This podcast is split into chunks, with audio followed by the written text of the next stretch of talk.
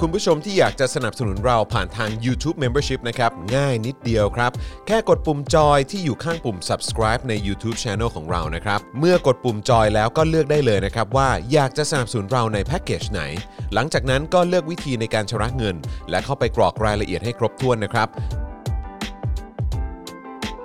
แล้วก็กดปุ่ม subscribe ครับ แค่นี้คุณก็เป็นเมมเบอร์ของ Spoke Dark TV แล้วครับ สำหรับคุณผู้ชมที่อยากจะเป็นซัพพอร์ตเตอร์ให้กับพวกเรานะครับ คลิกเข้าไปที่หน้าแฟนเพจของ Spoke Dark TV และรายการในเครือของเราครับ แล้วกดปุ่ม Become a supporter นะครับ หรือกดปุ่ม support now ใต้คลิปรายการของเราก็ได้นะครับ แล้วเข้าไปเลือกเลยนะครับว่าจะชำระเงินทางไหนครับ ไม่ว่าจะผ่านบัตรเครดิต เดบิต เครือข่ายโทรศัพท์มือถือหรือ wallet ต่างๆ ก็ง่ายนิดเดียวนะครับ พอคลิกเข้าไปแล้วนะครับ ก็อย่าลืมใส่ข้อมูลและรายละเอียดให้ครบถ้วนนะครับ พอครบถ้วนแล้วก็กดปุ่ม subscribe ครับ แค่นี้คุณก็เป็น supporter ของ Spoke Dark TV แล้วครับ และเพื่อให้มั่นใจได้ว่าทุกท่านจะสามารถสนับสนุนเราได้อย่างต่อเนื่องในทุกๆเดือน โดยไม่หลุดจากการเป็นสมาชิก คุณผู้ชมสามารถเลือกสนับสนุนในช่องทางและแพ็กเกจที่ทุกท่านสะดวกที่สุดสำหรับการตัดบัญชีอัตโนมัติอย่างต่อเนื่องนะครับ เพื่อที่ Spoke Dark TV จะได้มีกำลังในการผลิตคอนเทนต์ดีๆ เพื่อคุณผู้ชมต่อไปครับ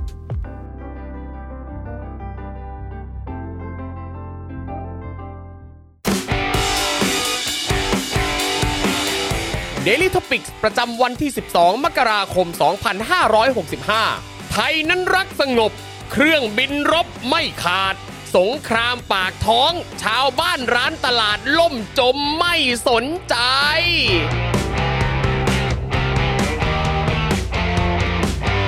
สวัสดีครับ คุณผู้ชมครับ ต้อนรับทุกท่านนะครับ เข้าสู่ Daily Topics นะครับ ประจำวันที่ 12 มกราคม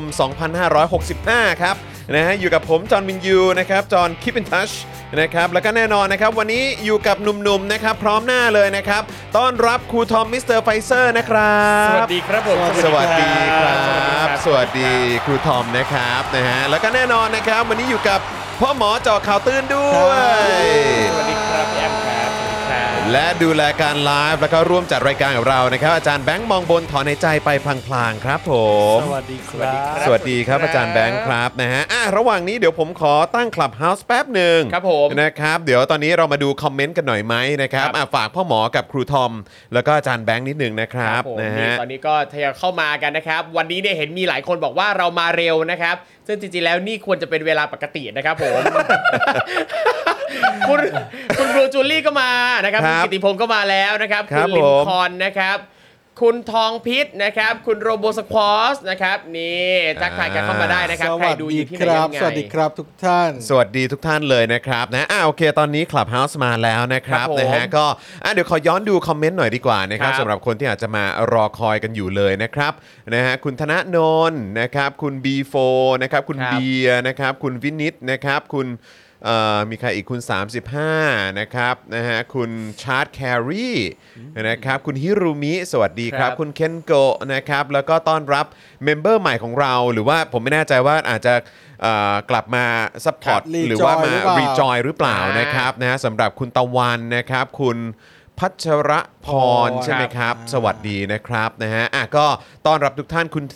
เซธสวัสดีนะครับนะฮะอ่ะใครมาแล้วก็ทักทายกันเข้ามาได้นะครับนะฮะแล้วก็เอ่อคุณสิงห์อาชาติด้วยนะครับ สวัสดีครับนะฮะก็เอ่อตอนนี้ใครมาแล้วอย่าลืมกดไลค์กดแชร์กันด้วยนะครับผมนะฮะเอ่อมีคนบอกว่าเพิ่งดูคลิปของพ่อหมอจบแล้วก็มาทันพอดีเลย เยี่ยมลย เรื่องซูดานใช่ไหมครับ เออวันนี้คุยเรื่องสุดานใช่ไหมครับ ใช่ครับ นะฮะก็จะมีเป็นคลิปนะฮะข่าว มาเล่ามาแชร์ให้ฟังกันอยู่เรื่อยๆนะครับนอกจากจะมี Daily Topics ให้คุณได้ติดตามกัน วันละ2 2ชั่วโมง 3 ชั่วโมงแล้ว ครับผม นะครับก็ยังจะมีเป็นแบบคลิป คลิป เอ่อ สั้นๆ สั้นๆนะครับ ใช่ครับ มาให้ได้ติดตามอัปเดตกันด้วยนะครับนะฮะนี่คุณลอนดอนบอกว่า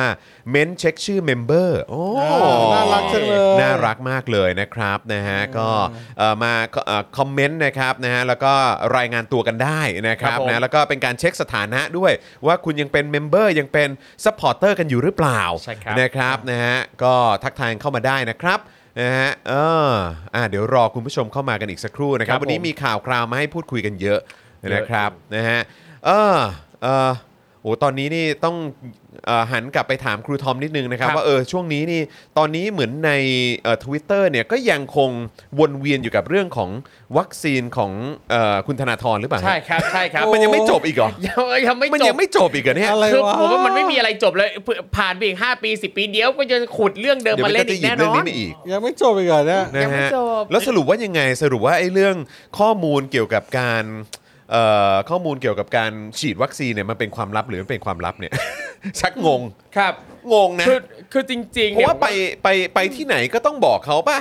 อย่างตอนนั้น ค ผ รับ มไปดูแบบเหมือนอย่างงานมอเตอร์โชว์หรือ ครับ อะไรแบบเนี้ย เออ ก็ต้องแบบมีการโชว์ให้ดูว่าเราฉีดวัคซีนมาแล้ว ครับ ฉีดเมื่อไหร่อะไรแบบนี้ คือ ด้วย คือผมรู้สึกว่าไอ้ข้อมูลเรื่องการฉีดวัคซีนเนี่ยอ่ะ ครับ คือเท่าเท่าที่รู้ก็คือมันก็ถือว่าเป็นข้อมูลทางการแพทย์ เออ ซึ่งถือว่าเป็นข้อมูลส่วนบุคคล ซึ่งจริง ๆ นะ ควรจะเป็นความลับใช่ไหม ใช่ครับจ เอ ริง อ ๆควรจะเป็นความลับแล้วก็หมายถึงว่าถ้าเจ้าตัวไม่ได้อยากเปิดเผย เออ คนอื่นก็ไม่ต้องไปขุดเอาของคนอื่นมา เออ เปิดเผย เออ แต่สมมุติว่าถ้าเป็นสถานที่ที่เขากำหนดว่าเอ้ยจะต้องมีหลักฐานการฉีดอ่ะ อืม อันเนี้ยเจ้าตัวก็ต้องเป็นคนแสดง อ่าอ่าอ่าอ่าเข้าใจ เพราะฉะนั้นจริง ๆ แล้วมันควรจะเป็นความลับใช่ไหม ใช่ครับใช่ เนอะ ครับ เออมันก็ควรจะเป็นอย่างนั้น แล้วมันหลุด เป็น ออกมาได้อย่างไร นั่นเลยฮะ อันนี้ก็น่าสนใจ ครับผม เนี่ยนะครับ โอ้โห นะฮะ แล้วของคุณธนาธรนี่ไม่ได้มีแต่ข้อมูลเรื่องการฉีดวัคซีนนะ ครับ เรื่องการเดินทางไปต่างประเทศ มีหมด ออก นะ นั่น ฮะ มีหมด มีหมด นะครับ ผม พร้อม ะฮะ เหมือนแคป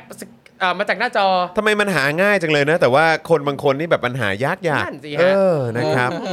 นะฮะ ของคุณธนาธรนี่ถึงขนาดบอกว่าวันนั้นใส่กางเกงในสีอะไรเลยนะค ข รับ นาดนั้นเลย เจ๋ยโอ้โห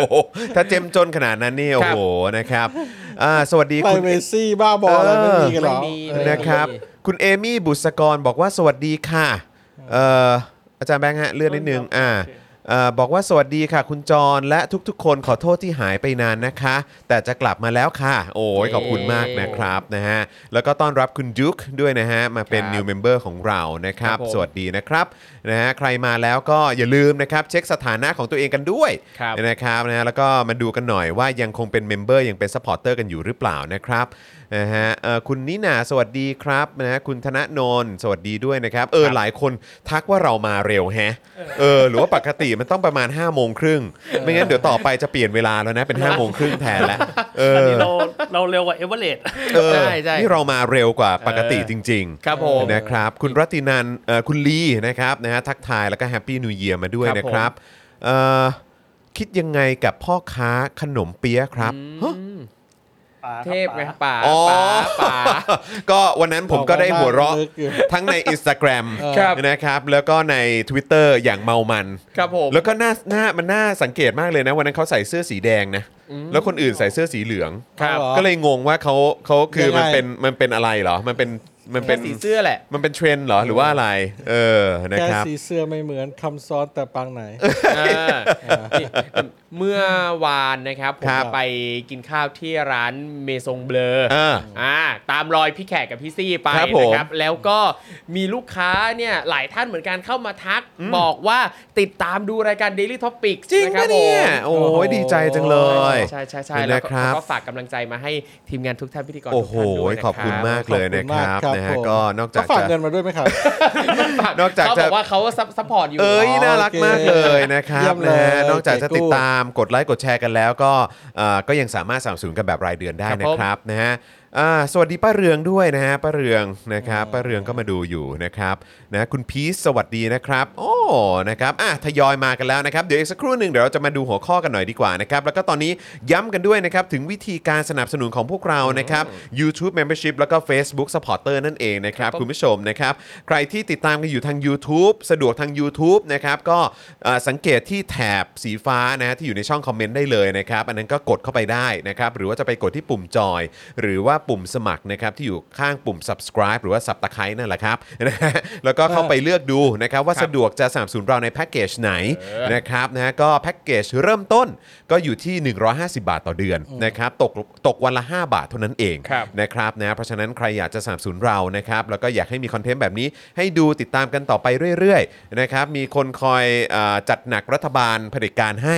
นะครับนะ ก็สามารถสนับสนุนเข้ามาได้นะครับ ครับ เลือกช่องทางเลยครับจะเอ่อจ่ายผ่าน ทางบัตรเครดิต บัตรเดบิตนะครับหรือว่า wallet ต่างๆ ก็ได้เข้าไปกรอกรายละเอียดให้ครบถ้วน กดยืนยันก็เป็นเมมเบอร์ทาง YouTube แล้วนะครับ แถมก็ยังจะมีแบ d ชนะครับมีตราขึ้นด้วยนะครับเอ่อเป็นการเอ่อบ่งบอกว่าคุณเป็นเมมเบอร์ของพวกเรา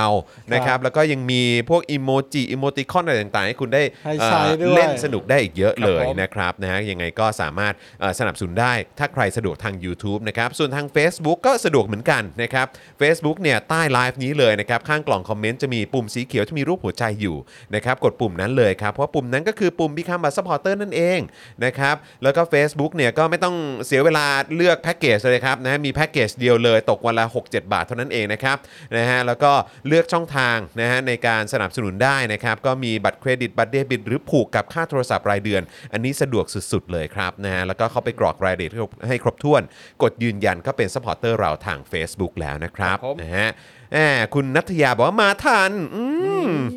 ส่วนคุณ DK Blue Mountain นะครับซึ่งเป็นแฟนพันธ์แท้รายการเราอีกหนึ่งท่านเนี่ยก็บอกว่า เอ้ยวันนี้มาเร็ว โอ้โห จริง ๆ ต้องมา5้าโมงตรงนะ ค ค รั รั บบ ผมจริง ๆ ต้องมา5โมงตรงครับ ใช่ใช่ใช่ นะฮะเราเริ่มติดนิสัยของพี่แขกนะฮะก็คือเป็นเอ่อเอ่อพี่แขกเขาจะมีเวลาคำประกาสากล ครับผม นะครับตอนนี้ของเราก็เป็น Daily Topic แล้วฮะเออเวลา Daily Topics นี่ก็จะ ครับ มีเลทๆกันบ้างนะครับ สวัสดีคุณสิริ PK ด้วยนะครับ คุณกันนิธินะครับ คุณนัทยานะครับ คุณอดิเทพด้วยนะครับ สวัสดีนะครับนะฮะคุณเอ่อมุกเออนะครับ สวัสดีนะครับ คุณพินอกซีนะครับเออใช่ไม่รู้ว่าตอนนี้คุณมุกเป็นไงบ้าง ครับ เออเห็นช่วงนี้คุณมุกเงียบไปเลยนะครัคบรับผม ไม่รู้เออคุณมุกเป็นยังไงบ้างนะครับช่วงนี้นะครับนะฮะยังไงก็ฝากความคิดถึงด้วยนะครับ คุณ MX48 Live นะครับ สวัสดีนะครับ บอกว่าพี่แขกก็มันส์อันนี้ก็ต้องดูทำไมวันนี้มาไว เออ เออเฮ้ย นี่มันทุกคนงงกันหมดเลย ต่อไปนี้เราจะมาไวทุกวัน โอ้โหตายแล้ มาว ไวทุกวันขอให้ติดตาม ถ้าวันไหนเรามาช้าก็คือมาช้า ครับผม ถ้ามาซาก็คือมาซา ใช่ถ้ามาช้าก็คือ ถ้า มาช้า มาซาก็คือ ครับผม เออสายครับ ครับผม นะฮะอ่ะโอเคนะครับ คุณผู้ชมครับ เดี๋ยวเรามาดูหัวข้อข่าวกันหน่อยดีกว่านะครับ ที่เราจะคุยกันในวันนี้นะครับนะฮะวันนี้ก็จะมีเอ่อประเด็นนะครับ ไม่ว่าจะเป็นเรื่องของสารขยายเวลาปล่อยตัวชั่วคราว น้องรุ้งปนัสยานะครับ ซึ่งก็มันก็ยังคงเป็นเรื่องที่ไม่ควรเกิดขึ้น กับคน ครับ รุ่นใหม่ กับ ใช่ คน ครับ ที่ออกมาเรียกร้องประชาธิปไตย คนที่ออกมาเรียกร้องเรื่องความเท่าเทียมกันนะครับนะก็แปลกประหลาดมากครับนะฮะที่กลายเป็นว่าคนออกมาเรียกร้องประชาธิปไตยต้องเสี่ยงที่จะเข้าไปอยู่ในคุก ใช่ นะฮะซึ่งตอนนี้ก็จริง ๆ มีหลายต่อหลายคนนะครับที่ยังคงถูกจองจำอยู่ในคุกนะฮะทั้งๆที่ศาลยังไม่ได้ตัดสินด้วยซ้ ครับ ใช่ ำว่าผิดนะครับ ประเทศ นฮ อะไรกันเนี่ย เออ ป็น ป ประ ระ เท เท ศ ศอะไรกัน ประเทศวิปริตฮะนะฮะแล้วก็ยังมีประเด็นงานนโยบายนะครับสโมสรนักศึกษาเอ่อมหาวิทยาลัยเชียงใหม่นะครัคบรับผม แสดงจุดยืน ไม่ส่งตัวแทนร่วมรับเสด็จในงานรับปริญญาครับนะฮะซึ่งก็ระบุว่า 1. เป็นการสนับสนุนระบบศักดินา และ 2 เป็นรูปแบบหนึ่งของการกดขี่ให้คนไม่เท่ากันครับนะฮะรายละเอียดเป็นอย่างไรนะครับ เดี๋ยวเรามาติดตามกันได้นะครับ ครับ นะแล้วก็ยังมีประเด็นคอรมอนะครับเห็นชอบร่างพรบส่งเสริมจริยธรรม และมาตรฐานวิชาชีพสื่อมวลชนครับ ครับ ที่กรมประชาสัมพันธ์ครับเป็นผู้เสนอครับไก่อูปะยังเป็นไก่อูอยู่หรือเปล่า เข้าใจว่าน่าจะเป็นไก่อู ยังอยู่ นะ เหรอครับ น่าจะยังอยู่นะ เออ นะครับ เดี๋ยวฝากน้องกริ่งเช็คนิดนึง ครับ นะครับว่าตอนนี้คนคุมกรมประชาสัมพันธ์เนี่ยยังเป็นไก่อูอยู่หรือเปล่านะฮะ บางทีไม่อยากใช้คำว่าคุมเลยนะ เพราะจริง ๆ มันควรจะเป็นของประชาชนนะนะ เออ เออ นะครับ สรุปปี 65 อะไรแพงขึ้นบ้างนะครับ แล้วก็แพงขึ้นกี่บาทจากเดิมเนี่ยนะครับ มาเปิดกระดานราคา เนื้อหมู เนื้อไก่ ไข่ไก่และเป็ดสดกันครับ ครับ เดี๋ยวมาดูกันครับว่าราคาขึ้นเท่าไหร่นะครับนะฮะ ก็กระทบหมดครับเรื่องปากท้อง ใช่ นะฮะของ ครับ ประชาชนนะครับ ใช่ครับ นะฮะโอ้นะฮะแล้วก็เดี๋ยวมีประเด็นของเรื่องดราม่าราคาหมู โอ้โห นะครับแล้วก็ผู้เลี้ยงหมู ครับ นะครับก็ยังคงมีอยู่ ใช่ นะครับเดี๋ยวเราก็จะมาพูดคุยกันต่อนะค ค รั รั บบ นะกับประเด็นความอัปยศของระบบปศุสัตว์ไทยครับ โอ้โห ความอัป โอ้ ยศขโหอง แค่ชื่อหัว ระบบ ข้อ ปศุสัตว์ ข่าวก็จุกแล้วอะ เออ ครับ จุกนะจุกจริง ๆนะครับนะฮะแล้วก็มีเรื่องไหนอีกเดี๋ยวขอดูหน่อยอ๋อนะครับ ปรากฏการณ์แพงทั้งแผ่นดินสู่แรงกระเพื่อมศึกพลังประชารัฐนะครับปะทะกับประชาธิปัตย์ครับ หลังสสพปชรนะครับ ชี้ว่าของแพง เพราะผู้บริหารกระทรวงเป็นกลุ่มการเมืองเก่าแก่นะครับ ไร้ศักยภาพครับ เออ เอาไงกันเนี่ย เริ่มตีกันแล้วเหรอ ครับ ยังไงกันยังไงกันนะครับ ไม่ต้องโยนขี้หรอกมึงก็ทั้งคู่ แหละ เนอะ ก็จริง เนอะเอ ก็จ อ ริง มึงก็ทั้งคู่แหละทำเป็นทำเป็นโยนกันไปโยนกันมา พวกมึงอะทั้งคู่ เออแต่แต่แต่เนี่ยพอพอพูดถึงแบบอ่าขั้วการเมืองคนละฝั่งอะไรใด เออ ๆวันเนี้ยตอนขับรถมาผมเห็น เออ ป้ายหาเสียงของเขตเนี้ย ครับครับ ที่ของพักพักพักพี่เต้อะ เออเออเออ เออเขา อ๋อ เขามีข้อความว่า เออ ถ้าคุณอยู่ตรงข้ามลุงตู่เราคือพวกเดียวกัน แหม กูไม่เอาได้ไหม อันนั้นน่ะอันอันนั้นอันนั้นผมก็ว่าอย่างหนึ่งนะ แต่อีกอันหนึ่งที่ผมรู้สึกฮามากก็คือของพักกล้าฮะ ครับ เราเรียกว่าสร้างอะไรนะสร้างการเมืองคุณภาพหรืออะไรสักอย่างอะ ม ไอ้เราก็แบบ ล้มาก กล้าเนอะ กล้าเนอะ กล้าเนอะ พัก เออก ล้าเนอะ กล้าเนอะเออนะครับ ช่างกล้าอืมนะครับ คุณซันโต๊ดไฟเย็นนะครับบอกว่าพี่จอนพูดเรื่องนี้ด้วยครับเกี่ยวกับเอ่อกรมตำรวจนะฮะเรื่องของเงินที่ถูกยักยอกไป 14 ล้านบาทเหรอครับ โอ้ โอ้อ่าเดี๋ยวเดี๋ยวเดี๋ยวเดี๋ยวขอขอเช็คก่อนนะครับ เดี๋ยวจะให้ทีมงานเช็คนะครับผมนะฮะแล้วก็เดี๋ยวมีประเด็นก้าวไกลยื่นร้องกกตครับปมธรรมนัตปราศัยหาเสียงเลือกตั้งซ่อมสสสงขลานะครับ ครับ เข้าข่ายผิดกฎหมายเลือกตั้งหรือเปล่า อ่าอย่างไร นะครับ สิ ได้เห็นคลิปนั้นยัง อันไหนฮะ ได้เห็นคลิปนั้นไหมยที่ั ที่ธรรมนัฐเขาขึ้นเวทีอ่ะ อ่า อ๋อ พ่อหมอดู ร ไห ว ม ยรวยรวยรวย เออ รวย ที่บอกว่าผู้สมัครของเราต้องเพียบพร้อม ทั้งเข้าใจว่ารู้สึกว่าจะพูดเรื่องชาติตระกูล ครับ อะไรอย่างนี้ด้วยแล้วก็เรื่อง แบบเป๋า เรื่อง หนัก ฐานะด้วย เรื่องฐานะ เออก็แบบว่าเหมือนประมาณว่าถ้ามีผู้สมัครแบบไป ครับ พบไปหาหรือสอสอในพื้นที่นั้นเนี่ยไปหาแบบเขาไม่มีตังค์ให้อ่ะ ครับ เออ มันก็แย่นะ เออ เออแต่ถ้าเกิดว่ามีเนี่ยเอาเงินไปใช้ก่อนไหม เออ เอาอันนี้ไปใช้ก่อนไหม เออเออเอออ อะไรแบบเนี้ยนะครับเดี๋ยวเออเดี๋ยวเดี๋ยวอาจารย์แบงค์ลองเช็คดูก็ได้รู้สึกว่าผมผมผมรีทวีตไว้ ครับ ในในเอ่อทวิตเตอร์นะครับนะก็เดี๋ยวลองดูก็ได้ผมเข้าใจว่าน่าจะเป็นคลิปนั้นนะ เดี๋ยวนี้มันสามารถหาเสียงกันได้ถึงขั้นนี้เลยเหรอ โอ้โหผมตกใจมาก ผมตกใจมากวาว่าซ่ ว่ามันขนาดนี้เลยเหรอ วาซ่า แล้วก็มีข่าวด้วยใช่ไหม ต้องปดูต้องไปดู แล้วก็มีข่าวด้วยว่าเขตนี้เนี่ยมีบางพักเขามีข่าว มีข่าวหลุดข่าวรั่วออกมาว่าหัวละพันห้า อืม เออ ผมก็แบบแล้วกูได้ไหม กูก็ มา เขต ให้ นี้นะ ถูกบ้าน กูอยากได้ มาช่วยมาด้วย เออ นะครับ ของมันต้องมีครับช็อปครั้งนี้เพื่อประชาชนนะครับ คณะรัฐมนตรีไฟเขียวกองทัพอากาศครับ ซื้อเครื่องบินรบ วงเงิน 1.38 หมื่นล้านบาทครับ ประเดิมก่อน 4 เครื่องแรกนะครับ แล้วก็เล็ง F35 เพื่อความน่าสะพรึงครับ ไม่ให้ใครเนี่ยกล้ามาแหยมกับประเทศเรา นี่ โอ้โห เล่นตัวแรงเลยใช่ไหม เออ ใครเขาจะกล้ามาแหยมกับประเทศเรา จริง โโ ไม่มีหรอกครับ โถ่ย เรามันโห มีลูกพี่ใหญ่ขนาดนี้ คุ้มกะลาหัวอยู่ เออเดี๋ยวอาจารย์แบงค์เช็คอันนี้กับน้องกริ่งอีกทีก็ได้ครับว่ามันคือคลิปนี้ใช่ไหมเออนะครับเพื่อความชัวร์นะครับแล้วถ้าเกิดว่าใช่ก็เดี๋ยวเราเอามาเปิดตอนช่วงช่วงเอ่อที่เราพูดข่าวนี้ก็ได้ ครับ นะครับแม้ผมไม่แน่ใจว่าอันนี้เป็นคลิปหาเสียงเก่าหรือเปล่านะครับหรือว่าเป็นอันล่าสุดเนี่ยแหละเดี๋ยวต้องมาดูกันนะครับนะแต่ว่าคือมันมันจะมันจะน่าแปลกใจมาก เพราะว่าผมจำได้ว่า มันมักจะมีการบอกว่าเป็นคนในภูมิภาคอื่นน่ะเป็นคนในภาคอื่นน่ะ ครับ ที่มักจะแบบว่าแบบ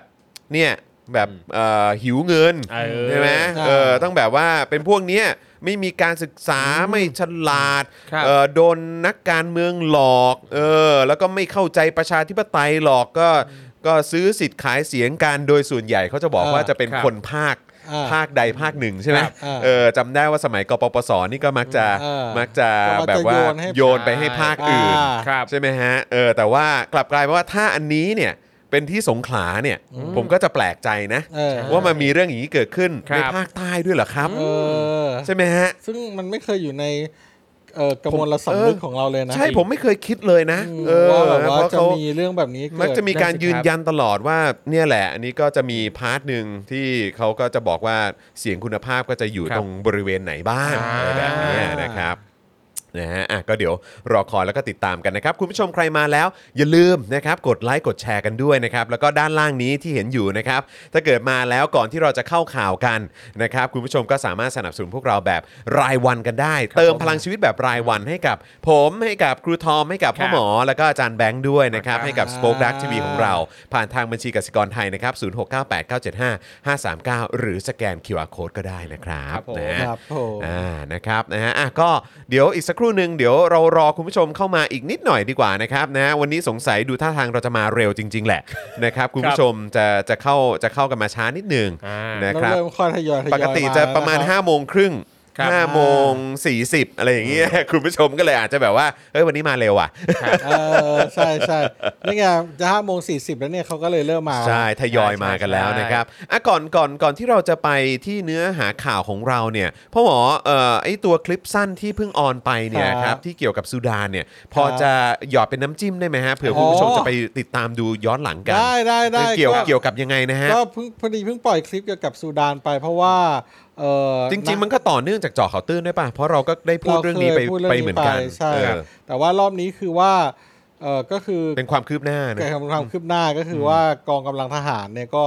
เข้ายึดอำนาจเบ็ดเสร็จอีกแล้ว เรียบร้อย นคบ เพราะว่า หลังจากเป็นเผด็จการมา 30 กว่าปี เออครับผม จะตอนตั้งแต่อาบาเชียใช่ไหมค ครั รั บบ ผม แล้วก็มาเป็นเอ่ออับดุลลาฮัมด็อกที่เป็น อ่าน นายก อ่า ที่มา ใช่ เซ็นเซ็นร่วมกับทหารแล้ว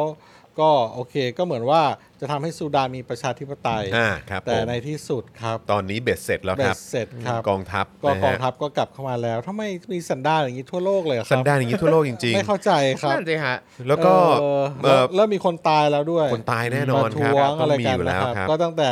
เริ่มเริ่มมาตั้งแต่ตุลาคมที่ผ่านมาแล้วล่ะ ใช่ครับ แต่ก็อันนี้ก็เป็นเป็น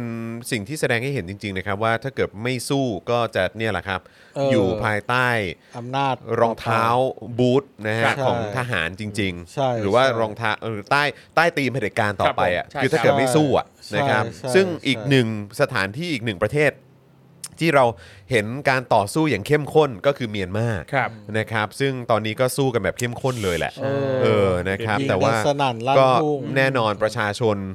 ก็เป็นคนที่ต้อง ต้อง ต้องมารับผลกระทบอะ มารับผล นะครับ ใช่ครับ แล้วตายกันเยอะมาก เรื่ ด้ อ วย ง ครัอำนา บ จนี่เนาะ ตายกันเยอะมากแต่เขาสู้กันจริง ๆ นะ เออ สู้กันจริง ๆ แล้วก็คือผมไม่รู้ว่าตามข่าวนี่มันจริงหรือเปล่า ครับ ที่บอกว่าก็มีทหารแปรพักไปเยอะพอสมควร อ่าๆ มีตำรวจนะฮะที่เขาเรียกว่าเหมือนย้ายไปอยู่ฝั่งประชาชนน่ะ อ่า เยอะ ครับผม เหมือนกันหลายพัน ครับ คนนะครับถ้าถ้ามันเป็นตัวเลขจริงก็น่าสนใจนะครับ อ่าๆ ก็น่าสนใจ ซึ่งเหตุการณ์แบบนี้เนี่ยมันสามารถจะเกิดขึ้นที่ประเทศไทยได้บ้างไหมฮะ ก็ไม่เห็นเห็นมีเลยฮะ มีโอกาส เออ หมายถึงว่าทหารจะแปรพักมาอยู่ข้างประชาชน ใช่ เลยครับ โอ้โห ว่าไม่มีอะฮะ ยาก เหรอฮะทหาร ยากครับ ตำรวจเขา ยาก ไม่คิดจะมาอยู่ฝั่งประชาชนบ้างเลยเหรอฮะประเทศ ไม่มี นี้ ยากครับ ไม่มี อยู่ โอ้ยตายแล้ว อยู่ข้างข้างคนถูกถูกเสมอดีกว่า อย่างเดียว อ่าโอเค ที่อยู่ ครับ ที่ที่เกี่ยวข้องกับประชาชนก็คือแดกภาษีประชาชนนะฮะ นั่นถูกต้อง แค่นั้นแหละฮะ เข้ามาเรียบๆเคียงเคียงๆเอา ครับ ภาษีไป ผม แลกอะครับ แค่นั้นเลย แล้วไม่ใช่ ค แค่ รับ ประชาชน เศร้า ไทย จัง ด้วยนะครับ วันนี้เนี่ยเมื่อบ่ายเนี่ยก็เห็นข่าวว่าเดี๋ยวประเทศไทยเนี่ยนะครับ จะเก็บค่าเหยียบแผ่นดินอะเวลานักท่องเที่ยวเข้ามาไทยอะ อ่า เออก็จะเก็บตังค์ละ เท่าไหร่นะสาม สาม ร้อย ร้อยสามร้อย เผ ไม่อยากเชื่อเลยนะ ผมได้ได้ยินข่าวอยู่ คืออันนี้อันนี้อันนี้มีความเป็นไปได้ไหมว่าแม่งถังแตกจริง แต่คือสำหรับผมผมรู้สึกว่าแม่งถังแตกจริง ครับ เพราะว่า ถังแตกอยู่ เพราะว่า แล้ว ไม่งั้น แหละ ไม่งั้น ออ เนี่ยนะคือมันก็ต้องมีการพยายามจะชดเชยในเรื่องของโควิด ใช่ อะไรมากขึ้นแจกงงแจกเงินแม่งก็คงจะทำ ครับ แบบเนี่ยล็อกดงล็อกดาวน์หรืออะไรเนี่ยสิ่งเหล่านี้ก็คงจะอาจจะเกิดขึ้น แต่ว่าดูท่าทางแล้วก็พยายามจะปัดปัดผ่อนผ่อนข้ามข้ามอะไรไปได้ก็เนียน ครับ ๆกันไป จะได้ไม่ต้องรับผิดชอบ ใช่แล้ว ดู น ท โย รง บาย ถัง นี่มั แต น กแน่ เออ ฮะ นั้นนโยบายนี่มันดูมันไม่ต้อนรับนักท่องเที่ยวเลยไงใช่ไหมฮะถ้าโอเคแหละถึงถึงเป็นแบบ 300 คือ 10 เหรียญแต่แบบว่า ครับ ในความรู้สึกของคนเราคือแบบ โอ้มันเก็บค่าเข้าด้วย ออ วะ มันเก็บค่าเข้าประเทศไปด้วยเหรอวะ เออ ครับ นี่ไม่นับว่ากูไปเที่ยวสถานที่ท่องเที่ยว แล้วกูยังต้องจ่ายคนละราคากับคนไทยอีกอะ ครับ เออ อันนี้กำลังคิดอยู่ว่าเวลาเราไปต่างประเทศอะ ครับ แล้วเราไปเข้าเยี่ยมชมสถานที่ต่างๆอะมันมีมันมีรา แยก คา วะ มันมีราคา ไม่มี แยก เนอะ foreigner กับแบบว่า สำ แบบคนในประเทศปะ เท่าที่เคยเห็นเท่าที่จำได้ไม่มีนะ ผมก็นึกไม่ออกนะ เออ ผมว่าผมไปแบบ เออคน พิพิธภัณฑ์ที่ญี่ปุ่นหรืออะไรก็ตาม ก็มันก็ราคา เท่า เดียว กั นะ นหมดเลย มัน ครับ ราคา เท่ากันหม เดียว ด เนเลอะย นอกจากว่ามีมีบางประเทศที่จะมีเงื่อนเงื่อนไขพิเศษอย่างอย่างอย่างเช่น ถ้าไปสถานที่ท่องเที่ยวบางแห่งในอินเดียเนี่ยนะครับ เออ ถ้ามีพาสปอร์ตไทยอ่ะจะเข้าได้ฟรี เฮ้ย ก็มีเหมือนกันบาง เหรอ บางบางที่นะครับ เหมือนเราว่าดีลกันไว้ ใช่ดีดีลกันไว้รัฐบาลอินเดียกับไทย อาจ อะ จะ ไร เป็ เงี้ น ย เอ่อพันธมิตรกันในบางบาง ใช่ บางสถานที่อะไรแบบนี้ก็ว่ากันไป แล้วก็อย่างที่นักท่องเที่ยวต่างชาติเนี่ยนะครับสำอ่าเวลามาเที่ยวไทยเนี่ยต้องจ่ายเยอะกว่าเนี่ยนะครับ ก็ เคยเห็นนะทางภาครัฐเนี่ยก็ออกมาบอกว่า เพราะว่าคนไทยเนี่ยเราจ่ายภาษีกันอยู่แล้ว ดังนั้นเวลาไปสถานที่ท่องเที่ยวสามารถจ่ายถูกกว่า แต่นักท่องเที่ยวอ่ะเขาไม่ได้จ่ายภาษีแบบคนไทยไง เออ ก็เลยต้องจ่ายแพงกว่า ไม่งแปลกประหลาด เอ เว้ย อเขาให้เหตุผลนี้ คือแล้วเขา เท่ เขาเข้ามาซื้อของในบ้านเราแล้วอันนั้ ครั น บ มันไม่นับว่าเสียภาษีเหรอวะ เออ ก็เสียภาษีทางอ้อมอยู่แล้วป่ะ อืมแล้ว เออ แล้วแบบสถานที่ท่องเที่ยวบางที่เงี้ยแล้วคือแบบ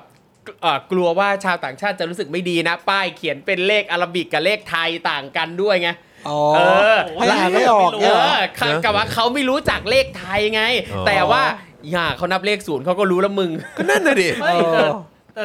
ฝรั่งเดี๋ยวนี้เขาก็อาจจะศึกษาเลขไทยแล้วนะ เออก็เป็นไปได้นะ แปลกประหลาดนะ ครับ แปลกประหลาดจ อัน ริ นี้ ง ผม ๆ ผ ฮะ มเคยเจอกับตัวคือที่พัทยา เหมือ อื น ม แบบฝรั่งที่เขาแบบเขาอยู่ เหมือนเขาอยู่พัทยาจนแบบนานแล้วอะ อืม ครับ จะไปเที่ยวอควาเรียมแล้วแบบเจอ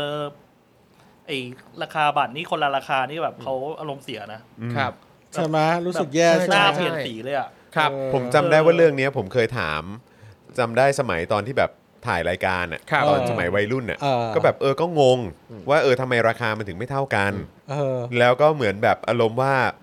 ผมจำไม่ได้ว่าใครไม่ ครับ ไม่รู้ว่าทีมงานหรือเปล่าหรือเขาพูดเล่นๆหรือเปล่านะแต่เขาก็พูดในลักษณะที่ว่า ก็เขาคือการที่เขาได้เข้ามาเห็นแบบศิลปะอันงดงามของไทยนี่ก็ถือว่าเป็นแบบเป็นเป็น privilege สำหรับเขาอ่ะเข้าใจปะซึ่งผมแบบเยสแค่จริงเหรอวะ แม่งมันมันเล รู้ อ สึก ค่าขนาดนั้นเลยเหร ตอ อน เนี่ นั้ ย นสมัยที่เรายังเป็นสลิมอยู่เรารู้สึกว่าโหยชิคเก้แม่งใช่ เออแบบว่าเออมัน เออ มันแบบว่ามันมูลค่ามันนับ ครับ ไม่ได้เลยเนอะราคาแค่นี้เนี่ยกับ เออ ความแบบว่าม นมัน อิ่มเอมใจที่คุณได้มา ถูกต้องแล้ว สัมผัสกับวัฒนธรรมไทยที่แบบงดงามเนี่ย มัน มีราคา priceless นะ ยูนี ไอ้เราก็แบบ เออ หรอ แต่จำได้จริงๆ ผมจำได้ว่ามันเคยมีคนพูดแบบนี้ ให้ผมได้ยินน่ะแล้วผมก็แบบมันจำติดมันจำติดใจจริงๆฮะ ครับ เหตุการณ์นี้ประมาณ จริงๆ กี่ปีครับ ผมว่าน่าจะเป็น เป็น สิบ 10 เป็นสิบ ว่ะ ปีแล้วฮะ เออ เป็นสิบ ใช่ ปีแล้วฮะ ตอนผมน่าจะแบบ ผมยังไม่ยี่ผมยังไม่ยี่สิบด้วยซ้ำมั้ง ครับผม โอ้ ผมยังไม่ยี่สิบด้วยซ้ำมั้งตอนนั้นน่ะ เหี้ย เออแต่นี่นี่ผมนึกนึกออกว่ามีอีกประเทศหนึ่งที่ถ้าเป็นนักท่องเที่ยวต่างชาติเนี่ย ครับ จะจ่ายแพงกว่า หรือไม่ก็ถ้าเป็นเอ่อคนในประเทศไม่ต้องจ่ายเลยแต่ถ้านักท่องเที่ยวต้องจ่ายก็คือที่ประเทศพม่า เอาเลยฮะ เวลาจะไปหลาย ๆ ที่อย่างเช่นเวลาไปวัด ครับ อ่าอย่างเช่นเจดีย์ชเวดากองเอง หรือว่าสถานที่ต่าง ๆ เนี่ยครับถ้าเป็นชาวต่างชาติไปจะต้องซื้อตั๋วเข้าไป ไม่ว่าจะเป็นวัดหรือสถานที่ต่าง อืม ๆ แล้วก็จะมีค่ากล้องถ่ายรูปด้วยถ้ากล้องถ่ายรูปไปราคานี้กล้องวิดีโอราคานี้ อ๋อ ใช่ใช่ เออเป็นแบบนี้ด้วยนะ เหมือนชายแดนเหมือนชายแดน ใช่ แล้วก็จำได้ว่า โอ้โหสุดยอด ก่อนหน้านี้อะถ้าจะไปพม่าเนี่ยต้องเสียตังค์เหมือนกับค่าใช้สนามบินเขาด้วยนะ แต่เหมือนว่าเดี๋ยวนี้ไม่มีแล้วค่าใช้จ่ายส่วนเนี้ย ว้าว ไอ้ ว้าว ว้าว เฮ้ยเฮ้ยแต่แต่ คุณ นี้ คุ ผ ณ มนึกออก อืม ประเทศหนึ่ง ครับอะไรฮะ เนเนปาลครับ อ๋อครับผม อ่า มีบางสถานที่ที่แบบคนละราคาแบบชัดเจน ครับ อ๋อเหรอเหรอเหรอเหรอ แต่ว่า ไทยไทย แต่ตอนนี้ก็นั่ง ที่ไทย เพราะที่เราเท่าเท่าที่นั่งฟังมาอ่ะ ครับ แน่นอนประเทศไทย ๆเออ แถมว่าก็มีความเขินอาย ครับ หรือความอะไรสักอย่างคือต้องใช้เลขไทยด้วยนะ เลขไทย ออ นะฝรั่งต่างชาติจะได้ไม่รู้ เออ ใช่ไหมแล้วก็เมื่อกี้ที่ฟังก็มีพม่า ครับ ใช่ไหมฮะแล้วก็เนปาล ครับ ก็เนี่ยแหละครับ นั่ง เนี่ย นั่งฟังแล้วก็แบบ เออ ก็เหล่านี้อะเนาะ ใช่ เออ แต่นี่ เออ อ อ ยากอยากรู้ว่าถ้าสมมุติว่าเป็นชาวกัมพูชามาเที่ยวไทยเนี่ย แล้วเขาเห็นราคาเขาจะว่ายังไง เพราะว่าเลขไทย เลขเดียวกันน่ะ เลขเลขเดียวกัน ใช่เลขเดียวกันไง ไอ้ เลขไทย ยา เลขกัมพูชาเขียนแบบเดียวกัน โอ้ยตายนะครับ เออ คุณปลาทองบอกว่าสรุปเลยก็คือประเทศโลกที่หนึ่งเนี่ยจะไม่มีหรือไม่ค่อยมีเลยครับใช่ฮะ เออ ผมก็ว่าอย่างนั้นนะฮะคุณกอบกอบการบอกว่าแผ่นดินทองจริง ๆ เออแผ่นดินทองแผ่น จ ดินไท ริ ย งๆนะ อันนี้คือผมแบบผมจำได้เลยว่า สุวรรณภูมิ จำ ไง ผม สุ จำ วรรณ ได้จ ภู ริ มิ ง แปลว่าแผ่นดินเทอ อง อคือผมจำได้จริง ๆ ว่าแบบเออเขาเขาบอกไว้อย่างนั้น แต่ว่าอันนั้น เออ คือเมื่อหลายเมื่อเมื่อประมาณสักผมว่าก็เกือบสิบ10 กว่าปีแล้วอะ ครับ เกือบ 20 ปีแล้วอะที่ที่ผมได้ยินมากับหูเลยว่าแบบก็มันมันดีแค่ไหนแล้วที่เขา ครับ ได้เข้ามาสัมผัส นะ ความงดงาม เออ ของวัฒนธรรมไทย ซึ่งเราก็แบบ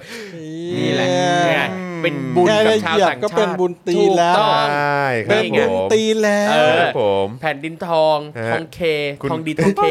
คุณคุณอิสริยาบอกว่ามั่นมากนะ มั่นมาก มั่นมากมั่ มั่น นมาก มาก แล้วทุกวันนี้ก็เก็บ 300 ค่าเหยียบแผ่นดินไทย ครับผม ครับผมนะ เออแล้ว ฮะ แล้วเห็นเขาบอกว่าที่เก็บมา 300เนี่ยเขาจะหักอ่าห้าสิบบาทไปเป็นเรื่อง ค่าประกันอะไรต่างสักอย่างสำหรับนักท่องเที่ยวด้วยก็ไม่รู้ เหรอ เออ ไป ก็ เรื่อยพายามจะหา ใช่ พยายามจะหาเหตุผลแหละมา หาข้ออ้างไปเรื่ ค อ รั ย บผม ขอ ใช่ อ้างไปเรื่อย ให้ผลไป ต้องขนาดนั้นเลยเหรอวะ โอ้ย หรือว่าจริง ๆ มันต้องมีค่าประกัน เพราะว่าคือถ้าเป็นต่างประเทศนี่คือแบบบริษัทประกันเขาไม่ cover ป่ะ เพราะตอนนี้เรามีพรกฉุกเฉินเนี่ย แต่ปกติ อ๋อเออ ห เว รือ ลา ว่าเขาเขาจะไม่นับแค่เฉพาะตอนที่มีแบบกฎอัยการศึกหรืออะไรแบบนี้หรอ อืมเอออันนี้ไม่รู้ เออ แต่คิดว่า ไม่รู้เหมือนกัน แต่ถ้าประกันสุขภาพประกันอุบัติเหตุ นักท่องเที่ยวก็ควรจะต้องต้องมีด้วยตัวเองอยู่แล้ว ใช่ใช่ อยู่ แต่ว่า ล้ ถ้าเกิดว่าเขาซื้อมาจากต่างประเทศ อ่า อ่ะ ครับ บางทีอ่ะบริษัทประกันเขาจะไม่เขาจะไม่ อ่า เขาจะไม่ I see cover ถ้าเกิดว่าคุณ ครับ เดินทางไปประเทศที่มันมีความไม่ปลอดภัย ครัทาบงด้านการเมือง อ่า หรืออะไรแบบนี้ โอเค เออซึ่งอาจจะเกี่ยวกับเรื่องของการ ครับ ประกาศกฎอัยการศึก ครับผม หรือเปล่า หรือว่า ครับ ผมไม่แน่ใจว่าเนี่ยพอมันมีไอ้พรกฉุกเฉินเนี่ย ครับ แบบเนี้ยเขานับด้วยหรือเปล่า อุ้ยแล้วเห็นในข่าวเขาบอกว่าเขาจะเอาตังค์ส่วนเนี้ยไปพัฒนาพวกสาธารณูปโภคต่างๆที่สถานที่ โอ้โห ท่องเที่ยวนะ โอ้โห เช่นห้องน้ำห้องท่าจะทำให้เป็นเอ่อโถสุขภัณฑ์อย่างดีแบบที่ญี่ปุ่นอะไรเงี้ยเออเห็นออก จริ ข่าง ว เหรอ พูดไปเรื่อย อ้าวเขาว่าอย่างนั้น ไม่ เราก็รอดู ซึ่งผม กั กาน รันตีเลยว่าแม่งไม่มีไม่มีทางเกิดขึ้น หรือถ้าเกิดขึ้นแม่งก็เกิดขึ้นแค่ไม่กี่ที่ฮะ ผมรอ ครับจริง ขี้เลยครับ ผมรอ เออ รอขี้เลยบอกตามตรงว่ารอขี้เลย เออ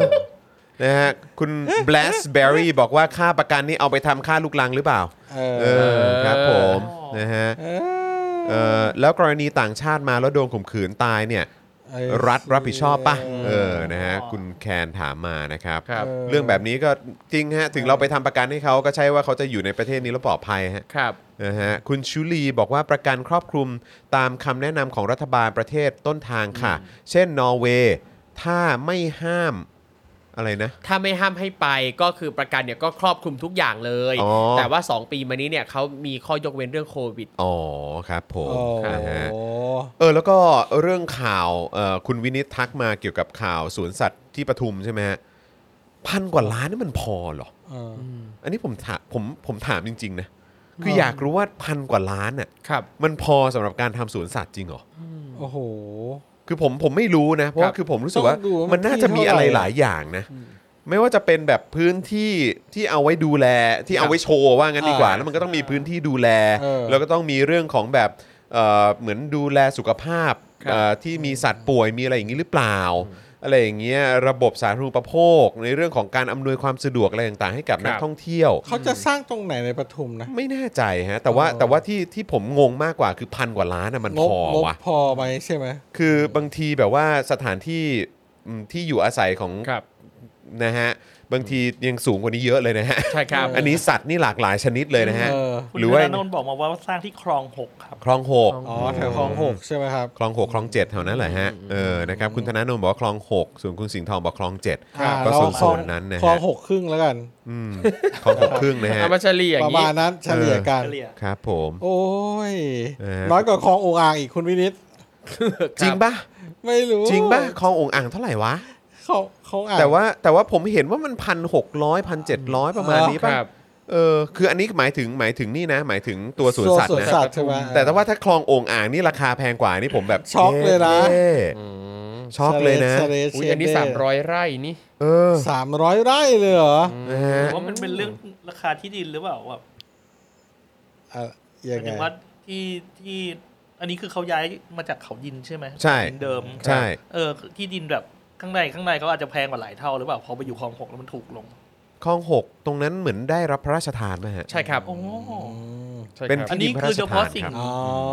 ฟัสซิลิตี้เขาเหรอฮะพันล้าน เออ นั่นเลยดิฮะ คื คือ อ ไม่ร เห ว มือ ม น ค่าที่ด้วยเหรอ ใช่ใช่ โอ้โห อุ๊ยเขาบอกว่าจะทำเป็นสวนสัตว์ที่มีความทันสมัยระดับนานาชาติด้วยนะ แบ่งโซนเป็นทวีปต่างๆนี้ ก็เลยนี่ไงก็เลยกำลังคิดอยู่ว่าพันพันกว่าล้านนี่มันพอเหรอ ครับ อืมอืมอืม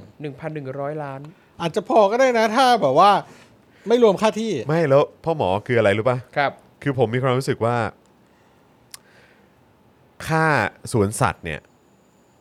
พันกว่าล้านใช่ไหม ครับ แต่ว่าถ้าเกิดว่าเป็น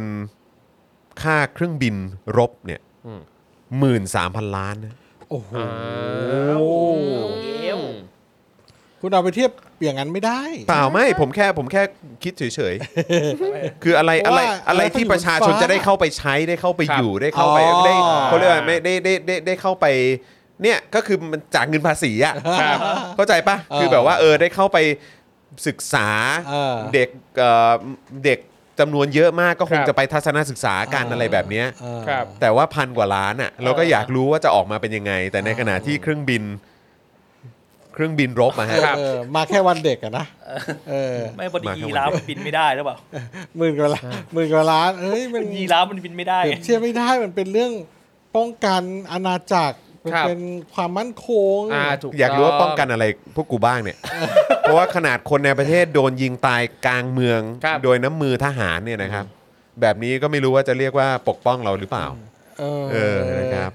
ทหารบ้านเราก็ไม่ได้มีไว้ปกป้องประชาชนหรอก อยู่แล้วนะ เผลอๆอีกเครื่องบินลบนี่แหละจะเอามาสู้กับประชาชน ครับผม เออเออตั้งแต่เกิดมาก็จำไม่ค่อยได้เท่าไหร่ ครับ ครับ ผมนะฮะ เออ อ่ะคุณผู้ชมครับ ตอนนี้เอ่อทยอยมากันแล้วนะครับ ก็ทักทายอีกครั้งนะครับ แล้วก็เดี๋ยวเราจะเริ่มข่าวของเรากันแล้วนะครับ ย้ำอีกครั้งใครที่เข้ามาแล้วก็อย่าลืมนี่เลยด้านล่างนี้นะครับ เติมพลังแบบรายวันให้กับพวกเราหน่อยนะครับ ผ่านทางบัญชีกสิกรไทย 0698975539 หรือสแกน QR Code ก็ได้นะครับ มาเติมพลังให้กับพวกเราก่อน ก่อนที่จะเข้าเนื้อหาข่าวกันนะครับ แล้วก็ย้ำอีกครั้งด้วยว่าสำหรับเอ่อ membership ของเรานะครับ ตอนนี้เนี่ยนะครับก็ขึ้นหวอตามเดิมเลยครับนี่ฮะนี่ฮะ แล้วก็ค่อนข้างกังวลพอสมควรเพราะว่า จริงเหรอ ก็ต่ำกว่าหมื่นสองแล้วนะครับนะฮะ เออวันก่อนผม เมื่อวานนี้ก็บอกไปว่าวิกฤตอยู่ เออ ครับผม วันก่อนผมมาลบไปร้อยหนึ่งวันนี้ลบไปอีกเกือบร้อย ใช่ ใช่ นะครับ สิบนะ เรา หกสิบโอ้โห เอ ต้องช่วยกันนะครับ อย่าปล่อยให้ เชฟ สปอคดักหัวออกนะ ค ค รั รั บบ ผมนะฮะก็ ผม อยาก เลือก อยากเห็นแถบอยากเห็นแถบสีเขียวเหมือนกันนะครับ ครับ แต่ว่าก็ ครับ ฝากคุณผู้ชมด้วยเพราะตอนนี้เรา สมัค ก็ ด้วยนะครับ วิกฤตกันแล้วนะครับ ติดกันอีกแล้วนะครับ นะครับนะฮะ โอเค โอเคนะครับมาเริ่มข่าวกันดีกว่านะครับ ครับ คุณผู้ชมนะครับศาลขยายเวลาปล่อยตัวชั่วคราวรุ้งปนัสยานะครับถึง 25 พฤษภาคม 65 ครับนะฮะวันนี้นะครับเวลาประมาณบ่าย2โมงครึ่งครับศูนย์ทนายความเพื่อสิทธิมนุษยชนนะครับรายงานว่าศาลอาญากรุงเทพใต้อนุญาตให้ปล่อยตัวชั่วคราวรุ้งปนัสยา ในคดีแต่งครอปท็อปเดินห้างสยามพารากอนครับแค่ฟัง แค่ ชื่อ แค่ฟังชื่อคดี ชื่อคดีนะฮะ เรามาฟังชื่อคดีอีกทีนะครับคุณผู้ชม ศาลอาญากรุงเทพใต้อนุญาตให้ปล่อยตัวชั่วคราวรุ้งปนัสยา ในคดีแต่งครอปท็อปเดินห้างสยามพารากอนนะครับ ต่อไปจนถึงวันที่ 25 พฤษภาคม 65 ครับ ซึ่งเป็นวันสอบปลายภาควันสุดท้ายของรุ้งด้วยนะครับ จากเดิมที่จะครบกำหนดปล่อยตัวชั่วคราวในวันนี้ครับทำให้รุ้งเนี่ยไม่ต้องถูกควบคุมตัวเข้าเรือนจำในวันนี้นะครับ ครับ โดยสารให้รุ้งปนัสยาปฏิบัติ 5 เงื่อนไขเดิม คือ ห้ามกระทำการที่เสื่อมเสียต่อสถาบัน ห้ามร่วมชุมนุม กักบริเวณที่บ้าน ใส่กำไล EM และออกนอกบ้านได้เฉพาะไปเรียนและไปศาลนะครับ แต่ได้แก้ไขเรื่องการออกนอกบ้านจากเดิมห้ามนะฮะ 24 ชั่วโมง ก็เปลี่ยนเป็นห้ามเฉพาะเวลา 18 นาฬิกาถึง 6 นาฬิกา ก็คือตอน 6 โมงเย็นถึง 6 โมงเช้า ครับผม ห้ามออกจากบ้านนะครับนะฮะส่วนคดีที่ศาลอาญาและศาลจังหวัดอยุธยารวม 3 คดีนะครับ ทั้งสองศาลนัดฟังคำสั่งในวันพรุ่งนี้ต่อไป ครับผม แล้วก็ย้ำอีกครั้งนะครับ ก็คือว่าอันนี้เนี่ยแม้ว่าจะได้รับอนุญาตให้ปล่อยตัวชั่วคราวนะครับ แต่ศาลยังไม่ได้ตัดสินนะครับ ว่าเขามีความผิดนะครับ ชอบ นะอึ้งกันไป อึ้งกันไป จริง ๆ เราควรจะทำช่วงเนี้ย ครับ โดยเฉพาะ wording เนี้ย แล้วก็แปลเป็นเป็นเป็น ครับ ซับไตเติลแล้วก็แชร์ไปให้ทั่วโลกได้ติดตามกันหน่อยนะว่า เนี่ยมีคนโดนคดีความ ครับ เพราะแต่งครอปท็อปเดินห้างครับ เออ แล้วคือยังไม่ได้ตัดสินว่าผิดก็โดนลงโทษแล้วด้วย ถูกต้องครับ จะพูดว่าอย่างไร จะพูดยังไงฮะ ครับ คุณผู้ชม แล้วนี่เอ่อเราต้องพูดถึงทนายอานนท์ด้วย อืม ซึ่งตอนนี้ก็ป่วยอยู่ ครับ เราก็เป็นห่วงมาก เพราะว่าเอ่อวันก่อนรู้สึกว่าจะเป็นโพสต์ของโรเบิร์ตอัมสเตอร์ดัมมั้ง อืม ที่ออกมาบอกว่าเห็นกรณีของธนาอานนท์เนี่ยก็ทำให้นึกถึงกรณีของคุณดาตอร์ปิโด ครับ ใช่ไหมครับ ที่เสียชีวิต ครับผม เพราะเรื่องเกี่ยวกับเรื่องของสุขภาพด้วย ครับ นะฮะแล้วนี่ยังไม่ย้อนไปถึงกรณีอากงด้วยนะครับ ใช่ครับ ใช่ไหมครับนะฮะน้องไมค์เป็นยังไงบ้าง ครับ ไผ่เป็นยังไงบ้าง เพนกวินเป็นยังไงบ้างโหอีกหลากหลายคนเลยฮะที่ที่โดนกระทำอยู่ตอนเนี้ย ครับ คือโดนติดโดนขังคุกอะ่ะเพราะออกมาเรียกร้องความเท่าเทียมกันและประชาธิปไตยฮะ ครับ นี่คือประเทศไทยฮะเนาะเออ คุณผู้ชมรู้สึกยังไงก็คอมเมนต์กันเข้ามาได้นะครับ ยังไงเราก็ต้องส่งเสียงกันต่อครับ แต่ตอนนี้เราเห็นความสั่นคลอนของไอ้พวกอยู่ในอำนาจแล้ว ครับ นะครับ เพราะมันทำงานไม่เป็น ใช่ มันห่วยแล้วมันก็ไม่ได้แคร์ประชาชน แล้วท้ายสุดเรื่องมันก็แดงอยู่ดี ครับ มันก็ปูดออกมาอยู่ดี มันไม่มีปัญญาแก้ปัญหา ครับ นะครับก็ดูซิว่ามันจะอยู่ได้อีกนานแค่ไหน ครับ นะครับแล้วพอออกจากอำนาจไปอ่ะอย่าลืมมันไม่มีใครไปตั้งคอนเทนเนอร์กั้นกั้นประตูหน้าบ้าน ถูกต้อง ให้มึงนะ อืม นะฮะคือต่อไปคนเขาก็จะรู้หมดว่าบ้านมึงอยู่ไหน ใช่ครับ นะครับแล้วมันก็เป็นแอคชั่นของประชาชนกันแล้วแหละ ว่าไอ้แต่ละตัวเนี่ยที่อยู่ในอำนาจแล้วก็ปากดีปากสดมา 8 ปีเนี่ยนะครับต่อไปเนี่ยมึงอยู่บ้านเนี่ยจะมีตำรวจคอฝอเป็นร้อยคน เป็นเป็นกองเป็นกองร้อยเนี่ย ครับ ไปยืนเฝ้าหน้าบ้านให้มึงทุกวันไหม อืม นะครับก็เดี๋ยวเดี๋ยวก็รู้กันครับ ครับ เดี๋ยวก็รู้กัน และถ้าถึงวันที่มันตายนะครับ ครับ แน่นอนคนพร้อมเฉลิมฉลอง ใช่ แล้วก็คือถึงมันจะตายในตำแหน่งหรืออะไร ครั ก็ บ ตามนะ ก็อย่าลืมว่าครอบครัวมันก็มี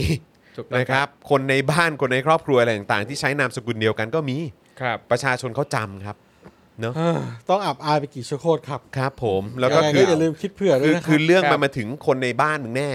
นะครับมึงเตรียมตัวได้เลยนะครับอ่ะคราวนี้อีกเรื่องหนึ่งดีกว่าครับ ครับผม นะฮะอันนี้เป็นเรื่องราวของที่มอเชียงใหม่ นะครับ มช นะฮะยังไงบ้างฮะครูทอมครับ นี่เลยครับ งานนโยบายสโมสรนักศึกษามหาวิทยาลัยเชียงใหม่นะครับ แสดงจุดยืนไม่ส่งตัวแทนร่วมรับเสด็จในงานรับปริญญา ระบุ 2 เหตุผลนะครับ 1. เป็นการสนับสนุนระบบศักดินา แล้วก็ 2 เป็นรูปแบบหนึ่งของการกดขี่ให้คนไม่เท่ากันนะครับนี่เลยครับ เมื่อวานนี้นะครับงานนโยบายสโมสรนักศึกษามหาวิทยาลัยเชียงใหม่นะครับได้โพสต์ข้อความลงไปใน Facebook นะครับเพจชื่อว่า งานนโยบายสโมสรนักศึกษามหาวิทยาลัยเชียงใหม่ CMU Student Union Policy Team นะครับแสดงจุดยืนไม่ส่งตัวแทนเข้าร่วมพิธีพระราชทานปริญญาบัตรของมของมชนะครับที่จะจัดขึ้นในวันศุกร์นี้นะครับศุกร์ที่ 14 มกราคมนะครับพร้อมกับเสนอให้สมาชิกสโมสรนักศึกษามช แล้วก็สโมสรนักศึกษาคณะและวิทยาลัยต่างๆ ปฏิเสธการส่งตัวแทนในการเข้าร่วมพิธีรับเสด็จนะครับด้วยเหตุผล 2 ประการครับ 1. เป็นการสนับสนุนระบบศักดินา 2. เป็นรูปแบบหนึ่งของการกดขี่ให้คนไม่เท่ากัน งานนโยบายสโมสรนักศึกษามชนะครับได้ระบุว่าพิธีการรับเสด็จในการเข้ารับพระราชทานปริญญาบัตรเนี่ยนะครับจำเป็นต้องอาศัยคนจำนวนหนึ่ง เพื่อไปแสดงออกถึงความรักและเคารพ ไม่ว่าจะด้วยวิธีการสมัครใจหรือวิธีการบังคับโดยทางอ้อม ผ่านปัจจัยอื่น ๆ ที่อาจทำให้ผู้ที่ต้องไปเนี่ยนะฮะยากจะปฏิเสธ การรับเสด็จเป็นการกระทำระหว่างกลุ่มคนสองกลุ่มที่ไม่เท่าเทียมกัน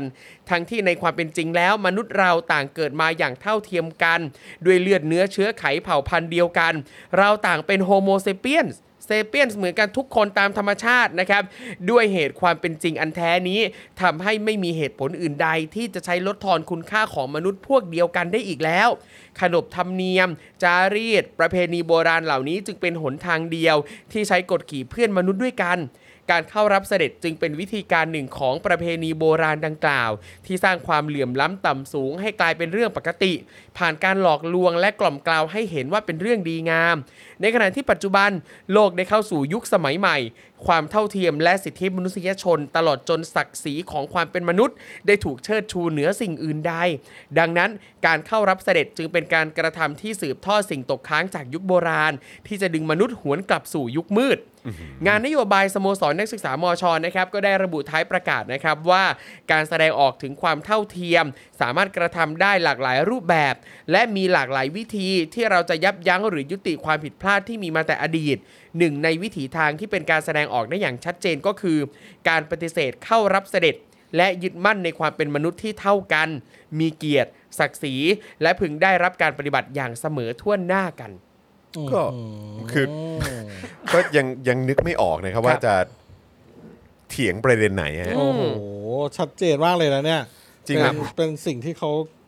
เขียนและคิดมาได้ดี คือมัน าก ค เลย รอบคลุม หม ทุ ด กอย่า ครง บ และ ครบครบ โอ้โหมัน ครับ อืม มันตามเหตุผลและหลักการ ครับ ทุกอย่างนี่คือมันเป๊ะมากฮะ เออ คืออย่างเดียวที่อาจจะมีการหยิบยกขึ้นมา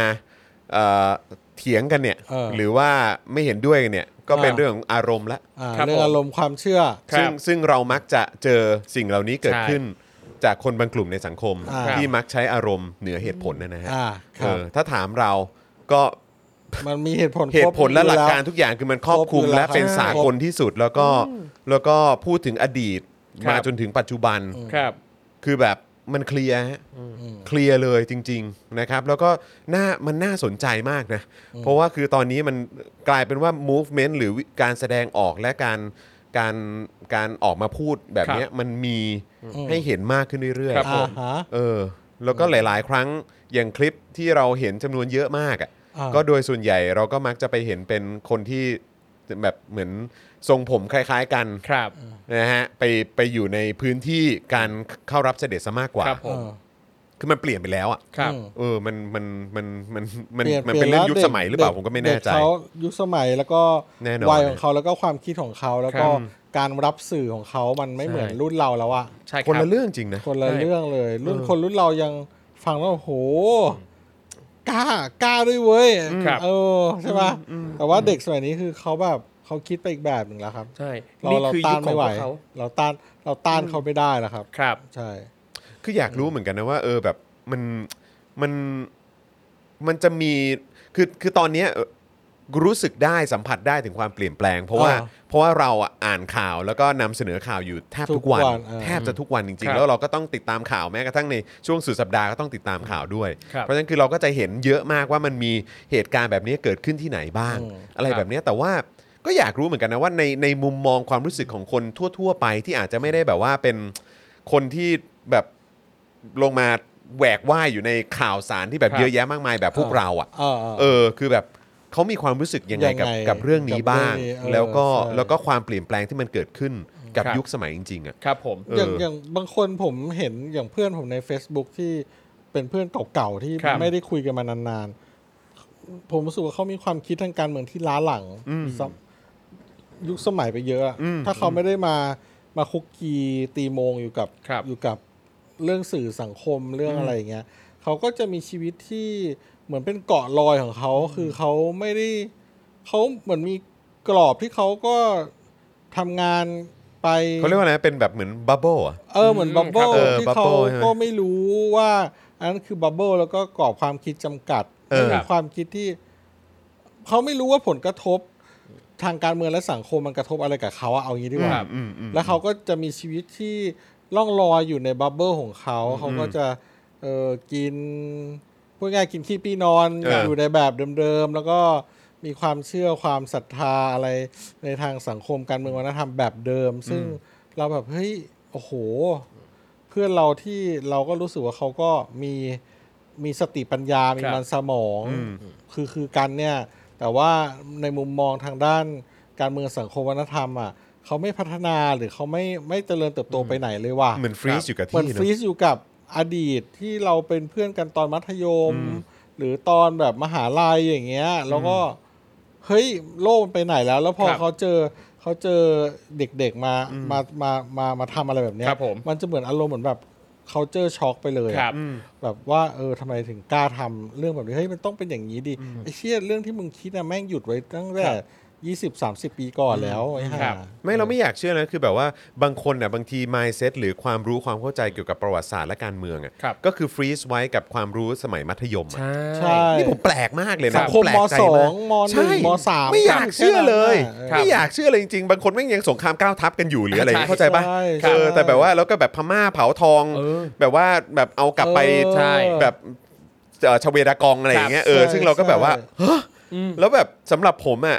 เวลาตอนนั้นที่เราทำเจาะข่าวตื้น ครับ แล้วก็ไปสัมภาษณ์อย่างอาจารย์สุเนศอย่างเงี้ยแล้วก็คุยถึงเรื่อง อ่า การกู้ชาติเรื่องอะไรต่างๆ แล้วก็เราก็ได้รับทราบข้อมูลที่เกี่ยวกับความเป็นจริงที่มัน ครับ เกิดขึ้นสมัยนั้น แล้วก็ได้คุยกับอาจารย์วาสนาเกี่ยวเรื่องของแบบเออเอ่อจีนเคยรบกับพม่า แล้วมันอะไรยังไงแล้วจริงๆแบบ ใช่ใช่ แล้วแล้ว ใช่ เจาะแล้วสปอคดาร์กก็ทำคลิปความรู้เกี่ยวกับเอ่อราชวงศ์คองบองอะไรอย่างเงี้ยเออคือมัน เยะแยะ มันเป็นการเบิกเนตรใครหลายต่อหลายคน ครับ จ ผม ริงๆนะที่ทำให้มีความรู้สึกว่าไอ้เหี้ยเอ้า ใช่ ที่กูเข้าใจมาแม่งแม่ง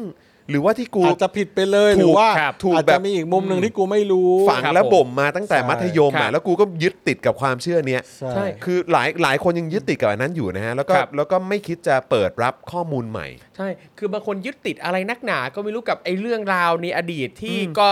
ปัจจุบันปัจจุบันมันมีข้อมูลหักล้างไปเรียบร้อยแล้ว แต่ก็ยังเชื่ออยู่อย่างนั้น หรืออย่างล่าสุดเองเนี่ยผมก็เพิ่งเจอโพสต์ของสิทธิ์เก่าจุฬา นั่นไงเสาหลัก ออ เสาหลัก โอ้โหเสาหลักอีกแล้ว คือเ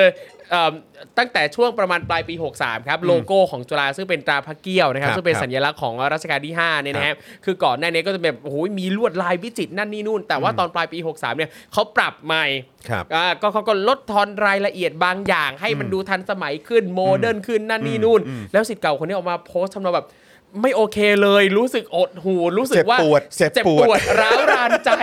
รู้สึกว่าศักดิ์ศรีของจุฬา เจ็บปวดเหลือ ถู เกิ ก น ทำลาย เจ็บปวด จุฬาไม่มีศักดิ์ศรีอีกต่อไป เออ เพราะปรับโลโก้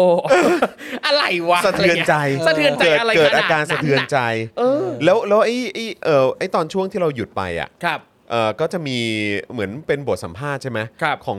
นักนักพันธุกรรมศาสตร์หรืออะไรสักอย่างที่ของ The Matter อะ อ่าครับผม ใช่ป่ะ ครับ ที่ที่ The Matter สัม ครับ ภา ค ษ รับ ณ์ป่ะหรือหรือหรือโมเมนตัมผมจำไม่ได้ Momentum Momentum ต้องขออภัย Momentum ต้องขออภัยนะครับเออแล้วก็คือแบบที่เขาบอกว่าคนไทยจริง ๆ แล้วมันมีจริงหรือเปล่าอะไทยแท้อะ ครับ เออแล้วก็คือท้ายสุดก็คือฟันธงได้เลยว่าไม่มีไทยแท้ไม่มี เออ ไม่มีไทยแท้ไม่มี ซึ่งก็แบบว่ามันตลกมากที่คนแม่งชอบพูดว่าผมมาไทยแท้เลย อ่า หรือแบบผมไทยจีนแบบขมอน ใช่ มึงไม่ได้ไทยจีน คือเราเราแบบเรามิกซ์ทุกอย่างมาผ ซึ่ง สมปนเป ซึ่ง กัน มัน หมดแล้ว มันคล้ายๆ กับแบบว่าเหมือนคนอเมริกันที่บอก ครับ ว่าเอ่อแบบเป็นคนอเมริกันแท้ซึ่งมันซึ่งมันไม่มีอะถ้ามึง ครั อบ เมริกันแท้คือมึงต้องเป็นแบบ อินเดียแดง เป็นอินเดียแดงอ่ะเออใช่ไหมอย่างของเราก็คือมันก็ฟันธงได้เลยว่าก็คุณก็เป็นคนมอญ ครับ หรือแบบก็อารมณ์แบบไทยใหญ่หรือแบบเออแบบแบบเชื้อสายจีนอะไรก็ว่ากันมาอะไรอย่างเงี้ ผ ย สมกันมามากมาย ใช่ไหมอ่ะแต่ไทย ครับ แท้มันไม่มีแล้วมึงก็แบบโอ้โห มันมัน คุณ ถูกสร้างขึ้น เอ ทีหลั อง มากกว่า พวกคุณนี่ไร้ซึ่งความเป็นไทยแบบ เออ แล้วความเป็นไทยจ ความ ริง เป็น ๆ ไท คือย อะไร คืออะไรก่อนมา เอ มา อ มามา แม่งจริงๆฮะ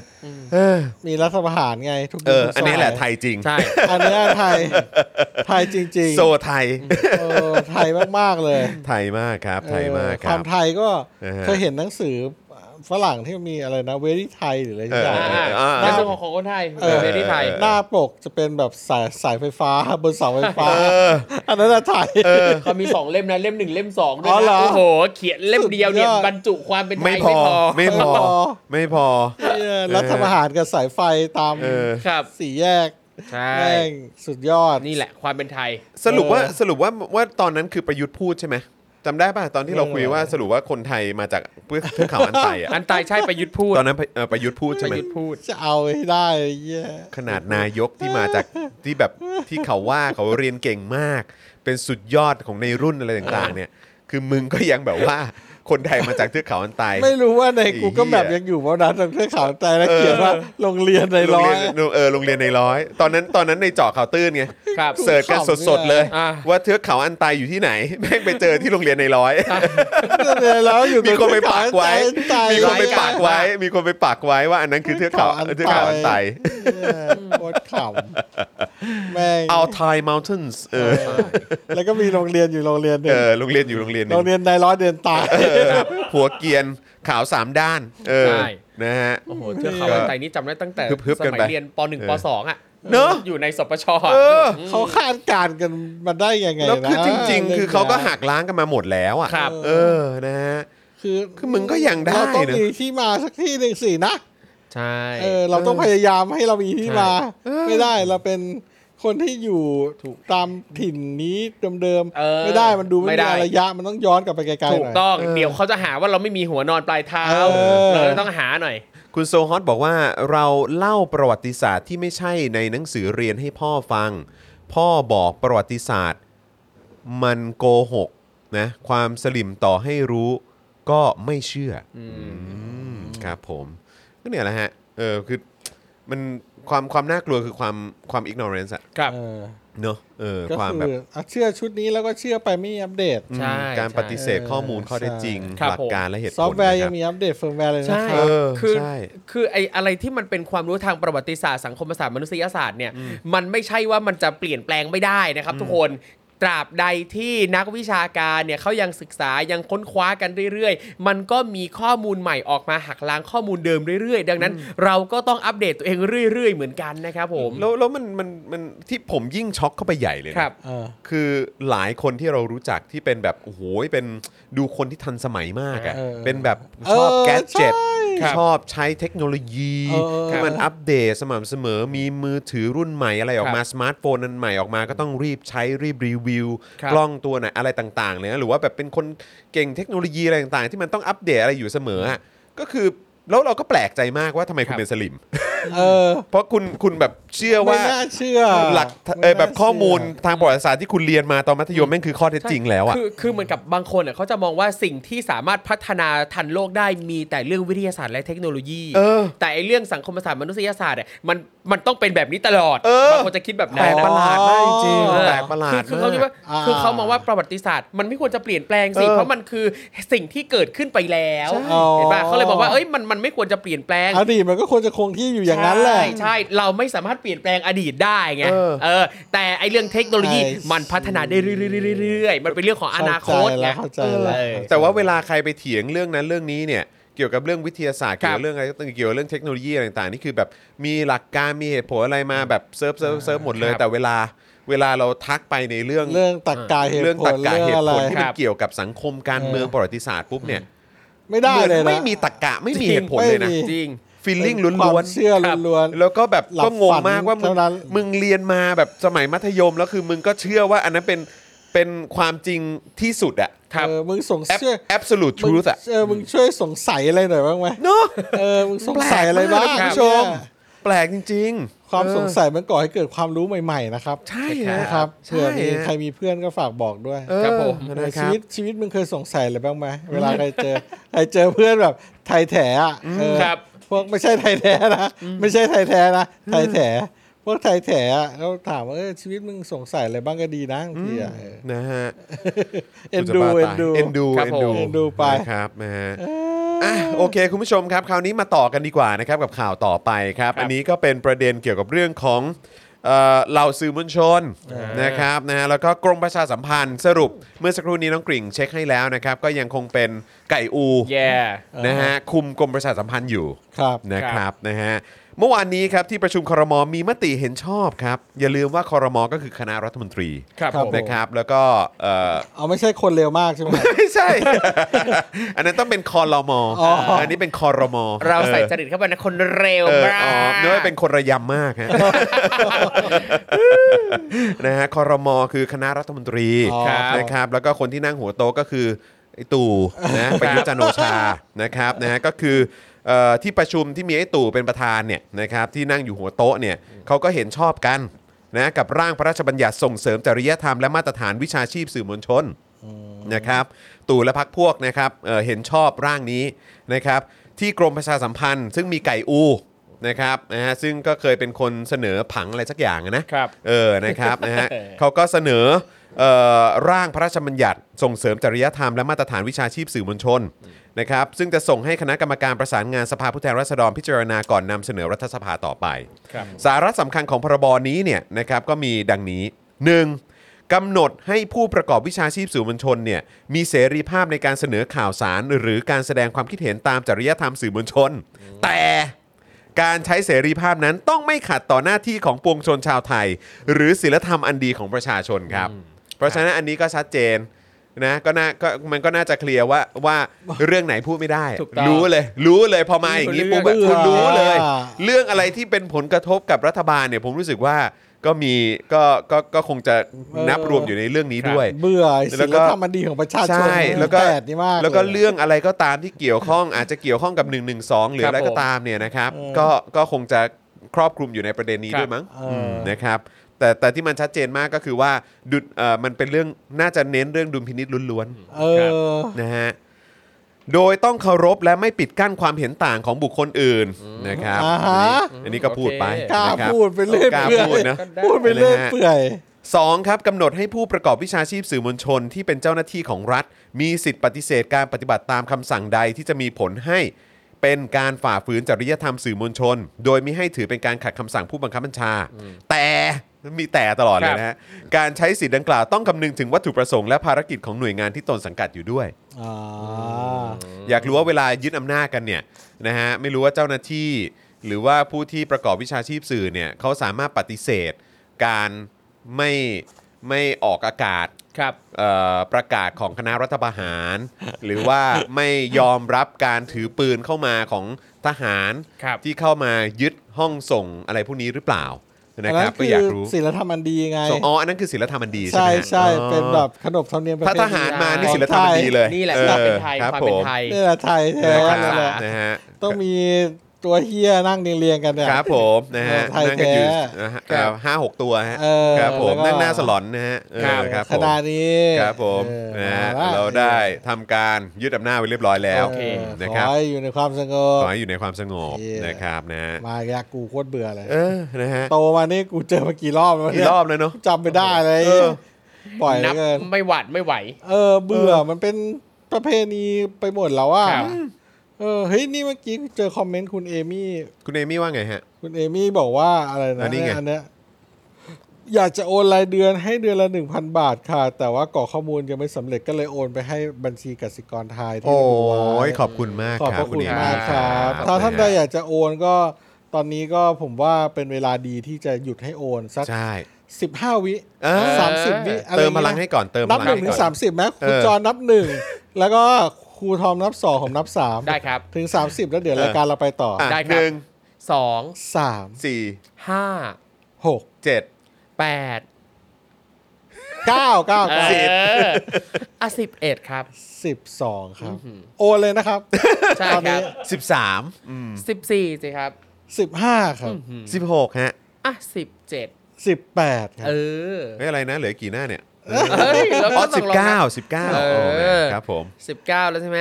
19 หลังจาก 19 แล้วนะครับ เลขต่อไปจะเป็นเลขอะไรไปไม่ได้ครับ ครับ ถ้าไม่ใช่ยี่ ครับผม เดี๋ยวนะเลขบัญชีเลยนะครับศูนย์หกเก้าแปดเก้าเจ็ดห้าห้าสามเก้า ใช่ครับ ใช่ ขอสักยี่สิบห้าเปอร์เซ็นต์ครับวันนี้ ครับผม ตอนนี้ห้าเปอร์เซ็นต์อยู่ ห้าเปอร์เซ็นต์ ได้ อยู่ สแก ห้าน เปอร์เซ็น แล้ว ต์ เดี๋ยวนะเมื่อกี้เลขอะไรนะยี่สิบเท่าไหร่ ยี่สิบแล้วไง ผม20 ผม แล้ว ก็เป็นเลขเย็ดเย็ดสิบอี เอ เอ อ อ ยี่สิบอีเอายี่สิบสองครับ นะ22 แล้วนะครับ จะเป็นเลขอะไรไปไม่ได้ ถ้าไม่ใช่ 23 ครับ ใช่ครับ แล้วก็ถัดมาก็จะเป็นเลขเอ่อยี่สิบสี่ครับ ยี่สิบห้าครับ นี่พอ 25 แล้วเป็นเลขอะไรครับคุณผู้ชมครับ ลองทายกันเข้ามาครับ เลขอะไร ถูกต้องนะครับ 26 นั่นเอง ครับผม แล้วทำไมผมต้องได้เลขที่มันเป็นเอ็ดเอ็ดเหยียดสิบเหยียดสิบจี้ครับ เอออย่าสิบจี้ยี่สิบเจ็ดนะฮะ ครับ แล้วก็ต่อด้วยยี่สิบแปดครับ ครับ เออ 28 แล้วก็ 29 ครับ โอ้โห แล้วเลขสุดท้ายครับสิบสามครับผม ฮะ ไม่ใช่ สาม สิ สิ บบ เออสามสิบ ปวดไม่ได้ไงก็เป็นสิบสาม ใช่ใช่ แต่จะได้วนอีกรอบ ครับผมนะฮะอ่ะเติมเติมพลังกันเข้า อ่ะเติ มาม พลังกันเข้ามา ะ ครับเติม ขอบพระ พลังกัน คุณทุกท่าน เข้ามา ด้วยนะครับ ครับ ผ ผม ครับ ม นะฮะ อ่ะ โอเคนะครับ คราวนี้มาต่อกันนะครับกับเอ่อข้อกำหนดของเขานะครับเอ่อข้อ3เนี่ยก็คือกำหนดให้มีสภาวิชาชีพสื่อมวลชน อ่ะ ต้องมีอะไรพวกนี้ด้วยเหรอ ครับ คือมีมีไปแล้วแล้วมันได้อะไรวะ อืม ทุกวันนี้ก็ไม่เห็นจะรักษาจรรยาบรรณสื่อหรือว่าทำหน้าที่สื่อกันให้เต็มที่เลย ครับ เออ แล้วก็ออกมายึดอำนาจมันก็ไปก็ก็ไม่เห็นจะพูดอะไรสักแอะเลย ครับ เออนะครับนะฮะเขา มัน บอก มี ว่า ปืน มัน คุณมันมีปืน คนเราก็รักตัวก เรา ลัวตา ลั ย ว แล้วไอ้แล้วไอ้พวก เออ เออแล้วแล้วไอ้พวกที่เนี่ยแหละครับที่ออกมาแบบโวยวายที่เป็นประชาชนแบบว่ามือเปล่าแล้วก็โดนจับเข้าคุกเนี่ยเขาเราก็ไม่มีปืนเหมือนกันเรายังออกมาส่งเสียงได้เลยเนาะ เออใช่ใช่ เออ ใช่ นะครับมีสมาร์ทโฟนอยู่เครื่องเดียวก็ทำอย่างนั้นนะฮะ เออ แต่พวกคุณนี่อุปกรณ์เอ่อออกอากาศอะไรเป็นล้านบาท ดูจะแบบว่านิ่งเฉยกันมากๆนะครับนะ ช่วย ฮะ ช่วยหน่อยครับ ช่วยช่วยกันส่งเสียงให้ประชาชนหน่อยครับ เออ ครับ นะครับกำหนดให้มีสภาวิชาชีพสื่อมวลชนนะครับ ซึ่งมีวัตถุประสงค์เพื่อคุ้มครองเสรีภาพในการเสนอข่าวสาร หรือการแสดงความคิดเห็นของผู้ประกอบวิชาชีพสื่อมวลชน และกำกับดูแลผู้ประกอบวิชาชีพสื่อมวลชนนะฮะและกำกับดูแลนะครับ นะฮะตลอดจนส่งเสริมและพัฒนาจริยธรรมสื่อมวลชน และมาตรฐานวิชาชีพ และให้มีฐานะเป็นนิติบุคคล คือก่อนที่มึงจะมาบอกให้เขาเป็นนิติบุคคลนะครับ คอรมอเนี่ยมึงก็ควรจะเป็นนิติบุคคล เออ มึงยังไม่เป็นนิติบุค มึง คล ยัง เล ไม่ ย เป็น ใช่ นิติบุคคลเลยแล้วมึงก็มากระแดะบอกให้คนอื่นต้องเป็นนิติบุคคล ครับ เออ มึงยังไม่เป็นนิติบุคคลเลยไอ้สัตว์อืมนะครับ ข้อ 4 ครับกำหนดให้สภาวิชาชีพสื่อมวลชน มีหน้าที่และอำนาจ จดแจ้งองค์กรวิชาชีพสื่อมวลชน ส่งเสริมการคุ้มครองคุ้มครองเสรีภาพในการเสนอข่าวสาร หรือการแสดงความคิดเห็นของผู้ประกอบวิชาชีพสื่อมวลชน ที่ปฏิบัติตามจริยธรรมสื่อมวลชน คือแม่งก็พูดไปเรื่อยอ่ะผมไม่รู้ผมจะอ่านให้คุณผู้ชมฟังทำไมนะครั เออ ผมว่า เพระ มันอ้วกจะแตก ผมว่ามัน เรื่องเย ผมว่ามันตอนแหล ข้เลยได้ไหม ข้ามเหอะจริง ๆ เพราะว่า เออ มัน มันเป็นข่าวที่แม่งควรจะอยู่ในถังขยะ สำหรับ ข่าวนะ ผมผมรู้สึกว่ามันคือ เฮ้ย ข่าว เอ้ย ข่า ข ว อขอโทษน้องกลิ่ง เอา ขอ ไม่ โทษน้องกลิ่ง ไม่ไม่ไม่ผมเข้าใจน้องกริ่ง แต่คือแค่จะบอกว่าไอ้ ข่าวแม่ง การการออกมาทำเป็นตอนแหลแบบว่าร่าง ครับ อะไรพวกนี้ออกมาเนี่ย คือมันตอแหลฮะคือมันข่าวตอแหลฮะ แล้วคือที่ออกออกมาหลายข้อเนี่ยมันก็สรุปค่อนข้างจะสรุป คือ ง่ายๆว่า อ่านแล้วจะอ้วก ข้คือ ฮะ แบบ เน้นเรื่องว่าจะให้แบบเรื่องเกี่ยวกับจริยธรรมศีลธรรมอันดีงาม แล้วก็ ค่ลย เน้นๆก็คือว่าต้องโดนควบคุม ถูกต้อง แค่นั้นเลย คือไม่รู้จะอ่านต่อทำไมคุณผู้ชม ออ เพราะว่า ย่ คือแม่งตอแหล อย่าอย่าไปอ่านเ แล้วอย่าลืมว่ากรมประชาสัมพันธ์ที่เสนอ ครับ ร่างนี้เนี่ย ใครเป็นคนคุม อืม ก็คือไก่อู ครับ แล้วไก่อูเนี่ยผลงานชิ้นโบแดงของเขาก็มีหลายผลงานนะครับ โอ้โห ไม่ว่าจะประเด็นอย่าง GT 200 ก็จำได้ ตอน ครับ ที่ออกมาพูดในสื่ออ ม หรือแม้กระทั่งเนี่ยแหละครับ ผังอ่ะผังผังชื่อดังอ่ะ ครับ ก็ลองไปเสิร์ชดูกันได้ เออ แล้วเขาได้เป็นได้ไงอะ แล้วนี่ โกง เป็น มาก เป็นคนคุมกรมประชาสัมพันธ์ ครับ เออ แล้วก็มาเสนอร่าง เกี่ยวกับจริยธรรมสื่อมวลชน เอ ครับ อ คือ มัน คือ โลก แม่งตอนแหล ตลก มันย้อนแย้ง อะไร มันอะไรทุกอย่าง ขนาดนี้ เละเทะฮะ ครับ เละเทะครับ เออ มันตลกอยู่แล้วฮะ ฟังแบบเนี้ยนะฮะ อ่าเดี๋ยวอีกข่าวหนึ่งผมช่วยอ่านแล้วกันนะ ได้เลย ได้ครับ ครับผมว่าสรุปปี 65 อะไรจะแพงขึ้นบ้าง เอ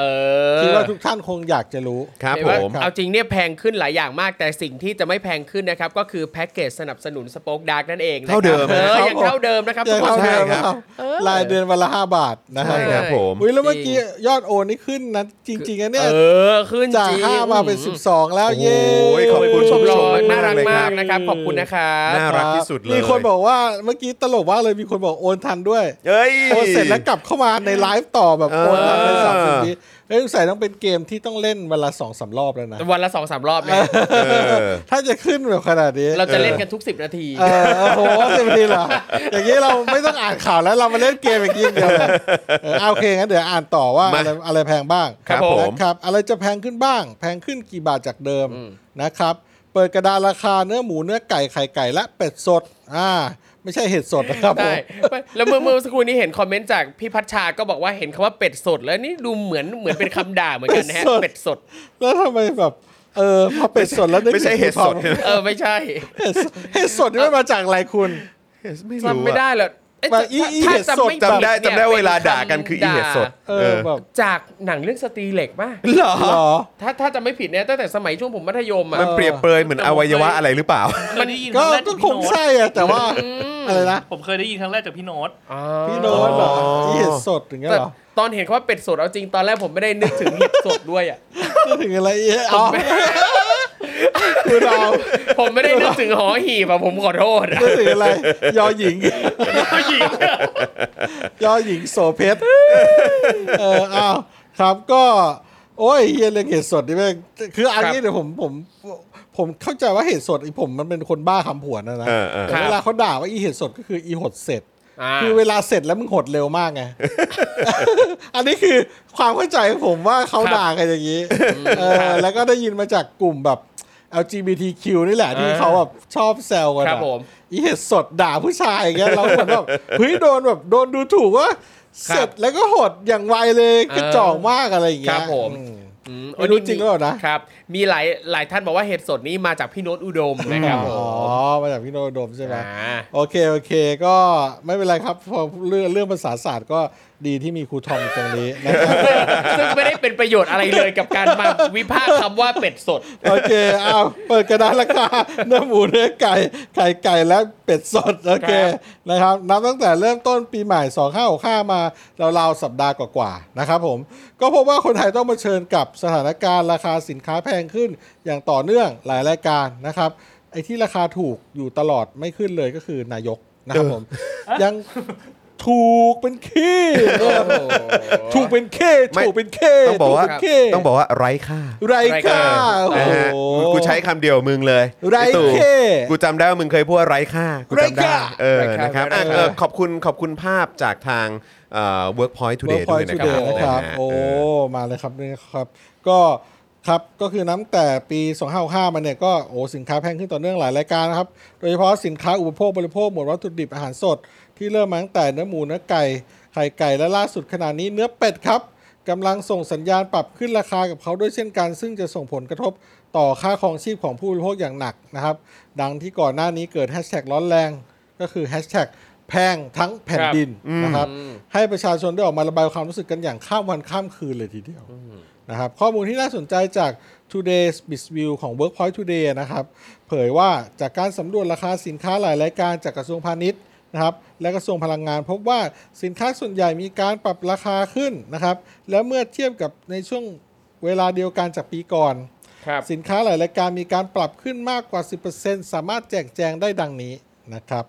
โอเคโหถ้าอ่านนี่ยาวเลยนะเนี่ย รายการสินค้านะครับไข่ไก่เบอร์สอง ต้องต้องเปรียบเทียบหน่อยเนาะ ต้อง นะฮะ เปรียบ จาก เทียบ จาก ดู ปีที่แล้ว ใช่ นะครับกับปีนี้นะครับ ใช่ อืม เรียกว่าไข่ไก่เบอร์สองนะครับ ปี 2554ไอ้ย2564 นะครับ ปีที่แล้วนะครับ 3.25 บาทต่อฟอง อืม ปี 2565 นะครับ ราคาปัจจุบันนะ 10 มกราคมนะ 3.70 ถึง 3.90 บาทต่อฟองขึ้น โอ้ย มา เกือบ 4 บาทเนาะ เออขึ้นมาแบบโอ้โห เกือบฟองละ 4 บาท ศู เนาะ นย์จุดเจ็ดนี่ถือ แล้ ว่า วนี่คือเบอร์ 2 นะ ครับ เดี๋ยวก่อน อืม เออ ขึ้นมาศูนย์จุดเจ็ดนี่ถือว่าคุณขึ้นมาประมาณแบบเท่าไหร่อ่ะ โอ้โห ประมาณ เกือบ ห้าสิบสตาง สิ ค์ บ ถึงบาทหนึ่งประมาณ เอ นะ อ คือขึ้นขึ้นมาอ่ะสามสามจุดสองห้าบาทต่อฟอง ครับ ถ้าหารหารหารเอ่อผมว่ามันขึ้นมาเป็นสิบเปอร์เซ็นต์นะเนี่ย อืม อืม ถูกไหม ใช่ เจ็ดสิ ครับ บ สตางค์ ขึ้นครับ ใช่ 10%นะฮะ ค ขึ้น รับ มาเป็นสิบเปอร์เซ็นต์เลยนะ ค ค รั รั บบ ผม เนื้อหมูสามชั้นร้อยเจ็ดสิบเจ็ดจุดห้าศูนย์บาทนะครับ เชี่ย ต่อกิโลกรัมตอนนี้ขึ้นมาเป็นสองร้อยยี่สิบถึงสองร้อยห้าสิบ โอ้ ถึงบอกไงว่าให้ซื้อหมูไว้ตั้งแต่ปีที่แล้วนะครับ เก็บไว้แล้วก็มาขายตอน นี้นะครับ ติดดอย ต้องซื้อตอนนี้ โอ้ยตาย ติดดอยนะครับ ตาย เออ าย ซื้อตอน าย นี้ดอยนะครับ ครับ เนื้อหมูสันในนะครับ167.5 บาทต่อกิโลนะครับ ตอนนี้ 210ถึง220 อืม อ่าเนื้อวัวสันนอกสะโพก 260 บาท ตอนนี้ 240ถึง280นะครับ แล้วก็เป็ดสดนะครับ98ถึง100 บาท ตอนนี้ 110 บาทต่อกิโล โอ้โหเป็ดนี่ก็ราคาขึ้นเหร ก็ อ ราคาขึ้นนิดหนึ่งนะครับ เนื้ออกไก่6 62.50 บาท ครับ ตอนนี้เป็น 75ถึง85 บาทแล้วนะครับ โอ้ย ผม อยากรู้ว่า ไก่ สายฟิตเนสนี่เขาจะว่ายังไงกันบ้าง ใช่ใช่ ที่แบบ เออ แบบเออเรากินอกไก่ปั่นกัน เออ สายเฟรนเนตนี่แพงทุกอย่าง เอ เล อย นะ แพงทุกอย่างนะค ทั้ง รับ อกไก่ทั้งผัก เออ ต่าง ครับผ กุ้ ม งขาวนะครับ 40 ตัวต่อกิโลนะครับ 255 บาทต่อกิโล ตอนปีที่แล้วนะ ตอนปีที่แล้ว ปีนี้ 270ถึง280 บาทแล้วนะครับ จาก 250 ขึ้นมาเป็น 280 ใช่ครับผม น้ำมันปาล์มขวด 1 ลิตร 43 บาทต่อขวด ตอนนี้นะครับ 54ถึง55 บาทต่อขวดแล้ว ๆครับ โอ้เรียกว่าขึ้นกัน 20 กว่าเปอร์เซ็นต์เลยนะเนี่ยราคา ก๊าซหุงต้มนะครับ 318 บาทต่อถัง 15 กิโลกรัม อืม อ่าปีนี้ 318 บาทต่อถังนะครับ15 กิโลกรัมเหมือนกันเหมือนกัน แต่ว่า ตึงราคาอยู่ถึง 31 มีนาคม คือสิ้นเดือนมีนาคมก็ขึ้นนะ ใช่คครัรับ บ ใช่ครับ เตรียมตัวเลยนะครับ ครับ เตรียมตัว ค่าเรือโดยสาร เลยครับ เรือของแสนแสบเริ่มต้น 8 บาท ตอนนี้คิดเพิ่ม 1 บาทต่อระยะ ครับ นะครับ แล้วตอนนี้ก็น้ำมันก็กลับมาขึ้นแล้วใช่ไหมฮะ ครับ ใช่ครับ เออ ใช่ครับ นะฮะ ครับ น้ำมันมาแล้วนะครับ แล้วก็ ก็ แล้วก็วันนี้อีกอย่างหนึ่งที่ขึ้นมาอีกแล้วครับ PM 2.5 โอ้ ไอ้เหี้ย ย คืออะไรวะ ครับ มึงอยู่มา 8 ปีมึงยังแก้ไม่ได้กับ PM ใช่ 2.5 เนี่ย มา ไอ้เหี้ย เรื่อย เออค ไอ้ รับ เหี้ยกระจอกสัตว์ ครับ เออครับผม กรณีราคาก๊าซหุงต้มนั้นมีรายงานล่าสุดนะครับ ว่าที่ประชุมคณะกรรมการบริหารนโยบายพลังงานกบงไปเขียวให้คงราคาขายปลีกก๊าซหุงต้ม หรือก๊าซ LPG นะครับ อยู่ที่ 318 บาทต่อถัง 15 กิโลกรัม ต่ออีก 2 เดือนจนถึง 31 มีนาคม 2565อ่าซึ่ง ครับ จากเดิมมีกำหนดจะสิ้นสุดเดือนมกราคมนี้นะครับ ขณะที่ค่าโดยสารเรือคลองแสนแสบเนี่ยนะฮะขณะนี้รายงานระบุว่าผู้ประกอบการเนี่ยตึงราคาเดิมต่อไปไม่ไหวแล้ว ครับ นะครับ จึงมีการปรับราคาขึ้นนะประกาศปรับขึ้นราคา ค่าโดยสารระยะละ 1 บาท เริ่ม 14 มกราคม หลังจากราคาน้ำมันดีเซลพุ่งไม่หยุดนะครับ ครับ โดยจะปรับราคาค่าโดยสารระยะละ 1 บาท ในทุกๆระยะเพื่อความอยู่รอดของธุรกิจและระบบขนส่ง ครับ นะครับ เพราะสถานการณ์โควิด -19 ส่งผลกระทบต่อยอดผู้โดยสารลดลงตามไปด้วย จนประสบภาวะขาดทุนมาต่อเนื่อง ครับ นะครับล่าสุดวันนี้ครับยังมีรายงานเพิ่มเติมด้วยว่า จากวิกฤตสินค้าอุปโภคบริโภคนะครับค่าไฟฟ้าค่าแก๊สพุ่งขึ้นอย่างต่อเนื่องนะครับกลุ่มสมัชชาคนจนได้รวมตัวกันออกแถลงการณ์หัวข้อ เราจะไม่ทนอีกต่อไป โดยมีเนื้อหาระบุว่าภายใต้การบริหารงานของรัฐบาลชุดนี้เป็นเวลากว่า 3 ปีมาแล้วนะครับทำให้พวกเราได้รับความเดือดร้อนอันเนื่องมาจากสินค้ามีราคาสูงขึ้นมาก ไม่ว่าจะเป็นเนื้อสัตว์ ผักหรือแม้กระทั่งไข่นะครับ ราคาน้ำมันมีความผันผวนปรับตัวขึ้นเกือบตลอด ต้นทุนการผลิตไม่ว่าเป็นอาหารสัตว์ ปุ๋ย ยาฆ่าแมลง ล้วนมีราคาสูงขึ้น แต่ราคาผลผลิตของเรากลับตกต่ำจนเราไม่สามารถทนได้อีกต่อไปแล้ว เราจึงขอเรียกร้องให้รัฐบาลแก้ไขปัญหาดังกล่าวโดยทันที มิฉะนั้นจะได้เห็นดี กัน เออชอบตรงจะได้เห็นดีกันนะครับ ของแพงเนี่ยจริงเป็นปัญหาหนักหน่วงมากเลยนะครับ ถ้าใครติดตามใน Twitter นะครับ ตอนนี้ก็จะมีแฮชแท็กแพงทั้งแผ่นดินนะครับ อยู่ในเทรนด์เนี่ยมาหลายวันแล้วนะครับ ซึ่งทุกคนเนี่ยนะครับก็มาแชร์กันว่าเจออะไรแพงๆบ้างนะครับ แต่อย่างวันนี้เนี่ยผมก็เห็นแชร์กันใน Facebook เยอะเหมือนกันว่าเอ่อตอนนี้เนี่ยเนื้อสัตว์อย่างหนึ่งที่คนแชร์เยอะมากคือเนื้อจระเข้นะฮะว่ารา อ๋อเออใช่ คา ใช่ ไม่แพงอ่ะ ใช่เออ โลละประมาณ 70-80 บาทนะครับ เออ เขาบอกว่าอ่ะถ้า มันอร่อยปะวะ เออคือผมผมก็เคยกิน ผมก็รู้สึกว่ามันก็มีความคล้ายๆ เนื้อไก่ผสมเนื้อหมูอะไรเงี้ย เออ มันก็ก็อร่อยดี เคยกิน มันเป็ แบบนปิ้ง ไก่แบบ เป็นบาร์บีคิวอ่ะ เด้ง เออมันจะ ใช่ หนึบหนึบๆหน่อยปะ อ่านิดนิดครับผมว่ามันใกล้เคียงกับเนื้อไก่มากเลย นั่นแหละครับ ก็ล แล้ อ ว ง ก็เห็นโพสต์เยอะลง เหมือนกัน ได้ เกี่ยวเรื่องเนื้อเนื้อจระเข้ ครับ อ๋อเหรอ เอ ค อ รับ ครับผมหรือว่าจะไปแพลนเบสฮะ โอ้โหหมูแพงกินแพนเบสสิอืมแม่แพงกว่า มัน อี ก็ กไหม เป็น ล่ะ มันก็เป็นดราม่ามาอยู่พักหนึ่ง ครับ เนอะ ผม เออนะครับนะฮะ แต่ก็อยากลองกินนะแพนเบสอืมไม่รู้ว่าเป็นไง ก็ บ้าง ตอนที่ทำรายการเอ่อตอนนั้นน่ะที่ อ๋อ เราท เหรอ ำเอ่อ จอ ไท ห์น ยรัฐ ก็กิน ทีวีอ่ะ ครับ อ๋อ ตอนตอนนั้นชื่ออะไรนะ โอ้ เอิ่มรายการ จำไม่ได้ ชื่อเป็นชื่อมันชื่อรายการอะไรนะอาจารย์แบ ป ง ระ ค์ กาศพาสคิดเหรอ ไม่ใช่ไม่ใช่ อ๋ออีกอันหนึง กู๊ดกู๊ดอะไร ไม่ใช่ไม่ใช่ เอ กู๊ด อ กู๊ดเฮล กูดเทลอะไรสักอย่าง อย่างอ่ะเออนั่นแหละเออ กูดเทลดัน ใช่เปล่าวะเออ เออเออเออ ไม่รู้เหมือนกันแต่ว่าเป็นเป็นรายการเกี่ยวกับเนี่ยแหละการทานอาหาร เออ หรือว่าการเลือกอาหารเพื่อสุขภาพอ่ะ เออ แล้วช่วงนั้นก็คือแบบเจอแต่ร้านแพลนเบส ว้าว โอ้โห คือกินจน จั แบบ ดเต็ม เออแล้วเจอแบรนด์นั้นแบรนด์นี้อ๋อมันต่างกันอย่างนี้เฮ้ยเออนี่แม่งเหมือนจริง เซียนเลยอะ แต่อย่างหนึ่งที่เหมือนกันหมดก็คือราคามันราคามันไม่เบา สูง ฮะ นะ เออราคามันไม่เบา อย่าง เออ อย่างแพนเบสเนี่ยนะครับก็ถ้าถ้าใครที่อ่ารับประทานมังมังสวิรัตเนี่ยก็ต้องดูดีๆด้วยนะครับส่วนผสมอะเพราะว่าเอ่อคือแต่ละคนเนี่ยก็จะมีเลเวลในการรับประทานมังสวิรัตแตกต่างกันไป แล้วก็แพน มี เบ ไป ส ถึง ของ แบบวีแกนอะไรอย่างงี้ด้วย ใช่ ใช่ไหมฮะ ใช่ครับ คืออย่างแพนเบสของบางบางบางรุ่นน่ะคือจะผสมไข่ด้วยนะฮะ อันนี้ก็ต้องระวัง มี เผื่อถ้าใครที่ไม่ บางคนถ้าเกิดว่าไม่ไม่รับประทานไข่ อ่าโอเค ก็ต้องก็ต้องเลือกเลือก ครับ ดีๆหน่อย ครับ นะครับนะฮะ Good Health Safe Cost อ๋อไม่ใช่ฮะ เอ้ย Good Shape Safe Cost มัน ครับ เป็นมันเป็น อีกรายการหนึ่ง เอออีก เป็น อีก เป็ ราน ย ก่ กา อ ร น หนึ่ง กูเทลดัน เออ ครับ ใช่ครับผมนะครับนะฮะ โอเคนะครับนะฮะคราวนี้มันก็มีเมื่อเมื่อกี้พูดพูดถึงเอ่อสินค้าราคาแพง ครับ แต่คราวนี้ ครับผม ก็มีเรื่องของหมูด้วยใช่ไหมครับครูทอม โอ้โห ครับ แน่นอน ใช่ครับ แน่นอนนะ ด ค รา รับ ม่ามันคือยังไงฮะ นี่เลยครับ เฮียบุ้งและเกษตรกรคนเลี้ยงหมูครับ เปิดหน้าชน ขุดซากหมูขึ้นมาแฉต่อครับ ก่อนเลิกเลี้ยงหมูนะครับ ชี้ใบอนุญาตขนย้ายคือความอัปยศของระบบปศุสัตว์ไทยอ่าเรามาดูกันนะครับ กรณีข้อกังขาเรื่องโรคอหิวาแอฟริกานะครับหรือ ASF นะครับในสุกรเนี่ยดูจะร้อนแรงขึ้นเรื่อยๆ แล้วก็ไม่น่าจะจบลงได้ง่ายๆครับแม้ว่าทางกรมปศุสัตว์เองจะออกมายอมรับแล้วอย่างเป็นทางการนะครับ ว่าพบการติดเชื้อ จาก 1 ตัวอย่างที่เก็บได้จากพื้นผิวสัมผัสบริเวณโรงฆ่าสัตว์แห่งหนึ่ง จากจังหวัดนครปฐมนะครับ คือแบบตอนที่มีข่าวเนี้ยแล้วผมเห็นใน Twitter อะ ครับ แล้วแบบบอกว่าเจอหนึ่งตัวอย่างอะผมนี่แบบคำว่าคำนี้เด้งขึ้นมาในหัวเลย ครับ หรา เออ ที่บอกว่า หรา เนี่ยสุ่ม 300 เจอหนึ่ง หราอย่างเงี้ย โอเคอะ ขอหีบรอเรือสระอายาวๆไปอีก ร้อยตัวหราเออจ้า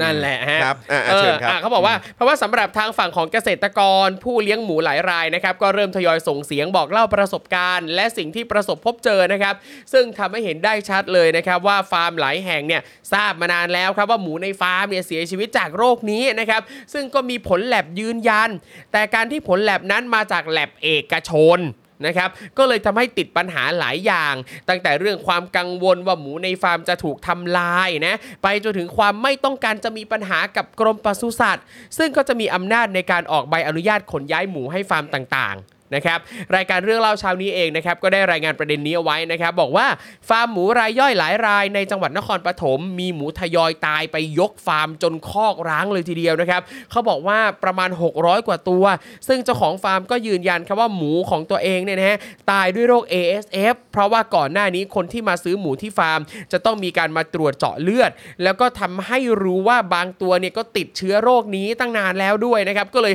ต้องรีบขายออกไปในราคาถูก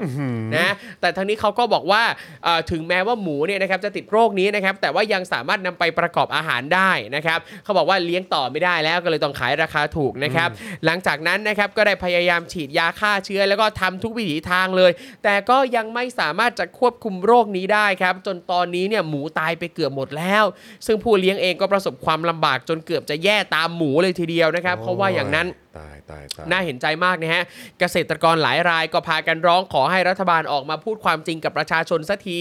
อย่าปิดบังความจริงกันเลย เนื่องจากว่ายังมีชาวบ้านที่ยังไม่ทราบเรื่องการระบาดอีกไม่น้อยนะครับ เพราะว่าเขาไม่ได้เห็นรายงานข่าวอย่างเป็นทางการนั่นเอง ขณะที่โรงฆ่าสัตว์จังหวัดนครปฐมก็ได้ระบุนะครับว่าการมาตรวจลักษณะนี้ของภาครัฐเนี่ยนับว่าไม่เป็นธรรม เพราะว่าโรงฆ่าสัตว์นี้ก็จะกลายเป็นจำเลยของสังคม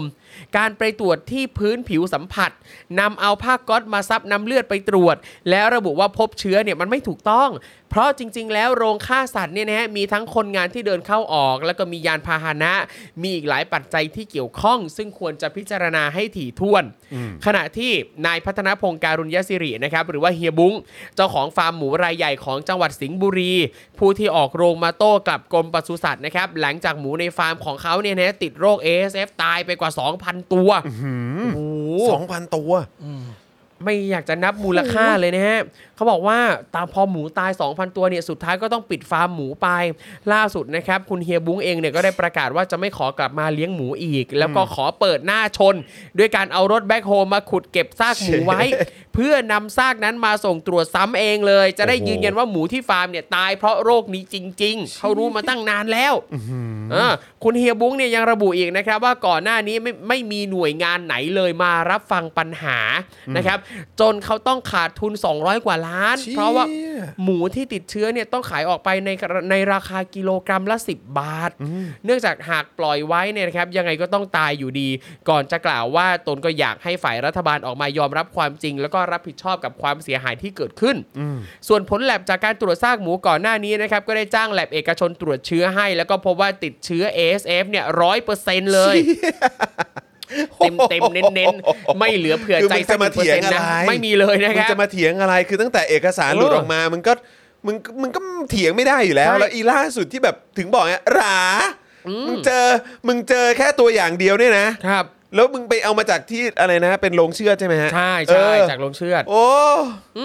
และเนี่ยนะครับคือผลตรวจจากแหลบเอกชนเนี่ยนะบอกว่าหมูติดเชื้อเนี่ยร้อยเปอร์เซ็นต์นะครับเขาบอกว่าแต่ว่าบริษัทเนี่ยไม่ออกเอกสารให้เพราะว่ากลัวเอกสารหลุด บริษัทไม่อยากมีปัญหากับฟาร์มอ่ะอ่าไม่อยากมีปัญหากับกรมปศุสัตว์ซึ่งรายการเรื่องเล่าเช้านี้เองนะครับก็ได้อ้างถึงคำกล่าวของเฮียบุ้งด้วยนะครับว่ากรมปศุสัตว์เองก็ไม่ยอมรับผลตรวจนี้ เหมือนว่าจะไม่อยากให้มีการตรวจพบ ASF ด้วยซ้ำนะไม่อยากให้มีการตรวจพบในประเทศไทยนะซึ่ง เฮียโบเองก็ไม่รู้ว่าเพราะอะไรอ่ะจะมาปิดบังกันทำไมอ่ะแทนที่จะบอกข้อเท็จจริงนี้นะครับ ล่าสุด 4 เดือนให้หลังครับ เฮียบุ้งก็เลยเอารถแบ็คโฮนะฮะมาขุดนำซากหมูขึ้นมาอีกครั้ง ก่อนส่งไปตรวจกับแลบของศูนย์วิจัย แล้วก็บริอ่าและและศูนย์วิจัย และบริการวิชาการทางสัตวแพทย์ มหาวิทยาลัยเกษตรศาสตร์ วิทยาเขตกำแพงแสน ซึ่งก็อยู่ที่จังหวัดนครปฐมนะฮะซึ่งออกมาแล้วเมื่อวานนี้นะครับพบว่าจากการตรวจไขกระดูกและน้ำในกระดูก ยืนยันว่าหมูในฟาร์มของเฮียบุ้งเป็นบวกติดเชื้อ ASF จริง พร้อมท้าให้ทางการมาตรวจหมูจากหลุมฝังกลบของฟาร์มตนเองด้วย ประเด็นนี้นะครับทำให้เห็นว่ามีการระบาดรุนแรงเกิดขึ้นมานานแล้ว แต่ไม่มีการยอมรับครับ โดยล่าสุดเฮียบุ้งเนี่ยก็ได้กล่าวอีกนะครับว่าหากทางการไม่ประกาศ คนไทยก็จะต้องกินหมูแพงไปตลอดชีวิต เพราะเรื่องก็จะเงียบวัคซีนก็จะไม่มีเข้ามาหมูก็จะตายมากขึ้น เฮียบุ้งยังได้ให้สัมภาษณ์ไว้ด้วยนะครับ โดยระบุว่าหนึ่งในการบริหารงานที่ผิดพลาดของกรมปศุสัตว์ไทยก็คือว่าใบขนย้าย นี่อันนี้คือประเด็นเลยนะฮะ ออเออออออ ซึ่ง อั เป็น คือยั ใบ ไ อัปยศที่ทำให้ฟาร์มหมูต้องเจ๊ง เพราะฟาร์มหมูส่วนมากที่ติดโรคก็เพราะมัวกังวลกับเรื่องใบขนย้าย เกษตรกรเสียหายล่มจมมหาศาลสิ้นเนื้อประดาตัว โปรดอย่าโกหกตัวเองว่าเรายังขายของได้ ไทยยังเลี้ยงหมูเก่ง โรคนี้เนี่ยเป็นกันมากว่า 3 ปีแล้วด้วยนะครับ การส่งออกเนี่ยเป็นไปไม่ได้ ดังนั้นในเวลานี้เกษตรกรต้องการให้ปศุสัตว์ เอาเอกสารออกมายืนยันให้ได้ครับ ว่าการที่หมูตายยกฟาร์มก่อนหน้านี้เกือบครึ่งประเทศเนี่ยนะครับ ตายเพราะเชื้อเพิร์สจริง ไม่ใช่ ASF นะครับหรือหากว่าสิ่งที่เกิดขึ้นเป็นผลมาจากการทำงานของกรมปศุสัตว์ ก็ขอให้ออกมารับผิดชอบออกมารับผิดชอบกับประชา ชน นี่เห็นไหมคืออย่างก่อนหน้านี้กรมปศุสัตว์ก็บอกว่าเฮ้ยที่หมูตายเนี่ยมาจากเชื้อโรคเพิร์สไงไม่ใช่ ASF ทั้งนั้นไหนหลักฐานเอามา อันนี้คืออยากจะฝากคุณผู้ชมด้วยนะครับ ว่าเจาะข่าวตื้นที่เราเพิ่งถ่ายทำกันไปเมื่อวานนี้ ครับผม เราพูดถึงประเด็นนี้นะครับ อ่า กับเรื่อง ลึ ค ก วาม ลึกค่อนข้างลึ ลึ ก กเลยแหละ ครับ แล้วแซบแล้วก็เข้มข้นมาก รอ คือ ดู เตรียม พตัรุ่งวเลยนี้เช้า พรุ่งนี้ คครับผมรับ พรุ่งนี้รับรองครับ แล้วแชร์กันเยอะๆ ครับ ฝากแชร์กันเยอะๆแล้วเดี๋ยวจะมีเป็นคลิปสั้นออกมา เยอะหลายอันอยาก ครั ให้ บ ช่วยกันแชร์ เพราะเราต้องแหกมันครับ ครับผม เราต้องแหกมันเพราะว่ามีคนที่เจ๊งกันเต็มไปหมดใช่ไหมฮะคนได้รับผลกระทบ เพราะราคาหมูมันแพงขึ้น ใช่ครับ สูงขึ้น แล้วถาแล้วตอนท้ายที่เฮียบุ้งเขามาออกมาบอกว่า เฮ้ย ต้องออกเอ่อกรมปศุสัตว์หรือว่ารัฐบาลต้องออกมารับผิดชอบอะแล้วก็แสดงความรับผิดชอบให้กับประชาชนน่ะ ครับ สิ่งเหล่านี้เนี่ยเกิดขึ้นได้ยากในรัฐบาลเผด็จการครับ ครับ เพราะฉะนั้นสิ่งที่เราทำได้คือต้องแหกครับให้พวกนี้มันไม่เหลือเครดิตฮะ ครับ เพราะว่าคือแบบมึงพูดอะไรคือกูจะเชื่อได้ยังไงเนี่ย มีหลากหลายเหตุการณ์ครับ ครับ มีหลากหลายเหตุการณ์ที่เกิดขึ้นก่อนหน้านี้ที่บอก ครับ ได้เลยว่า บัตรซบมากฮะ อืม บัตรซบจริงๆครับ ครับ เพราะฉะนั้นพรุ่งนี้เช้าติดตามในเจาะข่าวตื้นได้เลยฮะติดตามได้เลยครับ ครับ นะฮะอยากอยากให้อยากให้ติดตามกันจริงๆ ครับ นะครับนะฮะเพราะฉะนั้นก็พรุ่งนี้เช้าประมาณ 8 โมงเนาะ ครับ อ่า ก็แล้ว นะ ค ฮะ รับ ติดตามได้เลยรับรอง พรุ่งนี้ แซ่บ เช้า สุดๆครับนะฮะ รอ จะไม่ผิดหวังครับ ครับ นะฮะ อ่ะคราวนี้เนี่ยเอ่อในประเทศไทยนะครับแล้วก็เมื่อสักครู่นี้ก็เป็นประเด็นของเฮียบุ้งนะครับ ครับ แล้วก็เอ่อเหล่าเอ่อเขาเรียกว่าคนที่เลี้ยงหมูอ่ะ ครับ ที่ได้รับผลกระทบจริง ๆ แล้วเขาก็ยืนยันว่าไอ้โรค ASF เนี่ยมันระบาดมานานแล้ว ครับ นะครับคราวนี้ในไต้หวันบ้างดีกว่า ครับ ในไต้หวันก็มีประเด็นด้วยเหมือนกันนะครับนายกไต้หวันครับประกาศลงดาบคนลักลอบผลิตเอ่อเอานำผลิตภัณฑ์หมูจากไทยเข้าประเทศครับ เออ โอ้โหนี่คือนอกจากจะมีเรื่องของยาเสพติดอะไรต่างๆแล้วเนี่ยนะครับ เรายังมีหมู เรายังมีหมูที่เขาก็แบบอื้อหือต้องคอยจับ คอย จ้องแล้วก็ติดตามแล้วก็ ใช่ ขึ้นชื่อว่าไทยแลนด์ ย่า เออ ไม่ นะฮะ บอกกันตรงๆเนี่ย เออนะฮะแดนโรคระบาดแต่ว่ายูไม่ยอมรับกันหรือเปล่านะค ครั รับบ ผม นะเมื่อวานนี้นะฮะสำนักข่าว CNA นะครับแล้วก็ Apple Daily ไต้หวันนะครับรายงานข่าวว่าศูนย์รับมือภัยพิบัติส่วนกลางสำหรับโรคอหิวาแอฟริกา ในสุกรของไต้หวัน นี่เขามีศูนย์เลยนะครับ ศูนย์สำหรับโลกนี้โดยเฉพาะเลยนะครับ ซึ่งถ้าประเทศไทยมีศูนย์นี้นะครับ ครับ แน่นอนว่าคนที่จะมานั่งคุมบางเหียนนะครับ ครับ ก็น่าจะเป็นประยุทธ์อีกเหมือนกัน เออหรือไม่ก็ประวิทย์นะฮะ เออครับผมก็ไม่พ้นสองคนนี้ ครับ เพราะแก้ปัญหาเก่งมาก อืมที่สุด นะแก้ปัญหาเรื่องน้ำ ทุก อะไร อย่าง ต่างๆดีดี พร้อม เป็ เป็น น ทุกอย่าง นะโอ้ พร้อมเป็น ครับ ประ ผม ธาน เศรษฐกิจด้วยเอ ครั อบ อะไรอย่างเงี้ยนะฮะเออเขาก็แจ้งข่าวที่กรมปศุสัตว์ของไทยเนี่ยนะครับประกาศการพบโรค ASF อย่างเป็นทางการในประเทศแล้วสักทีนะครับหลังสุ่มเก็บตัวอย่าง 309 ตัวอย่าง แล้วก็พบ 1 ตัวอย่าง มีผลบวกโรค ASF นะครับจากโรงฆ่าสัตว์ในจังหวัดนครราชสีมา อ่า นะครับจากการประกาศของกรมของกรมปศุสัตว์นะครับเอ่อประเทศไทยเนี่ยส่งผลให้จำนวนประเทศในเอเชีย ที่มีการระบาดของโรค ASF เนี่ยเพิ่มเป็น 15 ชาตินะครับ ซึ่งเขาก็คือที่ผ่านมาคือเขาก็แดงเถือกกันหมดแหละ อ่า แล้วของไทยเราก็คือหน้าไม่อายเลยเนอะ เออ ก็แบบแบบเหมือนเหมือนโล่งโจ้งอะ เอออ ยู่แค่ประเทศเดียวในในวงคือเหมือนเป็นเป็นไข่แดง เอ อะ อ ที่แบบว่ารอบๆนี่เขาแบบว่าเขาแดงเถือกกันหมดแล้ว ใช่ ของเราก็ยังกล้า เออ ช่างกล้าบอกว่าไม่มี เอ เอ อ อ ช่างกล้าจะปกปิดเนาะ นะครับแล้วมีประเทศไหนบ้างที่เขามีการระบาด จีน มองโกเลีย เวียดนาม กัมพูชาเกาหลีเหนือเกาหลีเหนือ ขนาด เออ เกาหลีเหนือแม่งยังระบาดเลยอะ ครับ นะฮะลาวเมียนมาฟิลิปปินส์เกาหลีใต้ติมอร์ตะวันออก อินโดนีเซีย อินเดีย มาเลเซียเอ่อภูตานนะครับ แล้วก็ไทยครับ ซึ่งมีมีมีประเทศที่เขาก็เหมือนเอ่อเขาเรียกว่าอะไรเป็นเป็นชาติมุสลิม ครับ ก็มีการระบาดด้วยเหมือนกัน ครับผม นะครับทั้งนี้นะครับสถานการณ์การระบาดของโรค ASF ทั่วโลกเนี่ยปัจจุบันมันก็ยังรุนแรงอยู่ โดยนอกจากเอเชียแล้วเนี่ยนะครับบางประเทศในทวีปยุโรป อย่างอิตาลี แล้วก็มาซิโดเนียเหนือเนี่ยนะครับก็เพิ่งยืนยันการมีโรคนี้เช่นเดียวกัน ซึ่งการระบาดของเชื้อดังกล่าวเนี่ยยังไม่มีท่าทีว่าจะหยุดนิ่งด้วยนะครับ ศูนย์รับมือภัยพิบัติส่วนกลางสำหรับโรค ASF ของไต้หวันเนี่ยนะครับยังระบุอีกนะครับว่า นับต่อจากนี้ห้ามไม่ให้ผู้ใดนำเข้าหมูและผลิตเอ่อและผลิตภัณฑ์จากเนื้อหมูจากประเทศไทยเข้ามาไต้หวันครับ หากฝ่าฝืนเป็นครั้งแรก จะถูกปรับเป็นเงิน 2 0 0แสนดอลลาร์ไต้หวัน เออ นะครับก็คือประมาณ 2 4 0 0 0 0 บาท ครับ ครับ และหากฝ่าฝืนอีกเป็นครั้งที่2เนี่ยจะโดนปรับ 1 ล้านดอลลาร์ไต้หวันใหม่ครับนะฮะก็คือ1ล้าน2แสนบาท ส่วนชาวต่างชาติที่ฝ่าฝืนและเดินทางเข้ามานะครับแต่ไม่สามารถชำระค่าปรับได้ทันทีนะครับจะถูกปฏิเสธเข้าไต้หวัน และถูกส่งกลับประเทศครับ โอ้โห โหดมากนะครับ หมูไทยดั นะ ง ฮะ ไกลทั่วโลกนะครับ ใช่ครับ ข้อมูลจากรายงานระบุนะครับว่าไต้หวันจัดให้ประเทศในอาเซียนรวมถึงไทยนะครับอยู่ในประเทศกลุ่มเสี่ยงต่อ ASF อย่างเร็วสุดนะครับมาตั้งแต่ปี 62 แล้ว อ๋อ ครับ 2 ปีที่แล้ว ครับ เขาบอกแล้วว่าเราอ่ะเสี่ยง เออ เขาจัดมาตั้งนานแล้ว ครับ โดยก่อนหน้านี้เนี่ยมีการใช้เครื่องเอ็กซเรย์กระเป๋าเดินทางของผู้โดยสารขาเข้าเนี่ยนะครับแล้วก็พัสดุไปรษณีย์นะครับแล้วก็มาตรการควบคุมต่างๆ ที่เข้มข้นขึ้นอย่างต่อเนื่องด้วย ส่วนกรณีศุลกากรและสำนักป้องกันและตรวจสอบการระบาดของไต้หวันตรวจพบกรดนิวคลิกนะครับของโรค ASF ในสินค้าที่มาจากไทยนั้นเนี่ยนะครับพบว่าไม่ได้มีแค่กรณีกุนเชียงนะครับที่พบ 2-3 ครั้งจากพัสนีเอ่อจาก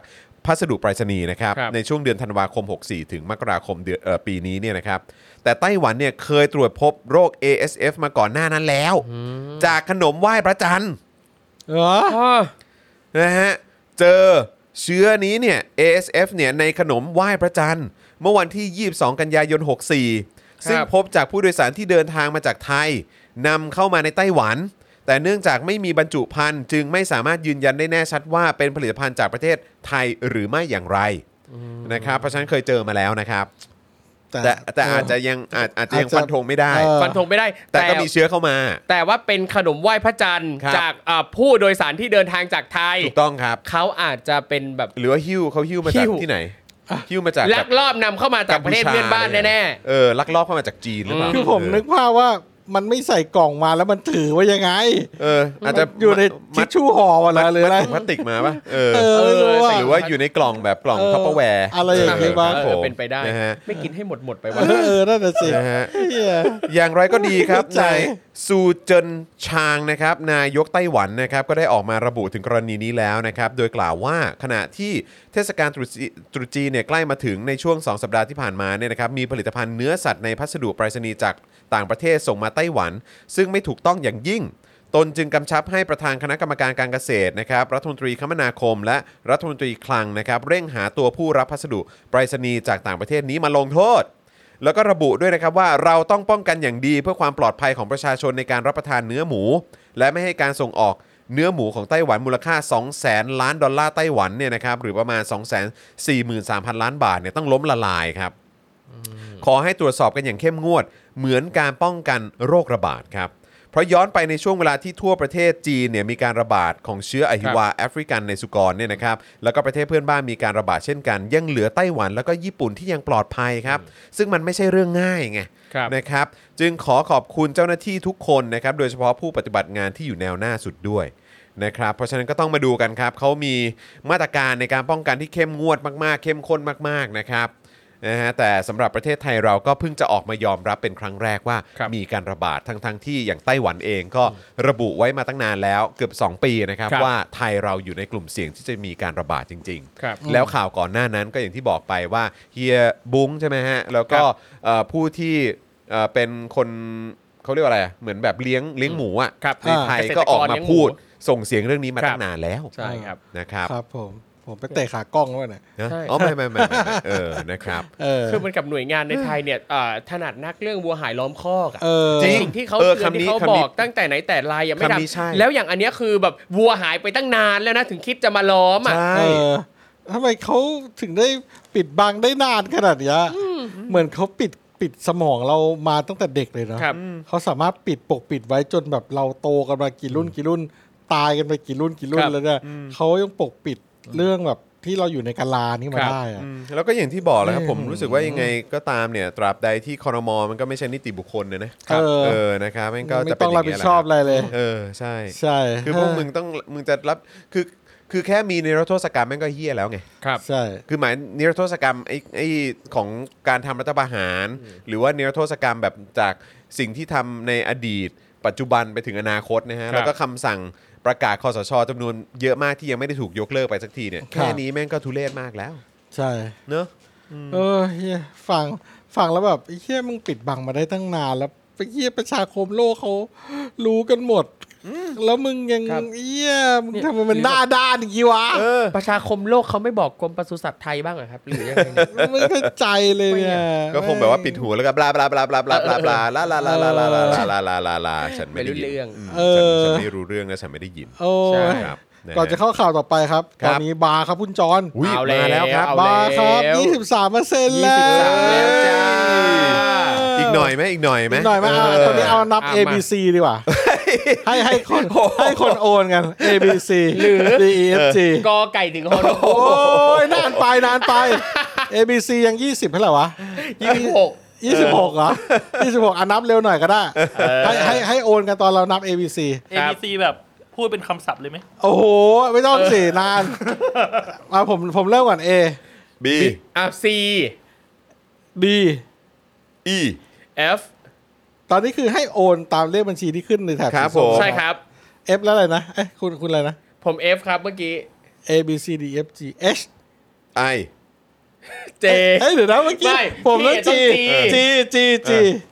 ฮะ ผม G A B C D E F G H I J K L L M N O P Q พี่พี่ผมพี่ อ่ะ P อ่ะ P P P อ่ะ Q R S T U V W X Y N Z มีแอนให้ด้วยนะ มีแอนให้ด้วยนะ แถม มีแอน ถ ให้ด้วย ถม นะ ถมถม โอนกันทันไหมล่ะ โอนกันทันไหมกลับมาทันไหมโอนกันทันไหมล่ะ เอ เอ อ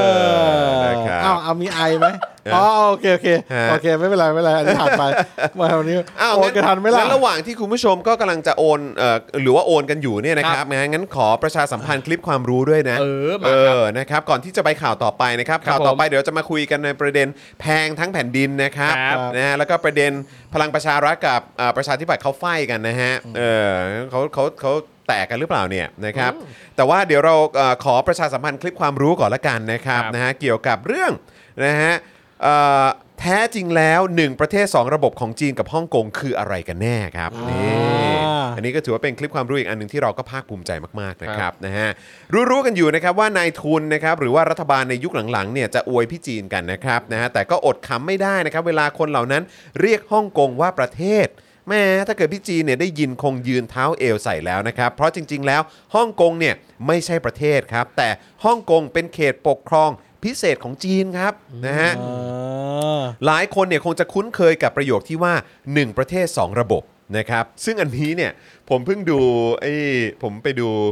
เรื่องอะไรนะสองคนสองคนเออสองคนสองคม อ๋อจริงเหรอ เออผมไปย้อนดู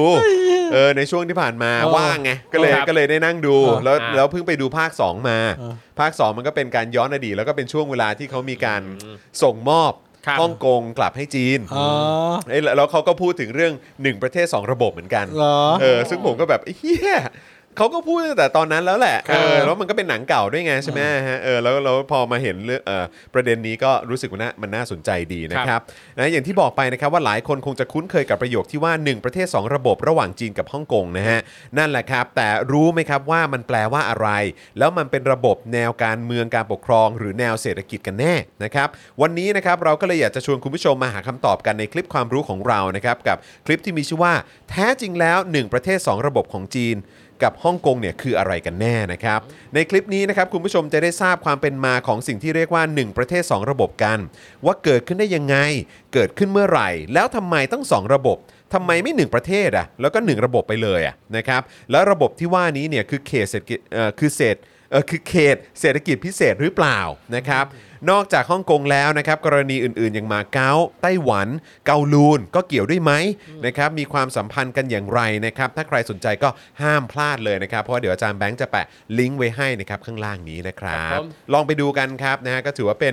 อีกหนึ่งคลิปความรู้นะครับที่จะเปิดโลกให้กับคุณด้วยนะครับนะฮะเวลาติดตามข่าวสารนะครับหรือว่ามีการถกเถียงประเด็นอะไรแบบนี้ขึ้นมาเนี่ยนะครับ คุณจะได้อินกับมันไปด้วย ครับ นะครับนะฮะยังไงก็ฝากด้วยละกันนะครับ กับคลิปความรู้จาก Spoke Dark TV ครับ Yeah นะฮะก็ได้เห็นกันไปแล้วนะครับว่าเราก็จะทำคลิปความรู้อะไรแบบนี้ออกมาอยู่อย่างสม่ำเสมอ เดี๋ยวพรุ่งนี้ผมก็ไปถ่ายคลิปความรู้ตอนใหม่ ครับ นะครับ อ่า ก็เดี๋ยวติดตามกันได้ เออ นะครับนะก็อย่าลืมสนับสนุนพวกเราด้วยละกันนะครับ ข้างล่างนี้ก็เห็นอยู่เนาะนะครับ ครับ บัญชี ผม กสิกรไทย 0698975539 หรือจะแกนเคียร์โค้ดนะครับใครที่ติดตามพวกเรามานะครับแล้วก็อยากให้พวกเราผลิตคอนเทนต์กันต่อไป ก็สนับสนุนกันแบบรายเดือนได้ผ่านทาง YouTube Membership แล้วก็ Facebook Supporter นั่นเองนะครับนะฮะ อ่า โอเค นะครับเดี๋ยวขออ่านคอมเมนต์เพิ่มเติมอีกนิดนึงได้ไหมฮะ ก่อนจะไปประเด็นแพงทั้งแผ่นดินนะฮะ ครับ เออนะครับเอ่อพี่ครับตกลงฮ่องกงเป็นของใครเอ่อก็ตอนนี้ก็เป็นของจีนไงฮะนะครับ คนจนหมดทั้งประเทศครับ ตายกันหมดเออนะครับนะฮะตอนนี้ได้รับผลกระทบจริงๆนะครับ คุณพัชชาบอกว่า แน่จริงท่อง A ถึง Z ถอยหลังดิ โอ้โห โอ้ย อุ๊ย แซด Z แอน วาย อ่ะตอนนี้ต้องโอนแล้วนะต้องโอนแล้วนะศูนย์หกเก้าแปดเก้าเจ็ดห้าห้าสามเก้าเนี่ยต้องโอนแล้วนะ Z แอน วาย W ไม่ใช่ X แล้วก็ W เอ่ออะไรวะ วี วีวีวีวีไอ้เหี้ยนานแน่เลยอันเนี้ย U T S R Q อะไรต่อวะ P เออพีไอ้เหี้ยถอยหลังแล้วแบบยากว่ะ O P เ O N M L K J I H G F E D C B A อ่า โอ้ยเหี้ยโคตรยากเลย อุ้ย แม่งยาก อุ้ยยาก ว่ะ ว่ะ เกิด อุ้ย เกิดมาผมไม่เคยท่องถอยหลังเลยนะ ไม่เคยเหมือนกันแฮะ เออ ไม่เคยเหมือนกันนะ ถ้า ฮะ ถ้าถ้าเป็นถ้าเป็นมุกแต่ก่อนเนี่ย ฮะ มาบอกว่าท่อง A B C ถอยหลังเนี่ย เออเดินถอยหลัง ต้องลุกแล้วต้องลุก มันจะต้องลุกถอยหลัง เออ เลยแล้วไอ้เหี้ย B C ไอ้เหี้ยโอ้ยยากเลย ว่ะเออ ถ้างั้น นะ ต่อ ครับ ไปเรามาฮอนฮูกถึงกอไก่ โอ้ยถอยหลัง พอนึกพูดถึงกอไก่โอ้โหตายเออ ตายอ้าว ครับผม โอ้ย อ่ะ อ่ะ โอเค ค บ ราวนี้ ลุก มาประเด็นแพงทั้งแผ่นดินบ้างดีกว่าครับ ครับ นะฮะเออ โหคุณพระชาบอกว่าเอาไป 112 บาทยอม นะฮะส่วนคุณเอ่ออะไรอีเออชื่ออะไร ๆ นะ ครูทอมคล่อง เออ มาก เออคุณ EM ใช่ไหมบอกว่าโอนแล้ว 112 ท่องเก่งมากค่ะเ ขอบคุณครับ ผมนะฮะ ตายแล้วแปลว่าเราเราต้องหาอะไรมาชาเลนจ์บ่อย โโห ใช่ กอไก่ถึงกอไก่ถึงฮอนุไม่งยาก คุณจอนคุณต้องเวลาผมไม่มาเนี่ยคุณต้องทำช่วงนี้วัน ต้อละงมี สาม ช่วง ค นี้ รั้ เห ง รอ นะ โอ้โหทำอะไรดีวะ เออ ครับผม เดี๋ยวไม่งั้นเดี๋ยวผมจะไลน์มาบอกคุณแบง เอ ค์ อโอ้โห สีวันจันทร์สีเหลืองวันอังคารสีชมพูอะไรเงี้ย โอ้โหอะไร วะ ๆ พรุ่งนี้กอไก่ถึงฮอ คุณเห็นหรือเปล่าว่าบาร์พลังมันขึ้น เออจริง นั่นแปลว่าเราจะรอดถ้าเราเล่นเกม คือแปลเนี้ยว่าวันละ เขา สาม แปล สี่ แปล รอ ว่าเขา บ เห็นใจเรา ดูในการที่มันเล่นเกมอย่างนี้ เราหาหาภาภารกิจทำ ภาร แล้ว กิจ ก็ ภารกิจ ให้กำลังใจพวกเรากัน เออ ดูขึ้นมาแบบ ใช่ไหมสามสิบสี่เปอร์เซ็นต์จากห้าเปอร์เซ็นต์นะเว้ย ยังเติมได้อีก สี่ นะฮะ สิบเปอร์เซ็นต์ดูดิ ถ้างั้นพรุ่งนี้กอไก่หนอนนกฮูกนะครับฝากการบ้าน กอไก่หนอนนกฮูกเลยวะ ฝากการบ้านนะพรุ่งนี้กอไก่หนอนนกฮูก ไม่แล้ว คิด เรา ว่า เราจะโหดกว่าว่าถ้าเกิดกอไก่ทอมรูนับถอยหลังคือแบบกูตายนะเนี่ย ไม่แต่เดี๋ยวคุณทำบ่ แต่ อย ค ๆ รู อะ ทอมได้ ผมว่าครูทอมได้ ครูทอมได้ไหม ครูทอมได้ ขทั้งคู่ แล้วแหละ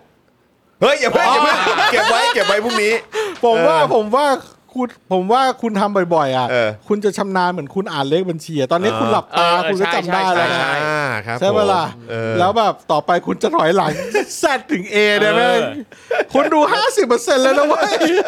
มันต้องหาอะไรมาเล่น ว่าเราน่าจะเพิ่มโจทย์เลยเช่นอ่ะครั้งต่อไปจะเป็น A ถึง Z แบบตัวเว้นตัว เออ เออ เฉพาะตัวอักษรที่เป็นเลขคู่ เอออะไรเงี้ย โอ้โห หรือไม่ก็แบบ โหดสัตว์ เราเรามาท่องชื่อคนที่เฮี้ยที่สุดในปัตต ภี อะไรเงี้ยแล้วเป็นตัวอักษรปอลออายออูทออะไรเงี้ย เหมือนเหมือนเหมือนเหมือนเหมือนคล้ายๆ ต่อต่อเพลงเหรอ อะไรอย่างเงี้ย ใช่ใช่ เออ เออ หรือต่อคำอ่ะ ต่อชื่อ ณ คนคนเหี้ยในประเทศนี้อะไร เออ เนี่ย คุณ เออ พูดคำว่าวินยู ฮะ คุณ ครับ พูดว่ายูต่อเงี้ย เออ เออ ครับ สัก ผม สามสิบรอบก็มันแล้ว โอ้ยเหี้ย คุณดูบาร์ขึ้น 50%นะเว้ย โอ้ที่แท้คุณผู้ชมชอบอะไรแบบนี้ใช่ ใช่ ไหม ปะล่ะ ผมจะได้เลิกอ่านข่าวฮะ ไอ้เหี้ยไม่ใช่ เออ มึงต้องอ่านด้วย จะได้เลิก มึง อ่านข่าวฮะคุณผู้ชม นะเราลองสักวันหนึ่งไม่อ่านข่าวอะไรเลยเราเล่น เล่น แบบ เกมอย่างเดียว แล้วดู โอ้โห สิยอดโอนจะเป็นยังไง โอ้บ้าแล้ว โหดแท้ ต้องอ่านข่าวด้วยเราต้องให้รายละสาระความรู้แล้ว และความบันเทิง ใช่ครับผม นะ โอ้ยขำว่ะ วินยู พอหนึ่ง แล้วก็อะไรต่อ วินยู ยูเห็ด ยูเลยนะ ยูเห็ด ไม่ ยูเห็ด อะ เหย็ด เย็ด ยูยูยูเห็ดต้องเห็ด อ๋ เว้ย อโอเค ยูเห็ดผมก็ต้องเห็ดอีหยังคุณจองก็ต้องหยัง อย่าง หยังวะ อย่าง วะอะไรพอก่อนพอก่อนเดี๋ยวเอาไปเล่น โอ อี ค ห โอ ยัง คมาอ่ะมาข่าวแพงทั้งแผ่นดินหน่อย ช ค อ รั บบไรสาระล้วนๆ ครับผม เออ เหี้ย อ่ะ อ่ะ เรามาเริ่มข่าวนี้กันครั ครับ บผม มามาต่อที่ข่าวนี้กันครับ นี่เลย จากปรากฏการณ์แพงทั้งแผ่นดินนะครับแฮชแท็กนี้นะครับอ่ายังโอ้โหยังร้อนแรงนะครับแดอ่าแพงทั้งแผ่นดินนะ ฮะสู่แรงกระเพื่อมศึกพลังประชารัฐ vs ประชาธิปัตย์นะครับ หลังสสพลังประชารัฐชี้ของแพง เพราะผู้บริหารกระทรวงเป็นกลุ่มการเมืองเก่าแก่ไร้ศักยภาพนี่เรียกได้ว่ากลายเป็นศึกดราม่าระหว่างพรรคร่วมรัฐบาลอีกครั้งหนึ่งนะครับ จากกรณีสินค้าแพงทั้งแผ่นดินในขณะนี้นะครับ ที่นอกจากจะกระทบปากท้องของประชาชนอย่างรุนแรงแล้ว ยังส่งผลให้เกิดเหตุการณ์ที่สสพลังประชารัฐออกมาฉะ พักประชาธิปัตย์ซึ่งดูแล 2 กระทรวงที่เกี่ยวกับปัญหาราคาสินค้าการเกษตรพุ่งสูง ก็คือกระทรวงพาณิชย์แล้วก็กระทรวงเกษตรและสหกรณ์ว่าสาเหตุเป็นเพราะผู้บริหารกระทรวงเนี่ยมาจากกลุ่มการเมืองเก่าแก่ไร้ศักยภาพ นี่เรียกได้ว่าด่าแทนประชาชนเลยนะครับนะเก่าแก่และยังไร้ศักยภาพนะครับ เห็นไหมครับว่าอะไรที่เก่าแก่นี่ไม่ได้แปลว่าดีนะครับ อยู่มา ใช่ นานไม่ได้แปลว่า จ ดี ริงครับ เออ นะฮะ โดยนายสันทพจน์สุขศรีเมือง สสเขต 2 จังหวัดนครศรีธรรมราช พลังประชารัฐนะครับ ก็ได้กล่าวว่า จากกรณีที่ราคาเนื้อหมูแพงขึ้น โดยมีสาเหตุมาจากการเกิดโรคระบาดในหมู ที่ถูกปล่อยปละละเลย ไม่ได้รับการแก้ไขมากว่า 2 ปี จนกระทบทำให้เกษตรกรผู้เลี้ยงรายย่อยต้องขาดทุนเลิกเลี้ยง เหลือเพียงผู้เลี้ยงรายใหญ่ไม่กี่ราย ส่งผลให้ประชาชนต้องเป็นผู้แบกรับภาระค่าครองชีพที่สูงขึ้น ด้านกระทรวงที่รับผิดชอบโดยตรง กลับเสนอวิธีแก้ไขปัญหาที่ปลายเหตุ ทั้งโครงการเนื้อหมูราคาถูก แล้วก็ไล่ตรวจฟาร์มสุกร ทั้งที่อาจทราบข้อมูลการระบาดของโรคมากว่า 2 ปีแล้ว ขณะที่พลังประชารัฐ ซึ่งสนับสนุนประยุทธ์อย่างที่เรารู้กันดีเนี่ยนะครับนะเขาบอกว่าได้ใช้กลไกการบริหารผ่านกระทรวงการคลัง โดยใช้นโยบายลดค่าครองชีพให้กับประชาชน และฟื้นฟูเศรษฐกิจผ่านโครงการคนละครึ่งทั้ง 3 เฟส สร้างเม็ดเงินหมุนเวียนให้กับเศรษฐกิจภายในประเทศเกินกว่า 2.23 แสนล้านบาทแน่โครงการดีอวยเก่งอวยตัวเองต้องชมนะครับ แต่ว่านะฮะก็อย่างที่บอกไปนะครับว่า ครับ เอ่อตัวเลขที่ มาจากคนเหล่านี้เนี่ย เออ บางทีต้องฟังหูไว้หู ใช่ ฟังหูไว้หำ ใช่ ต้องไว้หลาย ๆ หูเลยนะอย่าเพิ่งเชื่อนะครั ครับ บผม นะ บางที วัน ต้อง นาการละมาสูตร คงต้องเอาไปเปรียบเทียบกับแบบว่าหน่วยงานของเอกชนด้วยครับ ครับ เออนะฮะสถาบันการเงิน ถูก นะ ต้อ ฮะ ง ที่เป็นแบบภาคเอกชนด้วยนะครับ ครับ ว่า ผม ฟังดูแล้วมันมีความน่าเชื่อถือและ ใช่ มีความใกล้เคียงอย่างอย่างที่เขาเคลมหรือเปล่า ครับผม เออนะครับ นะซึ่งนายสันทพจน์นะครับก็บอกว่าเขาทราบนะครับว่ามีกลุ่มการเมืองเก่าแก่กลุ่มหนึ่งนี่ออกมากล่าวอ้างถึงพักพลังประชารัฐ ซึ่งเป็นพักแกนนำรัฐบาลว่าไม่สามารถบริหารเศรษฐกิจให้ดีขึ้นได้ และไม่สามารถทำตามนโยบายที่หาเสียงไว้ ก็ต้องชี้แจงว่าที่ผ่านมาเนี่ยพักพลังประชารัฐเนี่ยก็ได้ประนีประนอมอืมรับบทนางคอมเพลมไส์นะครับ ใช้คำว่าปณีประนอมเลยนะ ใช่ ฮะ ปณิประนอมนะ อืม ให้โอกาสแล้วก็ให้ความเชื่อแล้วก็มีความเชื่อมั่นในการบริหารกระทรวงที่เป็นหัวใจหลักของเศรษฐกิจประเท ศ กับกลุ่มพรรคการเมืองนี้นะชอบความแบบอืมไม่พูดชื่ออะเออนะ ชอบครับ ชอบชอบความให้โอกาสนะ ใช่ ชอบความให้โอกาส จริง นะเออ ที่ผ่านมาพลังประชารัฐเนี่ยปณีประนอมนะ ให้โอกาสแล้วก็เชื่อมั่นนะอีกกลุ่มพรรคการเมืองเนี่ยนะครับ จ้า อืม อืม แต่กลับพบความล้มเหลวของการบริหาร ไม่สามารถทำงานได้ตามเป้าหมาย ใช้กลไกที่เอื้อต่อในายทุนรายใหญ่ เช่นกรณีหมูแพง ซึ่งเกษตรกรรายย่อยไม่ได้รับประโยชน์ เพราะขาดทุนจากโรคระบาดและค่าอาหารสัตว์จนต้องเลิกเลี้ยงครับ ที่ผ่านมานะแม้ว่าจะมีการกล่าวอ้างว่าสินค้าเกษตรอย่างปาล์มน้ำมัน มันสำปะหลัง ยางพาราข้าวโพดมีราคาสูงขึ้น แต่ความเป็นจริงเกษตรกรรายย่อยเนี่ยไม่ได้รับประโยชน์ เพราะต้องแบกรับภาระต้นทุนค่าปุ๋ยที่แพงขึ้นด้วยนะครับทำให้ทุกวันนี้เนี่ยเฉพาะรายมีเฉพาะรายใหญ่เท่านั้นที่ได้รับผลประโยชน์ ซึ่งนายสันทพจน์นะครับก็ได้กล่าวต่ออีกครับว่า ล่าสุดเมื่อวันที่ 10 มกราคมที่ผ่านมา สมาคมการค้าผู้ค้าไข่ไก่ไทย แจ้งปรับขึ้นราคาไข่ไก่อีกฟองละ 20 สตางค์หรือว่า 6 บาทต่อแผง เช่นเดียวกับราคาอาหารสัตว์ซึ่งมีแนวโน้มปรับขึ้นอีกประมาณ 6-9 บาทต่อกิโลกรัม จะเห็นได้ว่าผู้บริหาร 2 กระทรวงหลักที่มีหน้าที่ดูแลสินค้าเกษตร ไร้ประสิทธิภาพในการทำงาน และส่งผลกระทบต่อพี่น้องเกษตรกรที่มีต้นทุนการผลิตสูงขึ้น เช่นเดียวกับพี่น้องประชาชนที่ต้องแบกรับค่าครองชีพสูงขึ้นด้วยนะครับ ประเด็นนี้นะครับทำให้ในเวลาต่อมา นายราเมศรัตนชเวงโฆษกพักประชาธิปัตย์ได้ออกมาตอบโต้นายสานพจน์อย่างรุนแรง อืม เอาแล้ว อุ๊ ฟาย ดฟาด ราเมศเขาสายฟาดอยู่แล้วนี่ เออนี่นะ รา ครับ เมศราเมศ จริง ราเมส พราลังประเมส เออพลังประชา รัฐ versus ประชาธิปัตย์นะครับเออ นี่มีหรือจะสู้แบบว่าพักเก่าแก่ได้ฮะ ใช่ เออ นี่ โอ้ ราเมศบอกว่าโดยส่วนตัวเนี่ยไม่ให้ราคากับนักการเมืองประเภทนี้ นั่นไง เอาแล้ว นั่นไง วายสันพจน์วายเขาไม่ให้ราคาแบบวา เอาไง ยเออ แต่ต้องถามก่อนว่ามีราคาทั้งคู่หรือเปล่า ถูกถูก เสียงไป ตัวเอง เสียงประยุทธ์ลอยมาเลย เอ ตัวเอง อ ก็อืม ไร้ ราคา ค่า สูงเชียวนะครับ ไร้ค่า เออออยากถามหาคำว่ามารยาททางการเมือง โอ้โห alright เออเพราะพิสูจน์มาแล้วหลายครั้งว่าคำนี้เนี่ยไม่สามารถสร้างได้ภายในไม่กี่วัน นั่นไง เอ แม่ อ ต้องบอกแน่เลยว่าเพราะกูอยู่มานานกว่า จริง กูมี แต่ รา อคามยู่านาน กว่ มากอยู่มานานกว่าก็ไม่เห็นจะสร้างอะไรเลยนะครับ เรื่องมารยาททางการเมืองเนี่ย นั่น นะ น่ะดิเออ เออเขาบอกว่าคำนี้นะไม่สามารถสร้างได้ในไม่กี่วันหรอกเนื่องจากต้องมาจากจิตใต้สำนึกที่แท้จริง นั่นไง ซึ่งในเรื่องสินค้าอุปโภคบริโภค ทุกภาคส่วนทางรัฐบาลและภาคเอกชนเนี่ยเขาก็กำลังเร่งแก้ปัญหา ไม่มีใครปล่อยปละละเลยเลย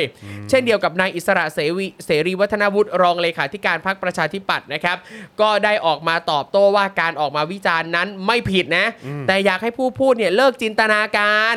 มองความเป็นจริงด้วยใจที่เป็นธรรม เพราะว่าไม่มีรัฐบาลไหนนะรัฐมนตรีกระทรวงไหนหรอกที่อยากให้ชาวบ้านเดือดร้อน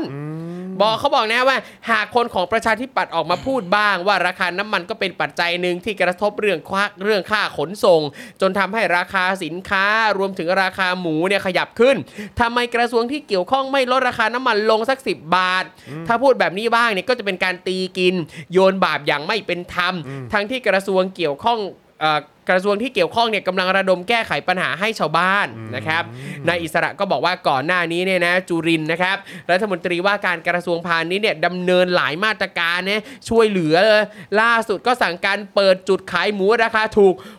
667 จุดทั่วประเทศ กิโลละ 150 บาท ถึงสิ้นมกราคมนี้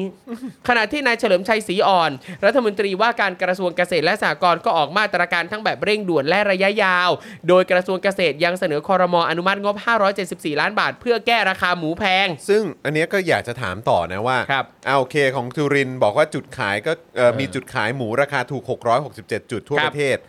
ราคากิโลกรรัม 150 เนี่ย อืม มันมันมันเกิดขึ้นแค่ไหน เออ ประสบความสำเร็จแค่ไหน เออเออ ครับ ไม่ใช่เอาไม่ใช่แบบไม่กี่จุดแล้วมาพูด เออ ว่ามันมัน มี ใช่ ตั้ง 600 กว่าจุด เออ ซึ่งแบบว่า เออ ตรวจสอบยังไงได้บ้างว่า เออ ที่คุณพูดมาจริง ใช่ เหมือนแบบที่คนบอกว่าเออไม่มีขายหรอกไอ้ลอตเตอรี่เกิน ครับ 80บาท เออเออเออ ใช่ไหมหรือว่าไอ้ที่บอกว่า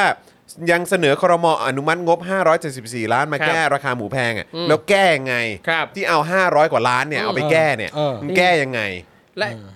อันนี้คือพูดไปเรื่อย ครั คือบ แค่บอกว่านี่ไง มีเสนอเข้าครมทำอย่างนี้ด้วย มีตั้งจุดตรงนี้ด้วย แล้วมันเกิดขึ้นจริงเหรอ เอาหลักฐานมายืนยันหน่อย ครับ ไม่ใช่ว่าโยนกันไปโยนกันมา แล้วก็แบบว่า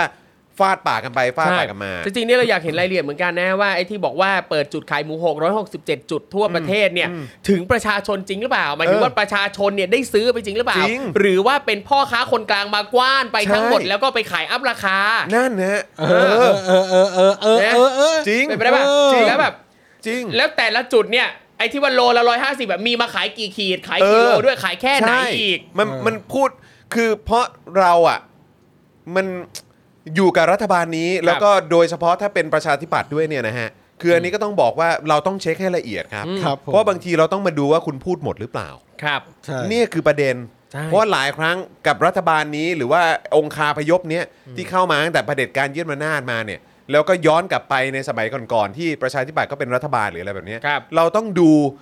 ให้หมดนะฮะ อืม ว่าไอ้ที่คุณเอามาอ้างเอามานำเสนอเนี่ย คุณพูดหมดหรือเปล่า ครับ นั่นเลยเป็นการตั้งคำถามว่าเราเชื่อได้มากแค่ไหนกับสิ่งที่คุณพูด ม ไม่ใช่มาพูดแค่นี้แล้วก็โยนโยนๆแบบนี้แล้วก็แบบ เออ ครับ ก็นี่ไงทำแล้วอะไร ครับ แบบเนี้ยกูไม่เชื่อ เออ กูไม่เชื่อกูพูดตรงนี้แล้วกูไม่เชื่อ ครับ เพราะกูต้องไปดูก่อนว่าที่มึงพูดมามันพูดครบหรือเปล่า ครับ เออเออเออขาย นี่ กี่ นี่ จุดกี่กิโล ออ เซิร์ฟ นี่ คนไปได้เท่าไหร่ นี่ยังไม่นับ อะรเ สิ่งที่เราสงสัยว่าแล้วหมูที่เอามาขายเนี่ยหมูมีคุณภาพจริงไหมที่ ใช่ มาขายราคา 150 บาท ใช่ เพราะว่าอย่างเมื่อสักครู่นี้นะ อ๋อ ที่พ่อหมอได้รายงานไปว่าตารางของปีที่แล้วอ่ะ อ่า หมูก็ยังอยู่ที่ราคาประมาณ 160 170นะ อ่าใช่ ปีเนี้ย ใช่ โอ้โหราคาขึ้นขนาดนี้แต่เอามาขายถูกกว่าราคากลางของเมื่อปีที่แล้วอีก เออ เราก็สงสัยเรื่องคุณภาพหมูอีกนะ ืม เออ ใช่ใช่ เ เออเออโอ้โห ตายแล้วมีหลายประเด็นให้ตั้งคำถามเหลย จะให้จะให้เรามาเชื่อสุ่มสี่สุ่มห้าเราก็ไม่ ครับ เชื่อเนาะ ใช่ ใช่ครับ นะครับ แล้วนี่นายอิสระนะครับยังกล่าวทิ้งท้ายไว้ด้วยครับว่า วิธีการแก้ปัญหาบางอย่างเนี่ยต้องให้เกียรติทุกฝ่าย ต้องใช้เว ลา ยึดระเบียบกฎหมายเป็นหลักนะ โอ้โหยิ่งประชาธิปัตย์พูดว่าให้ยึดกฎหมายเป็นหลักเนี่ยนะฮะ ครับ อืม อืมเขาบอกว่าคงไม่สามารถทำได้เหมือนกับที่บางกลุ่มเคยชินกับการใช้อำนาจรัฐแทรกแซงทุกรูปแบบ เพื่อให้ได้สิ่งที่ต้องการชั่วข้ามคืน โอ้ เช่นที่ปรากฏในการเลือกตั้งซ่อมภาคใต้ เออ เออ นี่เห็นไหมแล้วก็แล้วก็ เออ อ อ ย่างเงี้ยคือทำไมมึงไม่พูดบ้างล่ะแล้ว ครั ว่า บ เออทหารยึดอำนาจเข้ามา แล้วแบบแล้วตัวเองไปร่วมรัฐบาลกับ ครับ คนยึดอำนาจเข้า เอ มาทำไม อใช่ อะไรมึงก็พูดแบบ คืออันนี้เอาตรงๆเลยนะ อันนี้พูดเอาดีเข้าตัว ครับ จริง อืม ๆอ่ะคราวนี้จุรินทร์มางดีกว่า เออยังไง หัวหน้า ครับ พักประชาธิปัตย์ก็พูดถึงกรณีที่พักร่วมรัฐบาลบอกว่ามีพักการเมืองเก่าแก่ เออ และใช้คำว่าบริหารงานล้มเหลว ไร้ศักยภาพ ครับ ในเรื่องปัญหาราคาหมู อืม ในช่วงเวลาที่สอดคล้องกับการเลือกตั้งซ่อมที่สงขลาและพัทลุงนั้น ครับ จุรินทร์เนี่ยก็บอกว่าไม่ทราบว่าพักร่วมพักไหน แต่ว่าจะเป็นพักไหนก็ยินดีตอบ ไม่มีปัญหาหรอกนะฮะพร้อมระบุว่าไม่อยากไม่อยากไปพูดว่ามันใกล้เลือกตั้งซ่อม เพราะพูดไปเดี๋ยวกลายเป็นเรื่องการเมืองโดยไม่จำเป็น ขอเป็นเรื่องการทำหน้าที่ ซึ่งหลักการทำหน้าที่ของตนนั้น เป็นนักการเมืองในระบอบประชาธิปไตยว่ะนะฮะ เออ ในระบบรัฐสภา เพราะฉะนั้นมีคำถามอะไรก็ยินดีตอบนะครับ จะขึ้นสไลด์เป็นรูปตัวเองอีกไหมฮะ อืมครับ นะฮะเอ่อถามนอกสภาก็ยินดีตอบ ถามในสภาก็ยินดีตอบ ไม่มีปัญหาอะไรเลยนะครับ แต่ถึงกระนั้นนายจุรินทร์ก็ได้กล่าวแสดงความกังวลครับ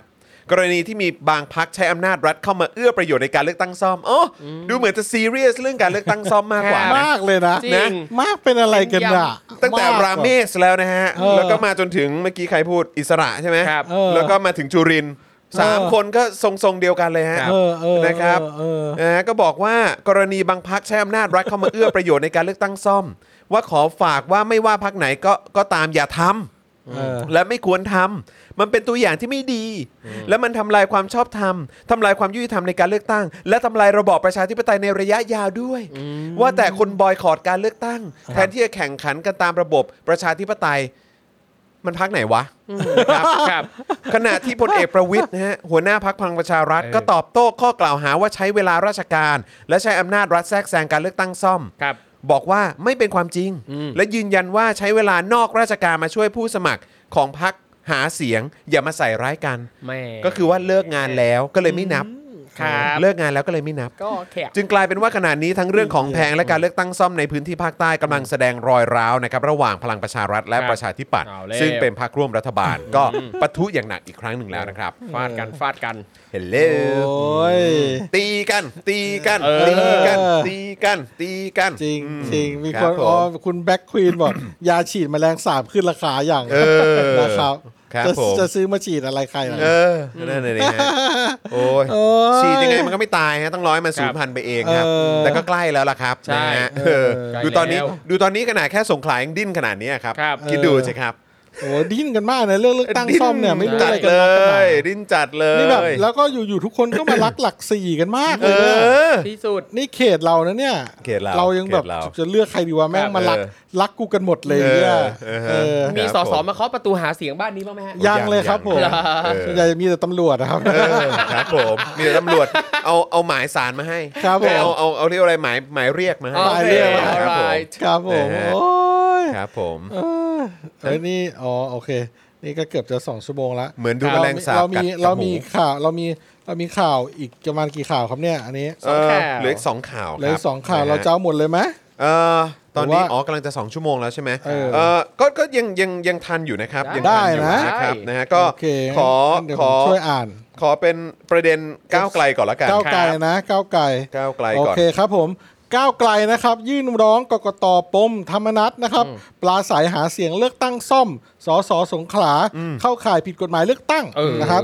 เกี่ยวกับประเด็นการเลือกตั้งซ่อมที่จังหวัดสงขลานะครับ นี่ไง เมื่อวานนี้ในโลกออนไลน์ได้มีการเผยแพร่คลิป การปราศัยของพลเออของเรือ ร้อยเอก ธรรมนัฐพรหมเผ่า เลขาธิการพักพลังประชารัฐ ที่ช่วยหาเสียงให้ผู้สมัครเลือกตั้งซ่อมสสเขต 6 จังหวัดสงขลาในนามพักพลังประชารัฐ ครับนะฮะ ครับ ซึ่งซึ่งจริง ๆ เรามีคลิปนะ อ่าจริงๆ เรามีคลิป เออ แต่แต่ว่าเขาก็หาดูได้ทั่วไปนะ อ่ะ ไม่ต้อง ครับ ขึ้น ผ ก็ได้มั้ง อ๋อไม่ต้องเหรอโอ ใช่ ค ใช่ โอค เพราะว่า โอค ไอ้ช็อตเด็ดจังหวะนั้นนะมันต้อง ครับ ไปหาดูเอง อ๋อไม่ เอออั อันนี้ตัดสั้นมาเลย อันนี้ตัดสั้นมาเลย มาเลย อ่ะได้ได้ อ่ะลองดูลองดู ะ ลองดู ของที่ไหนเออ ขอเสียงด้วยนะครับ น้องโบ๊ทเนี่ยนะครับพี่น้อง โอ้ เขามาเขามีที่มาที่ไปที่มาสมัคร ในนามพักพลังประชารัฐ และเขาตั้งใจในฐานะของคนรุ่นใหม่ ไฟแรง ไฟแรง และมีตังค์พี่น้อง และมีตังค์ มีตั้งโอ้โอ้พอเลยพอเลยพอเลยช็อตนี้พอ เรา เลย เลือกสอ พอ สอ เลย เดี๋ยวเดี๋ยวเดี๋ยวมันมีอีกนิดห เรา นึ่ง เลือกตัวแทนของพวกเรา เราต้องเลือกคนที่มีความพร้อม ถูกต้องไหมพี่น้อง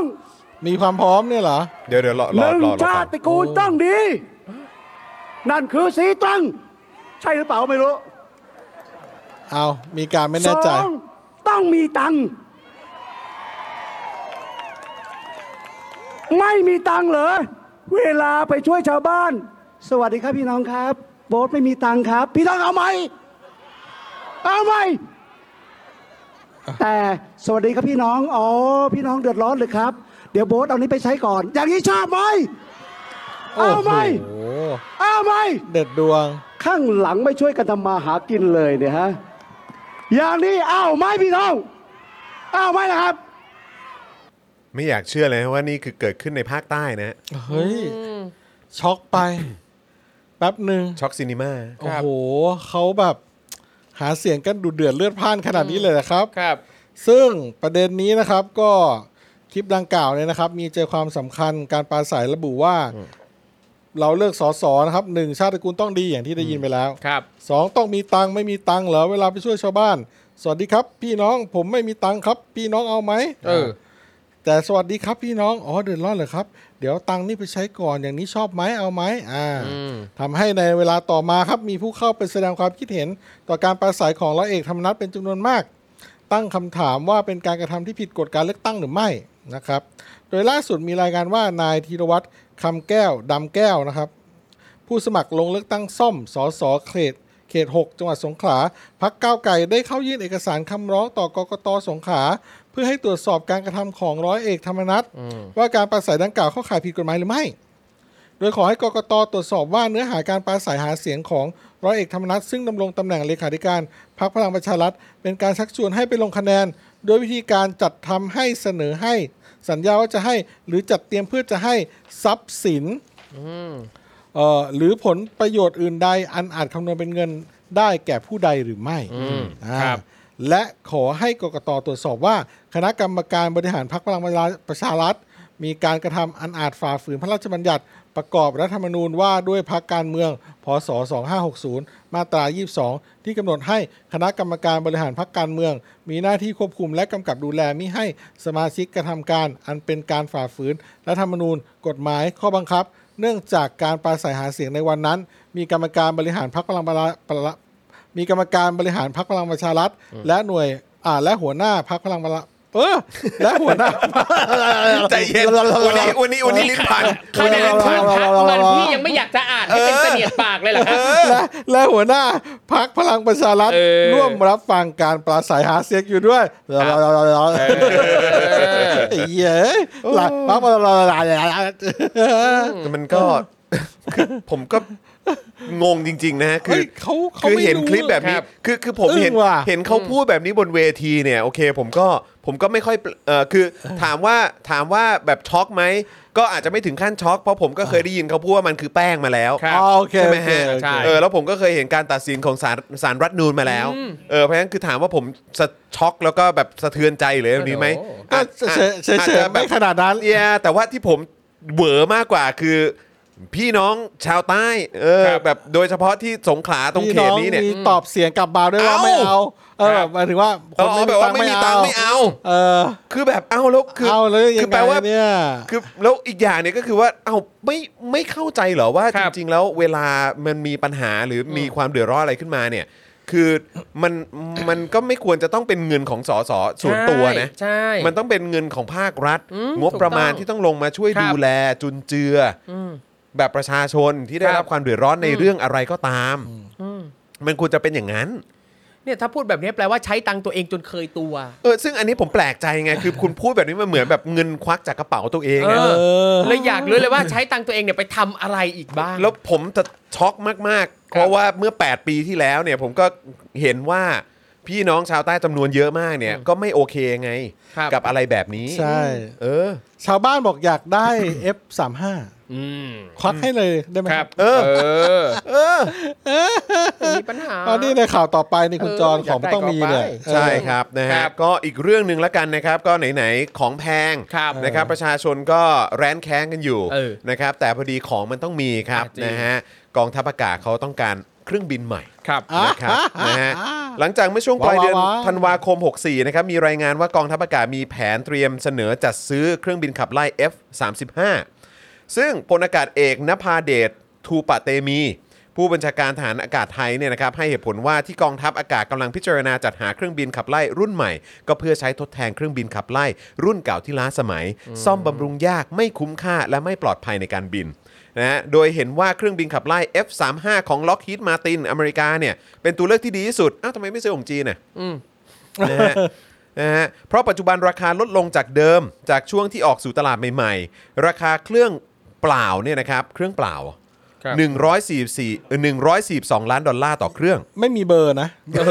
นั่นน่ะสิ เครื่องเปล่าไม่มีเบอร์ ไม่มีซิม มีซิมอยู่แล้วมีซิ ครั ม บ อยู่ ผม แล้ว นะฮะหรือว่าอะไรคือเครื่องเปล่ามาแล้วไม่มีเครื่องยนต์เหรอหรือว่าอะไร เออ งงหรือว่าไม่มีไม่มีคอมพิวเตอร์ควบคุมอะไรอย่างเงี้ยเหรอหรือว่า อะไร วิน ง โด ง ว์วินโดว์ก็แปด คือแค่แค่งงไงว่าเครื่องเปล่าคืออะไรหรือว่าแบบไม่ได้ติดอาวุธมา ป หรื ระกอบ ว่า เอง อะไรว อ๋ออาจจะ งง อาจจะเออ ไม่ได้ติดอาวุธไม่ได้อะไรอย่างเงี้ยเหรอ เออ ก็คืออ อาจจะไม่ได้ติดอาวุธ เพ เป็น ราะ เครื่องเปล่า เพราะที่แน่ๆมันต้องไล่คนขับอยู่แล้วแหละเพ คราะรับ ว่าคือเขา ไม่มี คงไม่ได้แถมนักบิน แถมคน อเมริกามานะฮะเออ ไม่ใช่ นะ เค ค รื่ รั อบ งบินบังคับ นะฮะเมื่อมีความต้องการและมีการผลิตมากขึ้นทำให้ราคาลดต่ำลง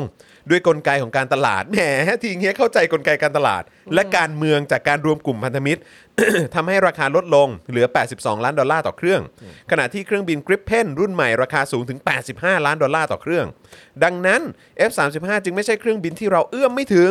อยู่ที่การต่อรองราคากับบริษัทให้ได้ราคาที่ต่ำที่สุด ซึ่งเป็นไปได้ว่าเราจะได้ในราคาหลัก 70 ล้านดอลลาร์ขึ้นไป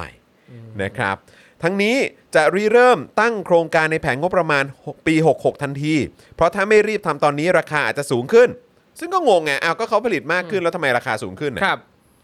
และถ้าในที่สุดต้องลุย ก็ต้องชี้แจงให้สังคมเข้าใจกระจ่างกระจ่างชัดในทุกประเด็น โดยอาจมีการตั้งคณะกรรมการศึกษาควบคู่ไปด้วยในช่วง 5 ปีนี้ ครับ เพราะการพัฒนาเทคโนโลยีด้านการบินเดินหน้าไปเร็วมาก ซึ่งคำว่าศึกษาก็เหมือนเป็นการเดินเรื่อง ในเวลานั้นเนี่ยพลอากาศเอกนภาเดชก็บอกว่าเราถ้าเราพูดว่าซื้อเลย เดี๋ยวจะโดนทัวร์ลง แต่ยังเชื่อว่าทัวร์จะไม่ลง โดยให้เหตุผลว่า เพราะเราเชื่อว่าผู้ที่เข้าใจจะสนับสนุนเรา เพราะเราไม่ได้ซื้ออาวุธ แต่เราซื้อเครื่องมือเพื่อความปลอดภัยของประชาชนอ้าวคืออะไรอ่ะ ครับ แล้วเครื่องบินนี่ไม่ใช่อาวุธเหรอ เออ เราเป็นเพียงผู้ใช้ให้ประชาชนเท่านั้น ถ้าประชาชนอยากได้ใช้งานเองสมัครมาเป็นฐานอากาศ มาร่วม เฮ้ย เป็นร่วมแต่กับเรา อะไรอะ อะไรของมึง โอ้โห อะไรของมึง พูดอะไรอะ มึงพูดงี้ได้ยังไง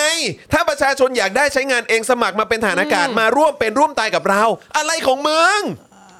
แล้วตอนมึงยึดอำนาจอะมึงร่วมเป็นร่วมตายกับประชาชนป่ะ เออ ฮะท พูด หาร อะไร น่ะ อ่ะ มาพูดอะไรแบบนี้ พูดอะไรของเขาวะ พูดอะไรแบบนี้มาฟังอีกทีนะฮะ ครับ พลอากาศเอกนภาเดชบอกว่า เราเชื่อว่าผู้ที่เข้าใจจะสนับสนุนเรา เพราะเราไม่ได้ซื้ออาวุธ เครื่องบิน F35 ไม่ใช่อาวุธนะเขาบอกว่ามันเป็นเครื่องมือเพื่อความปลอดภัยของประชาชน เราเป็นเพียงผู้ใช้ให้ประชาชนเท่านั้น ถ้าประชาชนอยากได้ใช้งานเองสมัครมาเป็นทหารอากาศ มาร่วมเป็นร่วมตายกับเรา งั้นกูถามหน่อย ใครจ่าย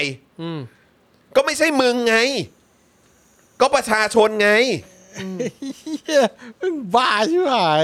พูดอะไรแบบคิดเขาต้องคิดว่านี่เป็นพันช์ไลน์ของเขาแน่ๆเลยนะ ทุเรศเนอะ เขาต้องคิดว่านี่คือแบบมันเจ๋ง ครับ สุดของเขาแล้วอะ คือต้องเข้าใจว่าที่ประชาชนออกมาโวยวายเรื่องซื้อเนี่ยไม่ใช่เพราะว่าซื้อมาแล้วประชาชนไม่ได้ใช้นะ แต่คือประชาชนมองว่ามันไม่จำเป็นต้องซื้อมาตั้งแต่แรก อะไรวะ พูดพูดอะไรเนี่ยระดับแบบ คือเขาไม่ได้อิจฉาที่ซื้อมาแล้วคุณได้ใช้ไง เออ กูไม่ใช้อยู่แล้ว เออ ไอ้เหี้ย ทุเรศอะ บ้าหรือเปล่า ทุเล่ที่สุดเลย แล้วก็บอกด้วยว่ากองทัพอากาศเนี่ยนะครับรักสิ่งที่มี เออ ก็หมายถึงเครื่องบินนะ เหมือน ครับ ลูก ไม่ได้มีเยอะแล้วทิ้งขว้าง แต่จะถนอมกล่อมเกลี้ยงนะฮะ เออ เช็ดถูทุกวัน สิ่งต่างๆ เหล่านี้หากประชาชนมาเห็นการดูแลจะต้องพึงพอใจไม่ คือกูไม่พึงพอใจอยู่แล้ว ตั้งแต่ ไม่ได้ มีบุคลากรของกองทัพอากาศไปนั่งร่วมโต๊ะกับการทำรัฐประหาร ครับ แล้วแล้วตอนนี้ก็บอกเราจำเป็นเราต้องใช้กล้าพูดออกมาได้ยังไงอะ ครับ หน้าไม่อายฮะเมื่อถามว่ามีการมองว่าการซื้ออาวุธ ในช่วงที่ประเทศขาดแคลนงบประมาณจากผลกระทบของโควิดนั้นเนี่ยนภาเดชก็บอกว่าเรายอมรับในความไม่มีงบ เออ รับทราบถึงสถานการณ์ดังกล่าว และเมื่อยอมรับก็ต้องหาหนทางที่จะนำไปสู่เป้าหมาย ด้วยการทยอยจัดซื้อครั้งละน้อย แต่เลือกของที่มีคุณภาพสูง และเรียนรู้เทคโนโลยีที่ได้รับ อันนี้ก็พูดไปเรื่อย ครับ ซึ่งถ้าทำจริง ๆ กองทัพอากาศไม่มีวันที่จะทำร้ายประชาชนให้เดือดร้อน การร่วมอยู่บนโต๊ะนะฮะที่ ครับ เขาประกาศการทำรัฐประหารเนี่ยอันนี้ก็สร้างความเดือดร้อนให้กับประชาชนนะครับ ครับ เพราะเรารู้สถานการณ์อยู่แล้ว แต่คงต้องถามประชาชนว่ารับได้หรือไม่ ผมในฐานะประชาชนคนหนึ่งผมรับไม่ได้ เหมือนกันครับ ครับ อย่างที่บอกว่าตนและกองทัพอากาศไม่ใช่ทำเพื่อตัวเอง แต่เพื่อประชาชน นี่ก็อ้างไปเรื่อย ครับ พร้อมกันนั้นยังกล่าวไว้ด้วยว่า F35 เป็นตัวเลือกที่น่าสนใจ เนื่องจากกำลังทางอากาศนั้นสำคัญอย่างยิ่งในการรบสมัยใหม่ รบแพ้ไม่ได้ อยากถามว่าที่ผ่านมารบชนะ เออ ครั้งล่าสุดคือเมื่อไหร่ ครับ นะฮะไม่เช่นนั้นจะทำให้ข้างล่างแหลกลาน ว้าก กำลังทางอากาศต้องมีความน่าสะพรึงกลัว เมื่อใครได้ยินแล้วต้องขวัญหนีดีฟอ วาสาน ต้องสามารถรบเคียงบ่าเคียงไหลกับเพื่อนบ้านเราได้ ก็จะได้ไม่มีใครกล้าแหยมกับเรา ผมไม่ผมไม่ผมไม่อยากอ่านแล้วอ่ะคือช่วยช่วยอ่านที่เหลือให้หน่อย ได้ครับ หม ได้ครับ เออ คือแบ เนี่ บ ย อ่านแล้วแบบจะอ้วก อ้ว อะ ก อืม คลื่นไส้จริ ค ง รับ ๆนะฮะ แต่เอาจริงแต่อย่างหนึ่งที่ต้องชมคือผมรู้สึกว่า ชื่อเขานภาเดชอ่ะดูเหมาะกับการเป็นทหารอากาศมากเลย อ๋อ อะ เออ เออน ภาแล้วก็มีเด อ ช ออันนี้เราอยากรู้ว่าชื่อนี้ก่อนเป็นทหารอากาศหรือเป็นท ห หาร รือ อากาศก่อน แล้วก็ ค่อยมา เปลี่ยน เออ อืมแค่นั้นตกใจแค่นั้นนะครับ อ่ะเขาบอกว่าล่าสุดนะครับ สื่อก็รายงานครับว่าเมื่อวานนี้นะครับที่ประชุมคอรมอได้อนุมัติกรอบงบประมาณของปี 66 และการผูกพันงบประมาณที่เกิน 1,000 ล้านบาทของกองทัพอากาศ และสำนักงานตำรวจแห่งชาติแล้วครับ โดยเงินรวมทั้งโครงการเพื่อพิจารณาจัดหาเครื่องบินขับไล่โจมตีของกองทัพอากาศ เพื่อทดแทนเครื่องบิน F16 นั้น คิดเป็นงบประมาณ 13,800 ล้านบาทนะครับโอ้โหหมื่นย้ำอีกทีนะครับ 13,800 ล้านบาทนะครับ ซึ่งพลเอ่อพลอากาศตรีประภาสสอนใจดีโฆษกกองทัพอากาศนะครับ ก็ได้ออกมาเปิดเผยเพิ่มเติมว่า ทางคอรมอได้อนุมัติจัดซื้อเครื่องบินรบฝูงใหม่จากการเสนอของงบประมาณปี 66 ไปที่วงเงิน 13,800 ล้านบาท โดยจำนวน 4 เครื่องแรกที่จะซื้อนั้น สัญญาจัดซื้อผูกพัน 4 ปี ตั้งแต่ปี 66 ถึง 69 แต่ทั้งนี้ยังไม่ได้ระบุว่าจะซื้อ F35 ระบุไว้แค่เพียงว่าจะจัดหาเครื่องบินขับไล่โจมตีทดแทน F16 พร้อมกันนี้ก็ได้ตั้งคณะกรรมการ 2 ชุด ประกอบด้วยคณะกรรมการศึกษา และคณะกรรมการจัดหา เตรียมนำเข้าคอรมอขออนุมัติหลักการและกรอบวงเงินงบประมาณ โฆษกกองทัพอากาศยังระบุอีกนะครับว่าทั้งนี้แม้ยังไม่ได้มีการตัดสินใจว่าจะจะซื้อ F35 แต่ทางผู้บัญชาการทหารอากาศก็ได้ตั้งความหวังว่าอยากได้เครื่อง F35 เนื่องจากขณะนี้ราคากำลังลดลงมากนะครับ อย่างไรก็ดีต้องขึ้นอยู่กับคณะกรรมการพิจารณาความจำเป็นทางยุทธการว่า ในท้ายที่สุดแล้วเครื่องขับไล่แบบไหนที่จะเหมาะสมกับกองทัพอากาศไทย จะคุ้มทุนหรือไม่ ซึ่งกองทัพอากาศพร้อมจะชี้แจงและตอบคำถามในประเด็นเหล่านี้ให้กับทุกภาคส่วนได้ทราบในโอกาสต่อไป เราควรจะเล่นเกมกันนะว่าประเทศไทยเคยรบชนะใครบ้างอะ เออ พยายามนึก ใคร อยู่ วะนึกอยู่ แล้ว อ๋อ บ้านบ้าน บ้าน พร้า พร้าว ว ซึ่งกี่ปีมาแล้ว ฝรั่งเศส ครับ แล้วแล้วไงอีก เอออ ไม่รู้มีด้วยเหรอ นั่นแหละดิ ตั้งแต่เกิดมาไม่ไม่เคยแบบ เนาะ ไม่เคยแบบ สงคราม เพราะที่ สงครามก้าวทัพเหรอ เพราะที่ผ่านมา อันนั้นยังไม่นับว่าเป็นไทยนะ มี F35 ไง เออ เพราะที่ผ่านมาไม่มี F35 เราถึงต้องมีไงเราจะได้ชนะ อ๋ F 3 5เลยอะ เออ แล้วแบบเวลาพูดว่า F 3 5จะมีคอมเมนต์มาตลอดนะ ครับ ว่า F 3 5เลยเหรอ ใช่ แสดงว่ามันต้องแบบว่าใหม่แพงแล้วแบบลักชัวรี่นะ ที่สุด เพราะว่าในคอมเมนต์เนี่ยดูมีผู้เชี่ยวชาญหลายท่านที่แบบว่า F 3 5เลยเหรอ คือ F 3 5เลยเหรอหลาย ใช่ ครั้งนะ คือคือวันก่อนเนี่ยก็ก็มีโอกาสได้คุยกับเอ่อเหมือนคนที่เขาอยู่ใกล้ชิดกับพวกกองทเอ่อทหาร ครับ อะไรอย่างเงี้ยฐานอากาศเขาก็บอกโหนี่จะให้แบบเอ่อทหารรุ่นใหม่ น้องๆทหารรุ่นใหม่เนี่ยเขาเขาบินในโรงศพลอยเออโรงศพเขาเรียกว่าอะไรเหมือน เออ เหมือนเป็นเหมือนโรงศพอะ เออลงศพลอยได้ ลงล ล ง ง ศ ล พ อลอยยฟ้า ฟ้า อะไรอย่างเงี้ย ซึ่งเราก็มีความรู้สึกว่า ก็ช่วยไม่ได้ ก็อยากไปเป็นทหาร อืม เพราะว่าทหารก็ปุยยี่ปุยยามประเทศนี้ ครับ แล้วขนาดมึงอยู่ในองค์กรตัวเองเนี่ย คือถ้าเกิดว่าประเทศนี้เป็นประชาธิปไตยไม่มีทหารมาเสือกกับการเมืองแบบนี้นะ ครับ ป่านนี้กองทัพไทยแม่งคงจะแบบ คืออู้ฟู่กว่านี้อีกอะ ครับ เจะเริ่มไปไหนตอนไหนแล้ว จริง ๆ เพราะถ้าประเทศนี้เป็นประชาธิปไตย ไม่มีพวกสันดานเฮี้ยพวกนี้มายึดอำนาจ ครับ แล้วก็สร้างความชิบหายให้กับประเทศเฉลี่ยทุก 6-7 ปีเนี่ย ครับ คือกองทัพไทยเนี่ย ไม่ว่าจะเป็นบกอากาศเรือเนี่ย คือแบบยังไงผมว่าก็ยิ่งใหญ่กว่านี้แน่นอน ใช่ แล้วของเล่นมีกว่านี้เยอะ อืม แล้วก็จะไม่มาโดนแบบว่าตั้งคำถามว่าเอฟสามห้าเลยเหรอ เออเอ หรือ สาม อะไร ห้าเลยเหรอ ใช่ คือถ้าเกิดแล้วให้ทำยังไง ก็พวกคุณ ก็ไปร่วมนั่งอยู่ที่โต๊ะในการทำ ถูกต้อง รัฐประหารใน ครับ ทุกๆครั้งอ่ะ อืม ในทุกๆครั้งคุณคุณทำอย่างนั้นน่ะ แล้วคุณก็บอกว่าเฮ้ยเห็นใจทหารเอ่อที่เขาเป็นทหารอาชีพ ทหารแบบเอ่อทหารดีๆบ้าง ครับ อืม ถ้าทหารดีและทหารอาชีพเนี่ยนะ จะไม่หันหน้าหนีและทำเป็นไม่รู้ไม่เห็นกับความเฮี้ยที่มันเกิดขึ้น จากการที่มีคนในองค์กรหรือสถาบันเดียวกันน่ะมาทำผิดกฎหมายสูงสุดของประเทศด้วยการ ครับ ฉีกรัฐธรรมนูญ ถ้าพวกคุณเป็นทหารดีนะ คืออย่าบอกว่าพวกคุณเป็นทหารดีเว้ย ถ้าคุณเป็นทหารดีคุณจะไม่ยอมรับการกระทำเฮี้ยๆแบบนั้น ครับ เพราะมันผิดกฎหมาย เอาแค่ว่าผิดกฎระเบียบของกองทัพมันก็มันก็ผิดป่ะ อืม พวกคุณยังเบือนหน้าหนีเลย แล้วพอถึงเวลาตอนนี้ก็มาอ้างว่าแล้วทหารรุ่นใหม่ทำยังไงทหารรุ่นใหม่จะให้เขาบินอยู่บนโลงศพลอยฟ้าอะไรแบบนี้เหรอแล้วแล้วถ้าอย่างนั้นมาร่วมทำไม ครับ 8 ปีที่ผ่านมาทำไมไม่ส่งเสียงอะไรกับไอ้ความชิบหายที่มันเกิดขึ้น จากการทำทำผิดกฎหมาย และการทำผิดระเบียบ ครับ ของทหารด้วยกันเอง อย่างงอแงฮะอย่างงอแงฮะน่ารังเกียจมาก แล้วก็มาแบบโอ้โห ถ้าเกิดว่าอยากใช้ก็มาร่วมเป็นร่วมตายมาเป็นทหารสิ ครับ บ้าอันนี้บ้ามาก อืม อันนี้ฟังแล้วแบบบ้ามากบ้าที่สุด คือมัน ไ ทุเรศมั ไม่ น ไม่น่าเชื่อ มัน ว่า ทุเรศ เป็น มาก คำพูดของคน ผ แบ ม บ ผมเชื่อว่าทหารอากาศที่ตายส่วนใหญ่เนี่ยนะครับในช่วงที่ผ่านมาคือตายเพราะเนี่ยแหละ เพราะอุบัติเหตุจากการฝึกหรือการปฏิบัติอะไรต่างๆ เหล่านี้ไม่ได้ไปลบกับใครอยู่แล้ว ครับ แล้วแล้วตายเพราะอุปกรณ์มันเก่า หรือว่าอุบัติเหตุหรือว่าอะไรต่างๆ เหล่านี้มันเป็นเพราะอะไรก็เพราะพวกมึงยึดอำนาจมึงร่วมยึดอำนาจไง ครับ แล้วถ้าเกิดว่ามึงอยู่ในประเทศประชาธิปไตยตรวจสอบได้โปร่งใส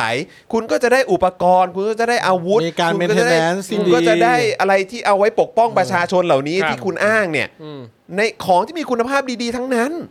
แล้วการตรวจสอบก็จะไม่มีกะการโกงก็จะยากขึ้นคอร์รัปชันก็จะยากขึ้นอลงอะไรอะไรต่างๆ มันก็จะโปร่งใสแล้วคุณก็จะได้ของดีไง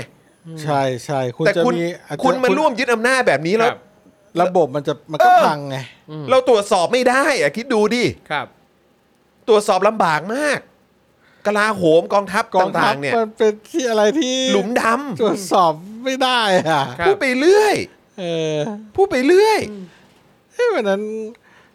คุยกับใครนะครับ ที่เกี่ยวกับ เรือเหอมีคนถามว่าเรือเหอหายไปไหนอันนั้นรู้สึกเป็นของกองทัพบก อ๋อเอออ๋ออ๋ออ๋อเคยคุยกับคนที่มีอำนาจสมัยก่อน ครับ ที่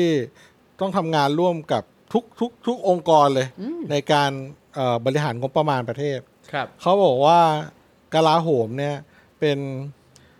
เป็นกระทรวงเดียวเลย ที่เวลามีเรื่องการจะจัดสรรงบประมาณเนี่ยเขาจะมาแบบไม่สนใจใครเลย ไม่สนใจตารางเวลาเลยทั้งสิ้น แล้วก็จะมาแบบกระชั้นชิดสุด ๆ แล้วก็มาพร้อมกระเป๋าเอกสารใบหนึ่งแล้วก็บอกว่าจะใช้เงินอะไรบ้าง อืม โดยที่ไม่มีที่มาที่ไปอะไรที่มัอนอ ธิบายอะธิไร บาย ไม่ได้ แบบแบบแบบ ไรซึ่งข้อสงสัยอ่ะ มีตามระเบียบอ่ะเออไม่มีแล้วก็เออจะเอาอ่ะ แล้วก็แล้วก็ต้องได้ไป ครับ และเป็นอย่างนี้อยู่ตลอด อ้างไป ทุก เรื่อย ปีงบประมาณ ครับ กลาโหมก็จะเป็นอย่างนี้ อ้างไปเรื่อย เพราะฉะนั้นผมว่ามันเออ จะเรียกว่าอะไร ไอ้เรื่องที่มางองแงเรื่องเครื่องบินเนี่ย ครับ ทุเรศอ่ะอืมแล้วมันก็ น่า แล้วยิ่ง รั มาง เกียจ พูด เลยนะ แบบนี้แบบ อยากจะมาใช้ด้วยก็มาเป็นทหารเอ้าไอ้เหี้ย มึงบ้าเปล่าวะ ไม่ได้อยากเป็นอาหาร ไม่ได้อยากจะขับเครื่องบินด้วย เออ อันนี้คือบ้ามากอันนี้คือบ้ามาก คุณอาชีพบอกว่าบิน 1 ชั่วโมง F35 มีค่าใช้จ่ายชั่วโมงละ 33,000 เหรียญฮะ เยสฮะ โอ้โห เป็นล้านเลยเหรอเยส สาม เค ด้วย 33,000 เหรียญก็เท่าไห โอ้ ร่30,000 คูณ แต่ 3 ล้านกว่านู่นแหละ ล้านล้านหนึ่ง เออ โอ้บินชั่วโมงหนึ่งเหรอต่อชั่วโมงเหรอโอ้โหค่าสูญเสียค่าเชื้อเพลิงค่าเมนเทนแนนค่าจิปังจิปาทงจิปาถานเนาะโอ้โห คือคนที่ ถ้า อ้า ถ้าง ถ้าข้อมูลอันนี้แบบถูกต้องแม่นยำนี่คือ บินครั้งหนึ่งนี่หนาวขี้เลยนะเนี่ย ก็คือ โอ้ หลาย ๆ ครั้งผมรังเกียจมากเลยนะ คนที่แบบชอบอ้างว่าแบบเนี่ยเราจะเราตายเพื่อนั่นนั่นนี่ได้แล้วแบบ เคยเคยชนะอะไรมาบ้าง แล้วเคยเคยพิสูจน์ไอ้คำพูดเหล่านั้นอะไรมา ครั้าบบ ง ก็พูดกันไป ครับ มันไม่ใช่ว่ามีเครื่องแบบแล้วคุณอ้างอะไรก็ได้นะฮะ เอาอ้างยึดอำนาจอะไร เออใช้อ้างยืมอำนาจคือ อันนั้นก็ยัง อ้างเอาอำนาจมา เออออ้างเพื่อให้ได้อำนาจมานี่แค่นี้ก็น่า เออ รังเกียจแล้วฮะ ทำเป็นอยู่อย่างเดียวจริงๆนะทหารไทยเนี่ย รัฐประหารยึดอำนาจประชาชน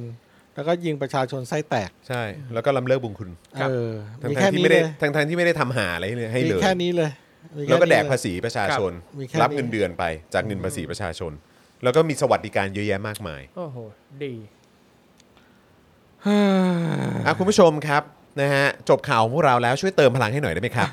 เมื่อกี้เพิ่งปล่อยพลังไปเยอะมากครับคุณผู้ชม ไป คือ อันไหน คุณจอยเป็นยูโกรธมากเลยตอนนี้ เออนะฮะ ออ ช่วยเติม นะครับ มาหน่อยได้ไหมฮะ 0 6 9 8 9 7 5 5 3 9 ครับ เออจะได้แบบช่วยคูลดาวน์หน่อย เอ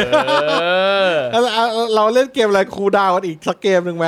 ถ้าวันนี้ได้ร้อยนี่แม่งบ้าเลย นะ เออ นี่ตอนนี้เท่าไหร่แล้วครับกี่เปอร์เซ็นต์ละ 50 ห้าสิบเปอร์เซ็นต์แล้วเหรอครับ 50% โอ้จะมี กไก่ถึงฮอตคู่ เออ โอ้โหก็ไก่ของลูกไม่ไหว โอ้ย ว่า ก็ไก่ของลูกยาก ไม่ไหวว่า เออ เอาเป็น เอาอะไรดีวะ เออ เอาเป็นทุกคำต้องมีคำว่าประยุทธ์เดือ หรือว่าชื่อชื่อนายกย้อนหลังไหม นายกย้อนหลัง เออเอออ่ะ มา ชื่อนาย ประยุทธ์ แหม่ย้อนย้อนหลังนะนะ ย้อนยังไง แม้ วะ ว่ากูจะไม่ไม่ไม่ไม่ไม่อยากไม่อยากก็ย้อนไปไงย้อนถอยไป อ่ะ ว่า ถอยไปเรื่อย โอ้ ประยุทธ์แล้วไง ๆประยุทธ์แล้วไป คนก่อน ใคร ก่ ก่ อ อน น ประยุทธ์คือ เฮีย เออ จะรู้ไหมวะ เฮ้ย จำไม่ได้ ค่อยๆ ใครวะ ค่อยๆเอา สุริสุรานน เซิร์ ท์ ช เอาเอาสิบคนไหม สิบคนย้อนห สิ ลัง บ เหรอ คนสิบคนย้อนหลัง เฮ้ย อย่าเพิ่งเซิร์ชดิเฮ้ย ตายแล้ว อ่ะเดี๋ยว เซิ เดี๋ยวร์ชก่อน เดี๋ยวเดี๋ยวเดี๋ยวให้อาจารย์แบงค์ช่วยเช็ค อ่ะระหว่างนี้โอนด้วยนะครับ เออ ศูนย์ศูนย์หกเก้า เฮ้ย แป แต่ ด เราแต่ เก้า เรา เจ็ดห้าห้าสามเก้า เออ นะฮะ ครับไม่ไม่ใช่ เออ คือจริง ๆ ก็ไม่อยากนับไอ้ไอ้เฮียตู่นะอืม เหี้ย เออ จริง ๆ ไม่อยากนับไอ้เฮียตู่เลย โอเค เริ่มต้นที่ยิ่งรักษณ์แล้วกัน อ่ะ ยิ่ง ได้ รักครับ ได้ยิงรัก ไม่ใช่ครับ วัด เดี๋ยวนะคือเราไม่ไม่ไม่จำเป็นต้องเรียงใช่ไหมไม่จำเป็นต้องเรียง หรือว่า ไม่ ต้อง เรียน เรียน ถอยหลังไง อ๋อ ถอยหลัง เรียงลำดัอ๋อบถอยห ด้วยใช่ปะ อ๋อ โอเค ถ้าถ้าเรียงเนี่ย อืม คนล่าสุดไม่ใช่คุณยิ่งรักษณ์ครับ อุ้ย สรยุทธ์จุลานนท์ อ๋อ สุรสุรยุทธ์เหรอ ไม่ไม่ใช่ไม่ใช่ คุณคุณชัยเกษมป่ะ ไม่ใช่ไม่ใช่ มาแป๊บเดียวมาแป๊บเดียว เอาแล้ว เอาแล้ว มาแป๊บเดียว เอาเอ้ยเอาแล้ว เอาแล้ว ไม่ใช่ยิ่งรักษณ์เหรอ ไม่ใช่ไม่ใช่ไม่ใช่ มีหลังหลังจากยิ่งรักษณ์อ่ะมีอีกก่อน มีรักษาการรักษาการนับไหม เออ ก็คุณชัยเกษมไม่ใช่เหรอ ไม่ใช่ครับ ใช่ อ่ะผม เหรอ เปิดไว้ก่อนเลย เออ คุณนิวัฒน์ทำลง อ๋อ โอเค เออ ครับผมทำไม่ไปจำเป็นคุณชัยเกษมอ่ะ อยู่ เออน อกสายตา เออ อ่ะ โอเค โอเค คุณคุณนิวัฒน์ทำลง โหยากไปไม่มีคนโอ อ๋อน ยากยากยากยากมันยากไปใช่ เก ไหม มยากไปไม่มีคนโอน อ่ะงั้นงั้นงั้นงั้นงั้นงั้นเราก็ไปนึกเกมอื่นไปก่อนละกันงั้นวันนี้เดี๋ยว เอา จะ วันนี้กลั จะ บ ได้ ก่อน นั่นก่อนกลับก่อน เดี๋ยวไปนึกก่อน เครับผมเดี๋ยวกลับไปนึกก่อนละกัน ตอนแรกคิดว่าถ้าแบบง่ายๆ คือ ให้เราผลัดกันพูดชื่อนายกรัฐมนตรีของไทย อ๋อเอา ไป ปะล่ะ เรื่อยๆแม่ เอาปะล่ะ เออ เอาปะล่ะ ก็ได้ เออเออ เออโหตอนแรกผมกะว่าจะเล่าเรื่องตีสองผมซะหน่อยเดี๋ยวเดี๋ยวมาเก็บ ตี ไว้วัน ส ห อ ลั ง ง ตีสองคนเขาจะไม่โอนครับ เพราะว่า อ๋อ เขาจะนั่งฟังฮะ อ๋อเหรอ เออครับผม ตีสองพ่อหมอต้องเก็บไว้ตอนร้อยเปอร์เซ็นต์ครับ ร้อยเปอร์เซ็นต์นี่มีไม่นี่มีแบบกลางวันแสกๆอีกเรื่องหนึ่งโคตรขำเลย แต่เดี๋ยวไว้เดี๋ยวเดี๋ยวเดี๋ยวไว้ก่อนอ่ะ คุณบรีนบอกว่ายากนะเกมเนี้ย ยิ่งถ้าเอาเป็นนายกที่มาจากการเลือกตั้งเนี่ยน่าจะไม่ ยิ่งยากเลย ครับผม ห้าเฮ้ยห้าห้าสิบเท่าไหร่แล้ว อัปเดตอัปเดตหน่อย เฮ้ย เฮ้ย ถึงร้อยนี่แม่งสงสัยแม่งต้อง มันไม่ใช่ตีสองว่ะรอบเนี้ยบ่ายสอง โอ้โหไม่ไปสองเลย แต่กู ฮะ โดนหลอกแบบ ไม่ใช่โดนไม่ได้ไม่ได้โดนหลอกคือ ครับ ไม่เออหน้ามืดตามัวมากอะรอบเนี้ย เออเมียฟังนั่งฟังอยู่เลยคุณโรซี่เออเดี๋ยวไว้เดี๋ยวไว้เดี๋ยวไว้เล่าเดี๋ยวไว้เล่าเดี๋ยวไว้เล่าเขาเอ้ยถ้าเอ้ยเอาไงดีวะ เขาหน้าเขาหน้า แต่ เขาห นี่ น้า แต่เขาหน้าเขาหน้านี่สองชั่วโมงกว่าแล้ว เออนะครับ งั้นงั้นงั้นงั้น A B C ย้อนหลังอีกที ได้ไหม A B C ย้อนหลังอ่าโอนะโอนะโอนะนี่นี่นี่หน่วยนี่หน่วยสร้างรายได้นะเนี่ยนั่งเนี่ยเออหน่วยสร้างรายได้เท่านี้ได้ร้อยเปอร์เซ็นต์นี่กลับไปคุณโรซี่ต้องแบบวิ่งกระโดดกอดผมได้เลยแล้วก็โอ้ยชิรัก เราจะรอดแล้ว ถึงบอกว่าเออสงสัยเราต้องเราต้องเลิกอ่านข่าวแล้วแหละ เฮ้ย บ้า เล่น ไม่ได้ เล่นเล่นเกมอย่างเดียวดีกว่าฮะ อ่านข่าว 80%ให้90%เล่นเกม อ๋อ โอเค โอเคโอเคโอเค 10%ระหว่างที่เรานับ ตอนนี้เราจะเร็วขึ้นไหม ได้ครับ ถ้าเราเร็วขึ้นนะ คราวที่แล้วเรา โอ้โห เราช้านะ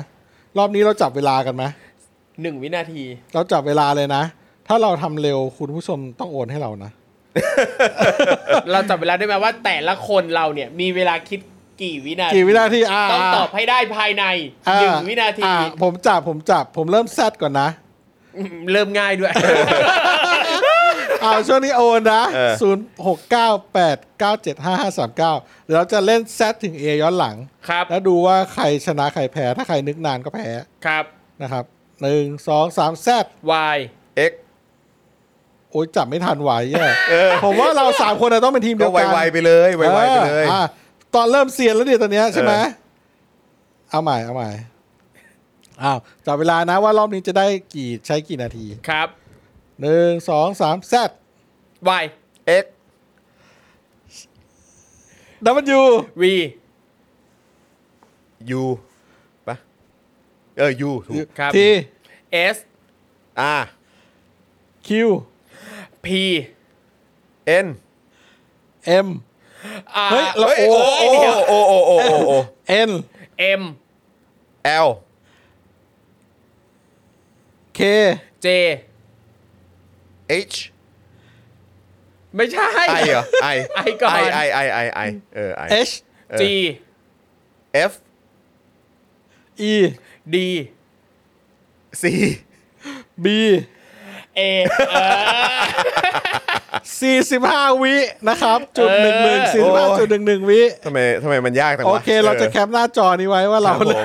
เราใช้ จะทำ เราใช้ สถิติ เวลาเท่านี้ ดีขึ้เรื่อย เออ เออ เราสี่สิบห้า เออ แล้วเว้ยเ นี่คือเรานี่คือเราจะนั่งนับถอยหลังแบบนี้เอ้ยแบบเขาเรียก A B C ถอยหลังแบบนี้ทุกวันจนเราโปรอ่ะ ใช่ จนเราโปรอ่ะ ใช่ ออ เฮ้ย จนราโปร เดี๋ยวเดี๋ยวเดี๋ยว เออ นี่สี่สิบห้าวิ เออ สี่สิบห้าจุดหนึ่งหนึ่ง เออ ขออีกรอบ เฮ้ย ไอ้ไอ้ไอ้อันนี้แล้วสนุกสนุกไม่ อ่ะ ไม่ ได้ ไม่ไม่ ได้ เกี่ยวกับเรื่อง เออ โอนแล้ว เออ ไม่โอน ครับ ก็ได้ มา แต่อยากรู้ว่าเราจะเร็วขึ้นไหม เออ ครับอ่ะผมเริ่มบ้างไหม อ่ะอ่ะคุณ เออ เริ่มบ้างเดี๋ยวอ่ะ ไปไปทางคุณจอนะ ไปทางโอ้ยเชี่ยยาก เอ ว่ะ อ มัน มามามันอย่าง มา นี้ มา ยิ่งยม มามามามา เอาไปทางคุณจอ Z Y X อ่าเดี๋ยวไปอยู่ V U T S R Q P ป่ะ ครับ เออ P O N M L K J H ไม่ใช่ I เออ อ่ะ H เออ G ป่ะ ใช่ครับ F อ่ะ E D C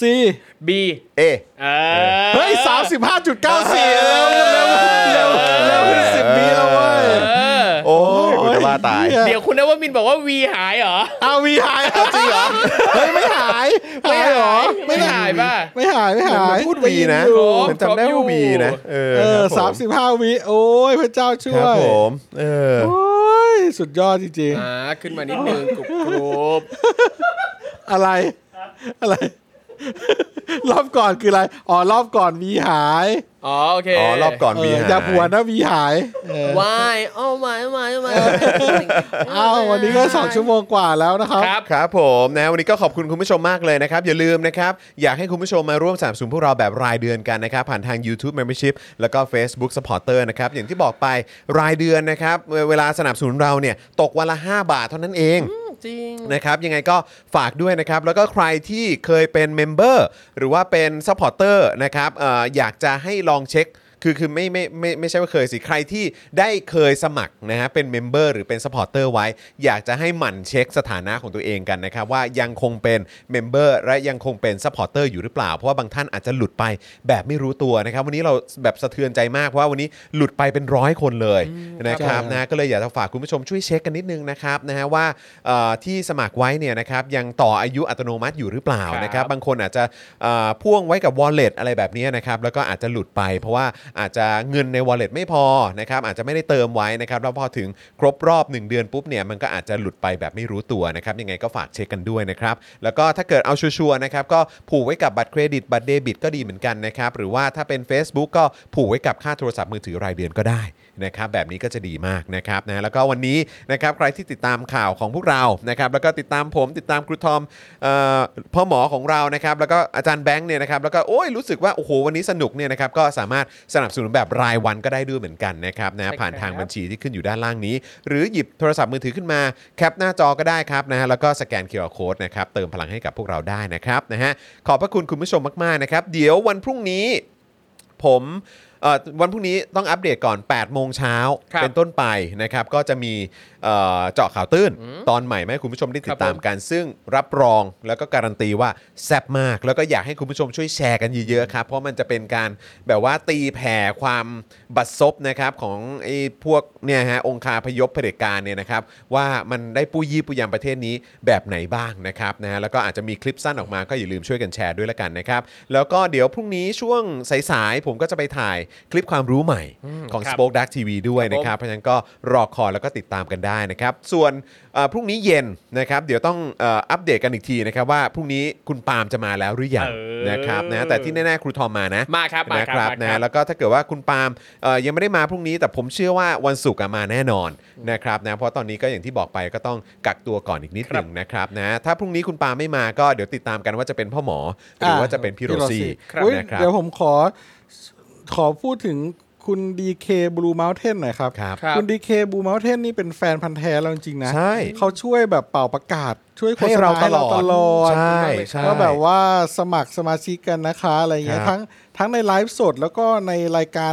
ที่เราอัพโหลดแต่คละรับผม คลิปด้วยนะ ใช่ คอมเมนต์เขาจะมีคอมเมนต์ตลอดเลยอะ แล้วก็มี โอ้น่ารัก แช มากเลย ร์ใน คุณ DK Instagram ด้วย เหรอครับโอ้ ใช ขอบคุณ ่ มาก ใน เลย โซเชียครั ล บ มีเดียให้ด้วยเชิญ ครับผม ชวนให้ ครั ค บ นมาร่วมสมัครการขอบพระคุณจริง ๆ เลยนะครับ ขอบพระคุณมากนะครับที่รักพวกเรา ใช่ครับ โอ้ยแล้วเราจะ ใช่ครับทำงานให้คุ้ม อืม กับค่าจ้าง ถู ที่ ก ป ต้อง ระชาชนให้เรามาครับผม ถูกต้องครับ โดย ผม การพูดแซดถึง A ย้อนหลังให้ได้เร็วขึ้นนะครับผม เป็นประโยชน์กับคนดู เป็นประโยชน์กับคน มาก เราจะเราจะพัฒนานะฮะ การพูดย้อนหลังให้เร็ว ใช่ ขึ้น เออนะฮะต่อไปมันต้อง 15 วินาทีแล้วแหละ โอ้โห โอ้ย ตัวหนึ่งต้องใช้เวลาน้อยกว่าหนึ่งวินาทีนะ เอ ฮะ อจริงเอ เอ อ อ นะครับหรือเต็มที่ก็ 20 วิอืมนะครับ ครับ นะ ผ ฮะ มโอ้ย อ่านะครับวันนี้ก็ขอบคุณทุกท่านมากนะครับพรุ่งนี้ก็ติดตามคอนเทนต์นะครับจากทาง Spoke Dark TV ได้ตั้งแต่เช้าเลยนะครับเจาะข่าวตื้นนะครับแล้วก็เดี๋ยวตอนเย็นก็จะมี Daily Topics ด้วยนะครับแล้วก็เร็วๆนี้คลิปความรู้ใหม่ก็จะมา แล้วก็สุกร์นี้คุณจะได้เจอกับวาสนาอารวาสด้วยนะครับก็ติดตามกันได้นะครับเอ่อเรื่องราวก็แซ่บเช่นเคยครับนะเพราะว่าเอ่อวาสนาอารวาสผมเห็นว่าเหมือนมี น่าจะมีพูดโยงประเด็นไปถึงที่มีสลิมแชร์กันอะเรื่องรถไฟใต้ดินอะ อ่า เออที่พูดถึงว่าเนี่ยอเมริกานี่แบบเป็นประชาธิปไตยอะไรอย่างเงี้ยแต่แบบรถไฟใต้ดินนี่แบบยังล้าหลังกว่าแบบจีนอีกอะไรอย่างเงี้ยเออจีนเขายังแบบหรูหราหมาเห่าอะไรอย่างเงี้ย ดูลามา เออ นะ เออ คือแบบประเทศประชาธิปไตยทำได้แค่นี้เหรอ อะไรอย่างเงี้ย ครับ เป็นประชาธิปไตยไม่เห็นดีเลย เอออ อะไรอย่างเงี้ย นะครับ ก็เดี๋ยวมาดูกันนะครับว่าอาจารย์วัฒนาจะมาในมุมไหนนะครับ นะฮะ มาแต่ละครั้งนี่ก็ตบสลิมและ IOG นี่แบบว่า ฟาดปุ๊บ โอ้โห นะครับ หน้าฟั่มกันเป็นแถบ ครั ๆ บ เลยนะครับ ก็เดี๋ยวติดตามกันได้นะครับนะฮะเอาวันนี้หมดเวลาแล้วครับ ผมจอห์นวินยูนะฮะ จอห์นคิปินทัชนะครับเอ่อครูทอมมิสเตอร์ไฟเซอร์นะครับเพราะหมอเจาะข่าวตื้นนะครับ แล้วก็แน่นอนอาจารย์แบงค์มองบนถอนในใจไปพลางๆนะครับ พวกเราลากันไปก่อนนะครับ สวัสดีครับ สวัสดีครับ สวัสดีครับ บ๊ายบาย Daily Topics กับจอห์นวินยู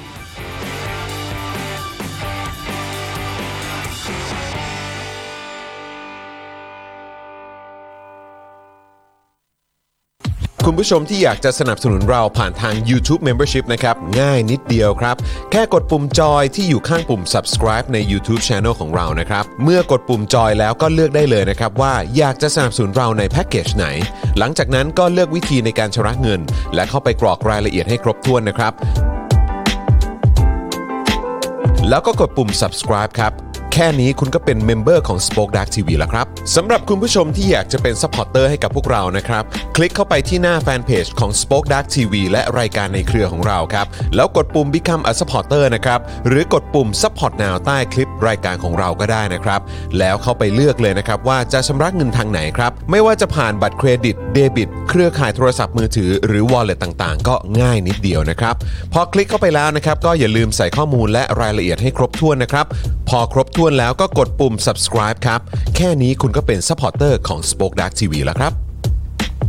และเพื่อให้มั่นใจได้ว่าทุกท่านจะสามารถสนับสนุนเราได้อย่างต่อเนื่องในทุกๆเดือน โดยไม่หลุดจากการเป็นสมาชิก คุณผู้ชมสามารถเลือกสนับสนุนในช่องทางและแพ็กเกจที่ทุกท่านสะดวกที่สุดสำหรับการตัดบัญชีอัตโนมัติอย่างต่อเนื่องนะครับ เพื่อที่ Spoke Dark TV จะได้มีกำลังในการผลิตคอนเทนต์ดีๆ เพื่อคุณผู้ชมต่อไปครับ